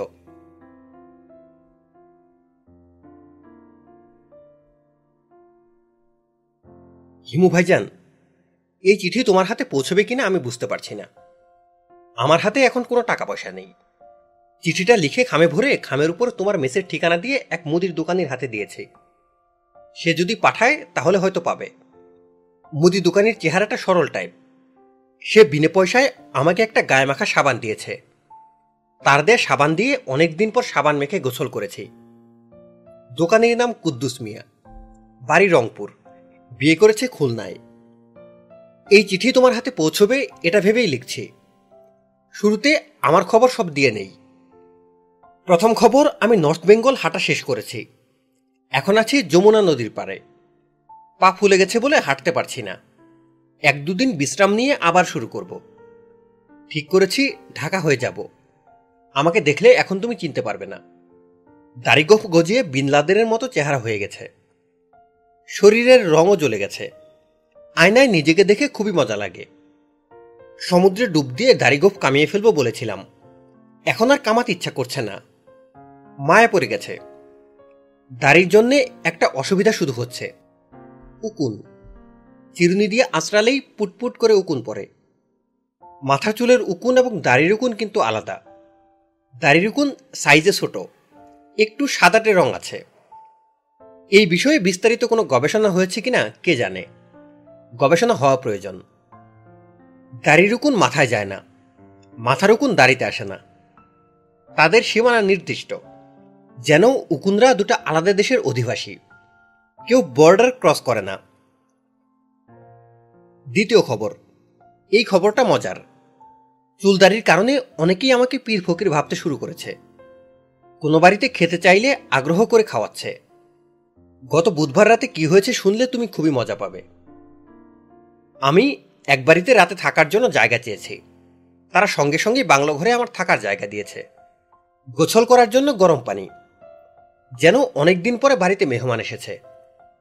গোছল শেষ করে খাওয়া দাওয়া করে ঘুমোতে যাব এমন সময় চার পাঁচ বছরের একটা মেয়ে কোলে নিয়ে তার বাবা মা উপস্থিত। বাচ্চাটা পেটের ব্যথায় চিৎকার করে গাচ্ছে বাবা মা চাচ্ছে আমি যেন মেয়েটার পেটে একটা ফু দিয়ে দেই। চিন্তা করো কি অবস্থা। আমাকে কে ফু দেয় তার নাই ঠিক। শেষে দাঁতমুখ খিচিয়ে দিলাম এক ফু। আমার দাঁতমুখ খিচানো দেখে মেয়েটা হয়তো ভয় পেয়েছে। ভয়েই তার ব্যথা কমে গেল। মেয়ের বাবা মা যত না অবাক, আমি তার চেয়েও অবাক। মেয়ের বাবা একটা বিশ টাকার নোট আমাকে দিয়ে গেল। আমি গম্ভীর গলায় বললাম, টাকা দিয়ে কি হয়? টাকা দিয়ে কি চাঁদের আলো কিনতে পারবে? খুবই ফিলোসফি মার্কা কথা। নিজের কথা শুনে নিজেই মুগ্ধ। ওই বাড়ি থেকে মোটামুটি আমি একজন পীর সাহেব হিসেবে বের হলাম। বাড়ির মানুষ খুবই অবাক। যখন আমি সকালে নাস্তা খেলাম না, আমি বললাম, দিনে আমি কিছু খাই না। সূর্য ডোবার পর একবেলা খাই। ঘটনা অবশ্যই এরকমই। ভরপেটে হাঁটতে কষ্ট হয়। তবে ওই বাড়ির লোকজন ভেবেছে, আমি সারাদিন রোজা রাখি। আমি কারও ভুল ভাঙাচ্ছি না। নিজেকে অলৌকিক ক্ষমতা সম্পন্ন পীর ভাবতে ভালো লাগছে। কেউ যখন আমার পরিচয় জিজ্ঞেস করে, তখন বলি, পরিচয় তো ভাই জানি না। পরিচয়ের খোঁজেই পথে পথে হাঁটছি। খুবই উচ্চ মার্গের কথা। এখন তোমাকে জরুরি একটা কথা বলি। ফুলফুলিয়ার সঙ্গে তোমার কি কোনো যোগাযোগ আছে? এক রাতে আমি স্বপ্নে দেখলাম ফুলফুলিয়ার বাবা খুবই অসুস্থ। তাকে খোলা মাঠে শুইয়ে রাখা হয়েছে। গাছের পাতা দিয়ে তার শরীর ঢাকা। ফুলফুলিয়া পা থেকে মাথা পর্যন্ত নিজেকে বোরখায় ঢেকে বাবার চারদিকে ঘুরছে। স্বপ্নটা দেখে আমার খুব মন খারাপ হয়েছে। যদিও জানি স্বপ্ন কোনো ব্যাপার না। সারাক্ষণ ফুলফুলিয়ার কথা ভাবি বলেই এমন স্বপ্ন দেখছি। ভাইজান, আমি তোমাকে নিয়েও একটা দুঃস্বপ্ন দেখেছি। দেখলাম পুলিশ এসে তোমাকে ধরেছে এবং জেলখানায় নিয়ে যাচ্ছে। পুলিশের হাতে ধরা খাওয়া তোমার জন্য নতুন কিছু না। প্রায় তো তুমি থানা হাজতে রাত কাটাও। আমি এটা নিয়ে ভাবছি না। শুধু ফুলফুলিয়ার স্বপ্নটা নিয়ে খুব দুশ্চিন্তা লাগছে। ভাইজান, শোনো। ঢাকায় এসে আমি যদি ফুলফুলিয়ার সঙ্গে দেখা করি, সেটা কি খুব খারাপ হবে? তুমি যা বলবে, তাই করব। তুমি ভালো থেকো। জহির।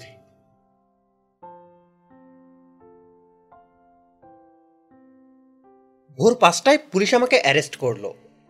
টিভি নাটকের মতো দৃশ্য। একজন পুলিশ অফিসার পিস্তল হাতে ঢুকলেন। তার পেছনে দুই দুবলা পুলিশ। রাইফেলের ভারে মাথা ঘুরে যে কোনো সময় পড়ে যাবে এমন অবস্থা। পুলিশ অফিসার ঘরে ঢুকেই হুঙ্কার দিলেন, হ্যান্ডস আপ। আমি বিছানায় উঠে বসতে বসতে বললাম, স্যার, ভালো আছেন? পুলিশ অফিসার আগের মতোই হুঙ্কার টাইপ গলায় বললেন ইউ আর আন্ডার অ্যারেস্ট কিছু কিছু বাক্য আছে ইংরেজিতে না বললে ভালো শোনায় না। ইউ আর আন্ডার অ্যারেস্ট এমনই একটা বাক্য। বাংলায় যদি বলা হয়, তোমাকে গ্রেপ্তার করা হলো, তাহলে পানসে শোনাবে। হামকি ধামকির জন্য এবং কুকুরের সঙ্গে কথা বলার জন্য ইংরেজি ভাষার কোনো তুলনা হয় না। পুলিশ অফিসার এখনও পিস্তল উঁচিয়ে আছেন। ভাবখানা এরকম যে আমি ভয়ঙ্কর কোনো সন্ত্রাসী। আমার নাম হিমু না আমার নাম মুরগি হিমু, কিংবা সুইডেন হিমু। স্যার, আমার অপরাধটা কি? সেটা থানায় গিয়ে জানবে। ততক্ষণে দুবলা পুলিশের একজন আমার হাতে হ্যান্ডকাপ পরিয়ে দিয়েছে। কোমরে দড়ি বাঁধার চেষ্টা করছে। গিট দিতে পারছে না। আসামির কোমরে দড়ির গিট দেওয়ার বিশেষ পদ্ধতি আছে। আন্ধা গিট্টু দিলে হবে না। স্যার, দুটা মিনিট যদি সময় দেন। বাথরুমে যাওয়ার প্রয়োজন ছিল। আগে থানায় চল, তারপর বাথরুম। বদমাইশ কোথাকার। কোমরে দড়ি বাঁধা অবস্থায় আমি দাঁড়িয়ে আছি। অন্য একজন পুলিশ আমার বিছানা উল্টাচ্ছে। চৌকির নিচে উকি ঝুঁকি দিচ্ছে। পুলিশ অফিসার চোখে কি একটা ইশারা করলেন। অমনি আমার বালিশ ছুঁড়ে তুলা বের করে চারদিকে ছড়িয়ে দিল। মেসের লোকজন এর মধ্যে খবর পেয়ে গেছে। তারা সবাই বারান্দায় ভিড় করেছে। পুলিশ অফিসার তাদের দিকে তাকিয়েও হুঙ্কার দিলেন। ভিড় করবেন না। খবরদার ভিড় করবেন না। তার হাতে এখনও পিস্তল ধরা। মনে হচ্ছে তিনি টিভি প্যাকেজ নাটকের অভিনেতা। দুর্দান্ত পুলিশ অফিসারের ভূমিকায় অভিনয় করছেন। পরিচালকের নির্দেশে প্রতিটি ডায়লগ পিস্তল নাচিয়ে বলতে হচ্ছে। অনুসন্ধান করে কিছু পাওয়া গেল না। পুলিশ অফিসার ছোটখাটো একটা প্রসেশন করে আমাকে নিয়ে গাড়িতে তুললেন। তার মুখে বিমল আনন্দ। মনে হয় এই প্রথম তিনি কাউকে গ্রেপ্তার করে নিয়ে যাবার দায়িত্ব পেয়েছেন। আজ রাতে স্ত্রীর সঙ্গে মজা করে গল্প করবেন। জীবন বাজি রেখে অ্যারেস্ট করেছি। অন্ধকার থাকতে ক্রিমিনাল কর্ডন করে ফেললাম। দরজা ভেঙে কেউ ঢুকতে চায় না। রিস্কি ব্যাপার তো। এরা বিছানার পাশে কাটা রাইফেল নিয়ে ঘুমায়। তাদের হাতের নিশানাও থাকে ভালো। কেউ যখন দরজা ভাঙতে রাজি হচ্ছে না, তখন আমি এগিয়ে গেলাম। হাতে খোলা পিস্তল নিয়ে দরজা ভেঙে হারামিটার উপর লাফিয়ে পড়লাম। সে তোষকের নিচে রাখা কাটা রাইফেলে হাত দিয়ে ফেলেছিল। তার আগেই হাতে হ্যান্ডকাফ পুলিশ অফিসারের স্ত্রী এই পর্যায়ে ভীত গলায় বলবে আগ বাড়িয়ে তোমার সাহস দেখানোর দরকার কি? অতিরিক্ত সাহসের জন্যই তুমি একদিন বিপদে পড়বে। খবরদার, আর কখনো তুমি এমন ভয়ঙ্কর অপরাধীকে ধরতে যাবে না। এ ধরনের ভয়ঙ্কর ক্রিমিনালদের ধরার জন্যে তুমি ছাড়া আর কি কোনো লোক নেই? এদের ধরার বেলায় শুধু তোমার ডাক পড়ে কেন?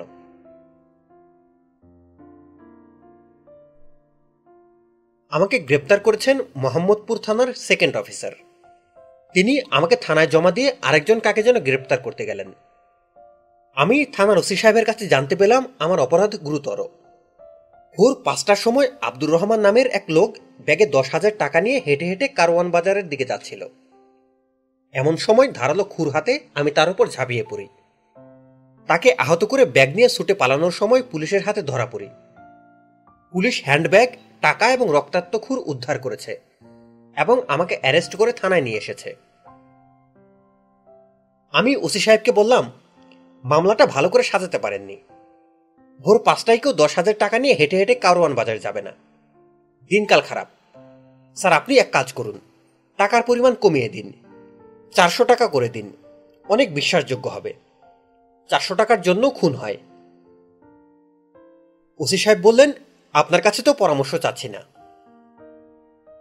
আমি বললাম, পুলিশে তো দুর্বলভাবে মামলা সাজাচ্ছে, ভাবতেই খারাপ লাগছে। পুলিশ মামলা সাজানোর পরও তাতে ফাঁক থাকবে, তা কেমন করে হয়? আব্দুর রহমান সাহেবের শরীরে খুরের দাগ আছে তো, নাকি তাও নেই? বেশি কথা বলবেন না। জি আচ্ছা বেশি কথা বলব না। আপনার বিরুদ্ধে যে চার জানা হয়েছে, আপনি কি তা অস্বীকার করতে চান? আমি আবার বললাম, না। সবই স্বীকার করছেন? অবশ্যই। শুধু দশ হাজার টাকাটা বাদ। টাকার পরিমাণটা কমাতে হবে। টাকাটা কমিয়ে চারশোতে নিয়ে আসুন। উনি বললেন, ম্যাজিস্ট্রেটের সামনে স্টেটমেন্ট দেবেন। জি, দেব। চা খাবেন নাকি? জি, স্যার, চা খাব। সকালে নাস্তাও খাইনি। চা নাস্তার ব্যবস্থা করছি। আপনি জেনে শুনে মিথ্যা স্টেটমেন্ট দিতে চাচ্ছেন কেন? আমি বললাম, আপনারা চাচ্ছেন। কাজেই আমি চাচ্ছি। আমি স্টেটমেন্ট দিতে রাজি না হলে তো মারধর করে রাজি করাবেন। খামাখা মার খেয়ে লাভ কি? ভালো লজিক হিমু সাহেব, শুনুন। উপরের নির্দেশে আমাদেরকে মাঝে মাঝে কিছু অন্যায় করতে হয়। আমি বললাম, খারাপ লাগে না। প্রথম দুই বছর খারাপ লাগে। তারপর আর খারাপ লাগে না। অভ্যাস হয়ে যায়। মানুষ অভ্যাসের দাস। আপনার চাকরি কতদিন হয়েছে? পাঁচ বছর। অনেক দিন তো হয়ে গেল। আপনার খারাপ লাগার কথা না। কিন্তু আপনাকে দেখে মনে হচ্ছে আপনার খারাপ লাগছে। খারাপ লাগছে কেন? ওসি সাহেব জবাব দিলেন না। ফাইলপত্র নিয়ে ব্যস্ত হয়ে পড়লেন। আমি ওসি সাহেবের দিকে ঝুঁকে এসে বললাম যে আব্দুর রহমান সাহেবের গায়ে খুর দিয়ে আমি টান দিয়েছি, তার সঙ্গে কি কথা বলতে পারি? উনি বললেন, না। না কেন? সে গুরুতর আহত। হাসপাতালে আছে। জ্ঞান নেই। মরে যাবে না তো? মরে যেতেও পারে। অবস্থা ভালো না। মরে গেলে তো আমি খুনের দায়ে ফেসে যাব। তা যাবেন। ফাঁসিতে ঝুলতে হবে। ওসি সাহেব ফাইল থেকে মুখ তুলে আমাকে আশ্বস্ত করার মতো গলায় বললেন, ফাঁসি হবে না। প্রত্যক্ষদর্শী কেউ নেই। যাবজ্জীবন হবে। এখনও ভেবে বলুন। ম্যাজিস্ট্রেটের সামনে স্টেটমেন্ট দেবেন। আমার উপর নির্দেশ আছে আপনাকে কোনো কঠিন মামলায় ফাঁসানো। যাতে চার পাঁচ বছর আপনি জেলে থাকেন। আমি সেই ব্যবস্থা ভালো মতো করেছি। আমি বললাম প্রমোশন নিশ্চয়ই পাবেন। ওসি সাহেব সরু চোখে কিছুক্ষণ তাকিয়ে থেকে সিগারেট টানতে লাগলেন। তাকে সামান্য চিন্তিত মনে হলো।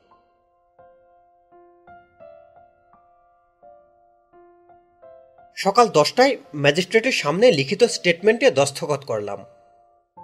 অল্প বয়সী ম্যাজিস্ট্রেট। বিসিএস পাশ করে সদ্য জয়েন করা তরুণ। সে আমার দিকে তাকিয়ে বিস্মিত গলায় বলল তুমি যখন মানুষটাকে খুর দিয়ে পোজ দিচ্ছিলে, তখন তোমার একটু খারাপ লাগেনি? আমি হাসি মুখে বললাম, জি না, স্যার। একবারও ভাবলে না, লোকটা মরে যেতে পারে। মরে তো সবাই যাবে। মানুষ মরণশীল। উনি বললেন, মানুষ মরণশীল এই ফ্রেজও জানো। জি, জানি। পড়াশোনা কত দূর? আমি বললাম, পড়াশোনা বেশি দূর না, আমি স্বশিক্ষিত। শিক্ষা তো ভালোই পেয়েছ। মানুষ মেরে ব্যাগ নিয়ে দৌড় দিয়েছ। এই শিক্ষা কার কাছে পেয়েছ? আমি বললাম, এই শিক্ষা স্যার পুলিশের কাছ থেকে পেয়েছে। শিক্ষক হিসেবে পুলিশ খারাপ না। মাস্তান হয়েছ না? আমি আবার বললাম, মাস্তান হওয়া তো স্যার খারাপ কিছু না। মাস্ত থেকে মাস্তান। মাস্ত মানে হলো মত্ত। ঈশ্বর প্রেমে যে মত্ত, সে মাস্ত। সেই মাস্ত থেকে মাস্তান। মাস্তান হতে পারা ভাগ্যের ব্যাপার। উনি বললেন, তোমার গলার কাছে ফাঁসির দড়ি ঝুলছে, এটা জানো? ফাঁসির দড়ি তো ছাড় সবার সামনেই ঝুলছে। আপনার সামনেও ঝুলছে। ওসি সাহেবের সামনেও ঝুলছে। তবে আপনাদের দড়ি দৃশ্যমান না। দেখা যাচ্ছে না। আমারটা দেখা যাচ্ছে। ম্যাজিস্ট্রেট সাহেব উঠে দাঁড়াতে দাঁড়াতে বললেন, যাকে তুমি খুর দিয়ে আহত করেছ, সে অজ্ঞান অবস্থায় আছে। জ্ঞান যদি কিছুক্ষণের মধ্যে ফেরে, তাহলে তার ডেথবেড স্টেটমেন্ট নেব। ডেথবেড কনফেশনের উপর ফাঁসি হয়ে যায়, এটা জানো? জানতাম না, এখন জানলাম। কেমন লাগছে জেনে? ভালো লাগছে, এই ভেবে যে মৃত্যুর ঠিক আগে বলা কথার উপর আপনারা গুরুত্ব দিচ্ছেন। মৃত্যু পথযাত্রীকে সম্মান দেখাচ্ছেন। যদিও এটা করা ঠিক না। কেন ঠিক না? মৃত্যুর আগে মানুষের মাথায় এলোমেলো থাকে। চিন্তাভাবনা, লজিক সব পাল্টে যায়। সেই সময়ের কথার কোনো গুরুত্ব থাকা উচিত না। আমার বাবা মৃত্যুর সময় আমাকে বলেছিলেন, হিমু, তোর মা আমাকে নিতে এসেছে। তোর পাশের চেয়ারে বসে আছে। সে এত রেগে আছে কেন বুঝতে পারছি না। এখন স্যার আপনি বলুন যে লোক এই কথা বলেছে, তার কোনো কথার কি গুরুত্ব দেওয়া উচিত? ম্যাজিস্ট্রেট সাহেব চোখমুখ কুচকে বললেন, তোমার মতো ক্রিমিনালের সঙ্গে এইসব আলাপ করার কোনো ইচ্ছা নেই। শুধু জেনে রাখো, তোমার খবর আছে। আপনিও জেনে রাখুন, স্যার। আমাদের সবারই খবর আছে। ম্যাজিস্ট্রেট সাহেব চলে যাবার পরপরই পত্রিকার রিপোর্টাররা এলো। পুলিশের এত বড় সাফল্য। ভয়ঙ্কর একজন ক্রিমিনালকে খুর হাতে ধরে ফেলেছে। খবরটা পত্রিকায় যাবে। আমাকে একটা রক্তমাখা খুর দেওয়া হলো। সেই খুর হাতে নিয়ে আমি দাঁড়ালাম। আমার পাশে খোলা পিস্তল হাতে সেকেন্ড অফিসার দাঁড়ালেন। ছবি তোলা হলো। ছোটখাটো ইন্টারভিউ হলো। রিপোর্টার জিজ্ঞেস করলেন, তোমার নাম কি? আমি বললাম, আমার নাম হিমু। শুধু হিমু? জি না চন্দ্রহিমু বেশিরভাগ সময় চাঁদে বাস করি বলে চন্দ্রহিমু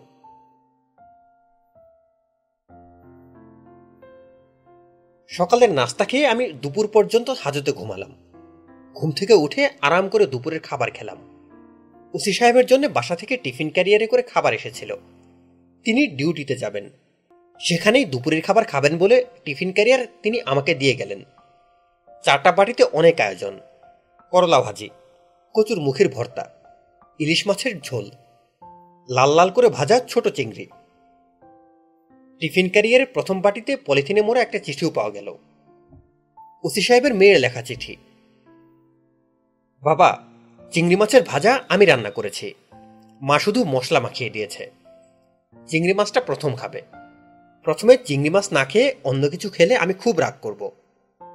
বাবা, তুমি জানো, চিংড়ি মাছ কিন্তু মাছ না, পোকা। চিংড়ি মাছের গু থাকে মাথায়। এটা কি জানো?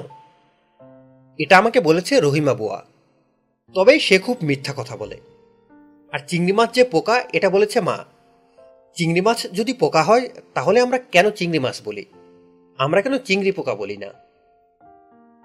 বাবা, এখন তোমাকে একটা ধাঁধা জিজ্ঞেস করছি। বলতো তিন অক্ষরে নাম তার, বৃহৎ বলে গণ্য। পেটটি তাহার কেটে দিলে হয়ে যায় অন্য এটা কি? একটু চিন্তা করলেই পারবে। এই জিনিসটা তুমি আজ খাবে। জিনিসটার রং সাদা। আজ এ পর্যন্ত। এবার তাহলে সত্তর যোগ দশ। তুমি ভালো থেকো। কেমন? তোমার আদরের মেয়ে, পিয়াল। দুপুরে খাবার পর আরেকবার লম্বা ঘুম দিলাম। ঘুম ভাঙল সেন্ট্রি পুলিশের ডাকাডাকিতে। আমাকে মেডিকেল কলেজে যেতে হবে। আব্দুর রহমানের জ্ঞান ফিরেছে। ম্যাজিস্ট্রেটের উপস্থিতিতে তার সামনে আমাকে হাজির করা হবে। আব্দুর রহমান সাহেব আমাকে দেখে বলবেন, আমি সেই ব্যক্তি কিনা? ওসি সাহেব নিজেই আমাকে নিয়ে যাবেন। আমি তাকে তার কন্যা পিয়ালের চিঠির কথা বললাম। তিনি চুপ করে রইলেন। মনে হলো খুবই চিন্তিত। আমি বললাম, এত চিন্তিত কেন? ওসি সাহেব বললেন, আপনাকে নিয়ে চিন্তিত। আপনি ঠিকই বলেছিলেন। মৃত্যুর কাছাকাছি সময়ে মানুষের মাথা ঠিক থাকে না। আপনাকে নিয়ে যখন তার সামনে হাজির করা হবে, ম্যাজিস্ট্রেট যখন বলবে এই কি সেই ব্যক্তি? আব্দুর রহমান অবশ্যই বলবে, হুম। কিছু না বুঝেই বলবে, আগে এরকম দেখেছি। নিরপরাধ লোক হাজির করা হয়েছে। ম্যাজিস্ট্রেট জিজ্ঞেস করেছে, এই কি আপনাকে গুলি করেছিল? গুলি খাওয়া মানুষ সঙ্গে সঙ্গে বলেছে, জি। আমি বললাম, নিরপরাধ মানুষটাকে ফাঁসিতে ঝুলতে হয়েছে। ওসি সাহেব বললেন, হুম। আমি ওসি সাহেবের দিকে তাকিয়ে বললাম, আপনি এত চিন্তিত হবেন না। ফাঁসিতে ঝুলতে হলে ঝুলব। এতে আপনার নাম ফাটবে। উপরওয়ালার নির্দেশে এমন সাজানো মামলা হয়েছে যে পাঁচ বছর জেলে থাকার বদলে ফাঁসিতে ঝুলে পড়তে হয়েছে। ওসি সাহেব আবারও বললেন, হুম। আমি বললাম, একটা সিগারেট দিন। ধোয়া ছাড়তে ছাড়তে যাই। ওসি সাহেব সিগারেটের প্যাকেট বের করে আমার হাতে দিয়ে বললেন, প্যাকেটটা রেখে দিন। আব্দুর রহমান পুলিশ পাহারায় হাসপাতালের বিছানায় শুয়ে আছেন। তাকে ঘিরে আছে আত্মীয় স্বজন। তিনি কাউকে চিনতে পারছেন বলে মনে হচ্ছে না। তার নাকে অক্সিজেনের নল। মাথার উপর স্যালাইনের বোতল ঝুলছে। একটা হাত উঁচু করে বাঁধা। ভদ্রলোক হাঁ করে আছেন। নাক দিয়ে স্যালাইন দেওয়া হলেও তিনি নিঃশ্বাস নিচ্ছেন মুখে। নিঃশ্বাসের সঙ্গে ঘর ঘর শব্দ হচ্ছে। তার বুকে ব্যান্ডেজ। সেই ব্যান্ডেজ রক্তে ভিজে লাল হয়ে আছে। সকালের তরুণ ম্যাজিস্ট্রেট সাহেব আব্দুর রহমানের পাশে চেয়ারে বসে আছেন। তার হাতে ফাইলপত্র। তিনি আমাকে দেখিয়ে উঁচু গলায় বললেন, চাচা মিয়া একে চিনতে পারছেন? আব্দুর রহমান মাথা নাড়লেন। ম্যাজিস্ট্রেট সাহেব বললেন, মাথা নাড়লে হবে না। মুখে বলতে হবে হ্যাঁ। বলুন হ্যাঁ। আব্দুর রহমান বললেন হ্যাঁ। এই লোকটা কি আপনাকে খুর দিয়ে ফালাফালা করেছে? আব্দুর রহমান আবারও হ্যাঁ সূচক মাথা নাড়লেন। ম্যাজিস্ট্রেট সাহেব বললেন, মাথা নাড়লে হবে না, মুখে হ্যাঁ বলুন। আব্দুর রহমান বললেন হ্যাঁ। আমি ম্যাজিস্ট্রেট সাহেবের দিকে তাকিয়ে বললাম, স্যার, উনার যে অবস্থা, আপনি ওনাকে যাই জিজ্ঞেস করুন উনি মাথা নাড়বেন। হ্যাঁ বলতে বললে বলবেন হ্যাঁ। আপনি ওনাকে জিজ্ঞেস করুন, গরু কি আকাশে উঠতে পারে? উনি বলবেন হ্যাঁ। ম্যাজিস্ট্রেট সাহেব, আমার খালু সাহেবের মতো ইংরেজিতে আমাকে যা বললেন, তার সরল বাংলা হলো, আমি কি জিজ্ঞেস করব না করব, সেই বিষয়ে আমি সিদ্ধান্ত নেব। তোমার কাজ চুপ করে দাঁড়িয়ে থাকা। তুমি চুপ করে দাঁড়িয়ে থাকবে। আমি বললাম, জি আচ্ছা স্যার। আব্দুর রহমান সাহেবের আত্মীয় স্বজনরা এক দৃষ্টিতে আমাকে দেখছে। তাদের কারও চোখে ভয়, কারও চোখে ক্রোধ, কারও চোখে তীব্র ঘৃণা। শুধু একটা পাঁচ বছরের বাচ্চা মেয়ের চোখে প্রবল বিস্ময়। আমি তার দিকে তাকিয়ে বললাম, খুকি, তোমার নাম কি? মেয়েটি সঙ্গে সঙ্গে বলল, আমার নাম উর্মি। আমি ক্লাস টুতে পড়ি। আমি বললাম, ক্লাস টু খাইগু। উর্মি ফিক করে হেসে ফেলল। বয়স্ক একজন মহিলা ধাক্কা দিয়ে উর্মিকে আমার চোখের সামনে থেকে সরিয়ে দিলেন।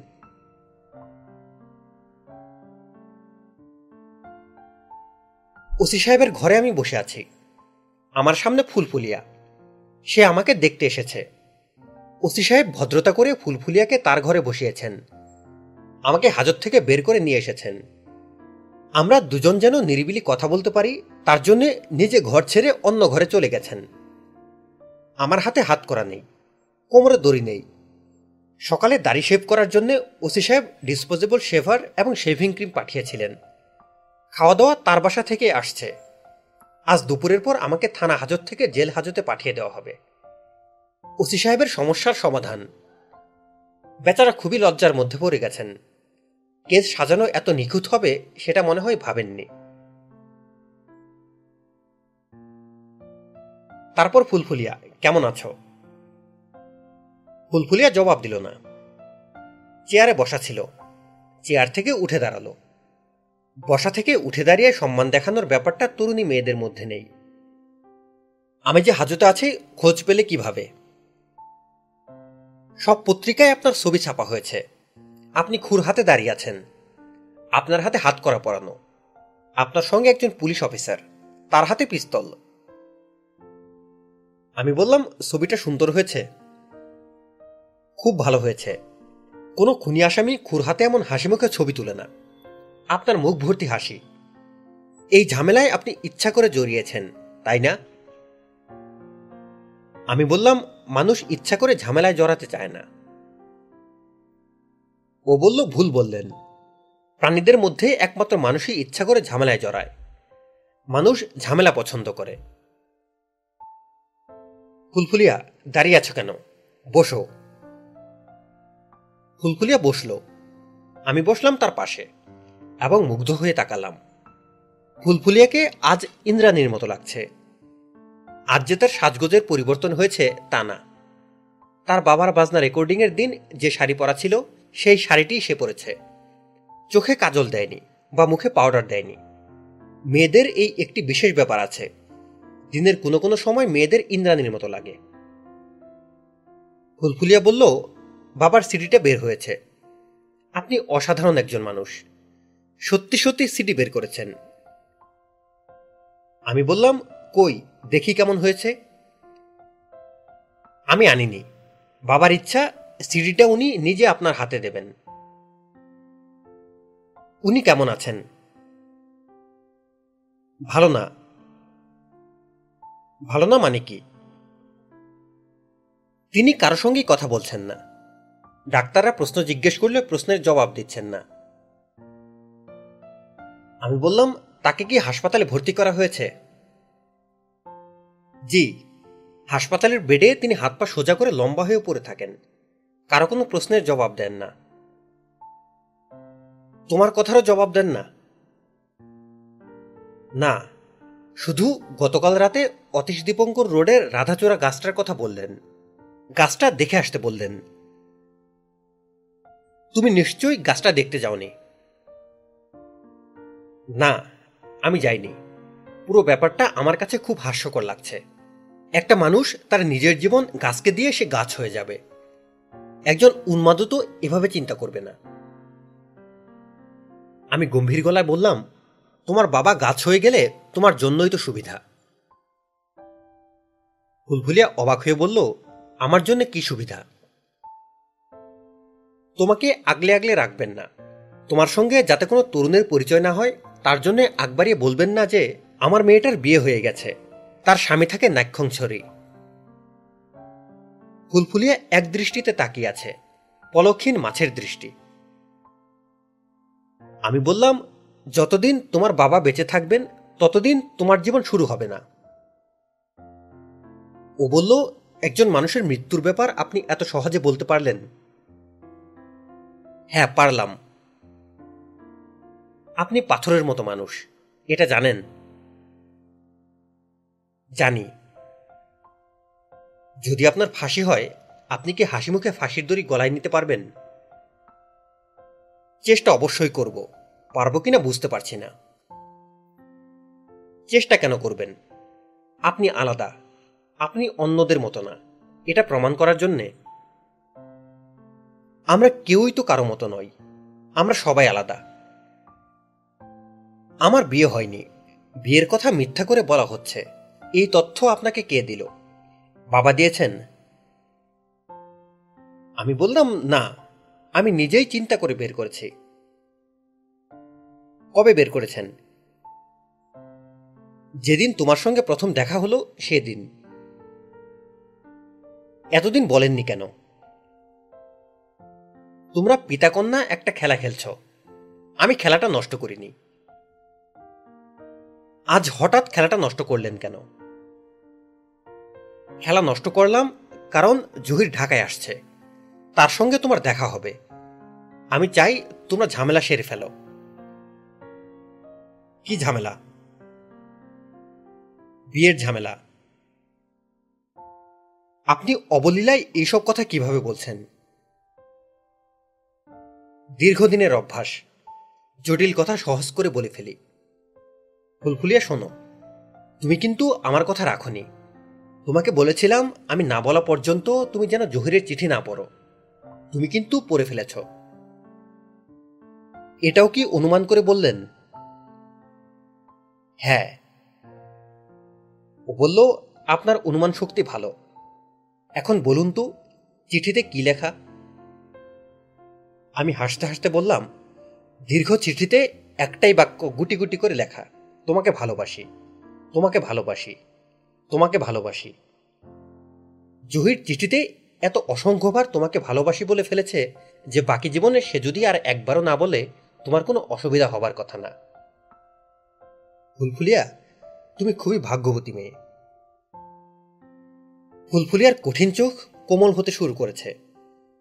চোখের দুপাশের ল্যাক্ট্রিমাল গ্ল্যান্ড উদ্দীপ্ত হয়েছে। এখনই চোখের পানি জমতে শুরু করেছে। চোখের পানি বর্ণহীন, কিন্তু ভালোবাসার চোখের পানির বর্ণ ঈষৎ নীলাভ। ফুলফুলিয়া গারস্বরে বলল, হিমু ভাইজান, আমাদের বিয়েতে আপনি থাকবেন না? আমি তার প্রশ্নের জবাব দিলাম না। সব প্রশ্নের জবাব দিতে নেই। ওসি সাহেব নিজে আমাকে জেল হাজতে নিয়ে যাচ্ছেন। আমার হাতে হাত করা নেই, কোমরে দড়ি নেই।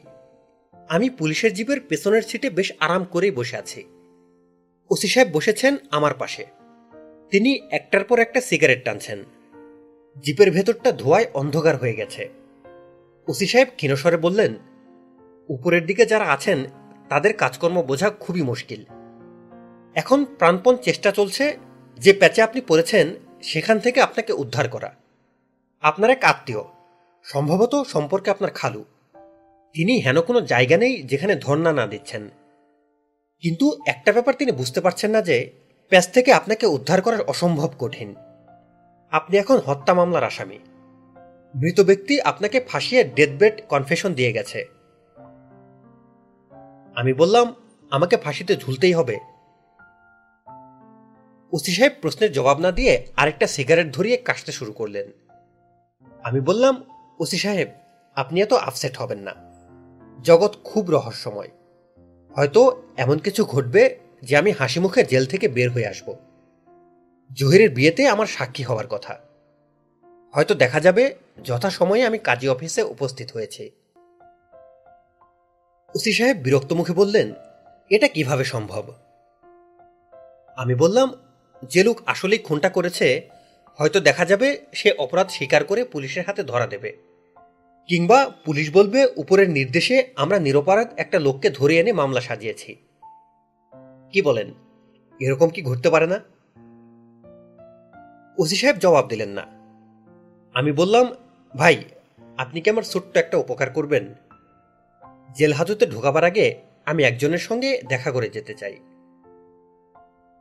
কার সঙ্গে? একটা গাছের সঙ্গে। মানুষ জেল হাজতে গিয়ে আমার সঙ্গে দেখা করতে পারবে। গাছ তো পারবে না। তার কাছ থেকে বিদায় নিতে হলে তার কাছেই যেতে হবে।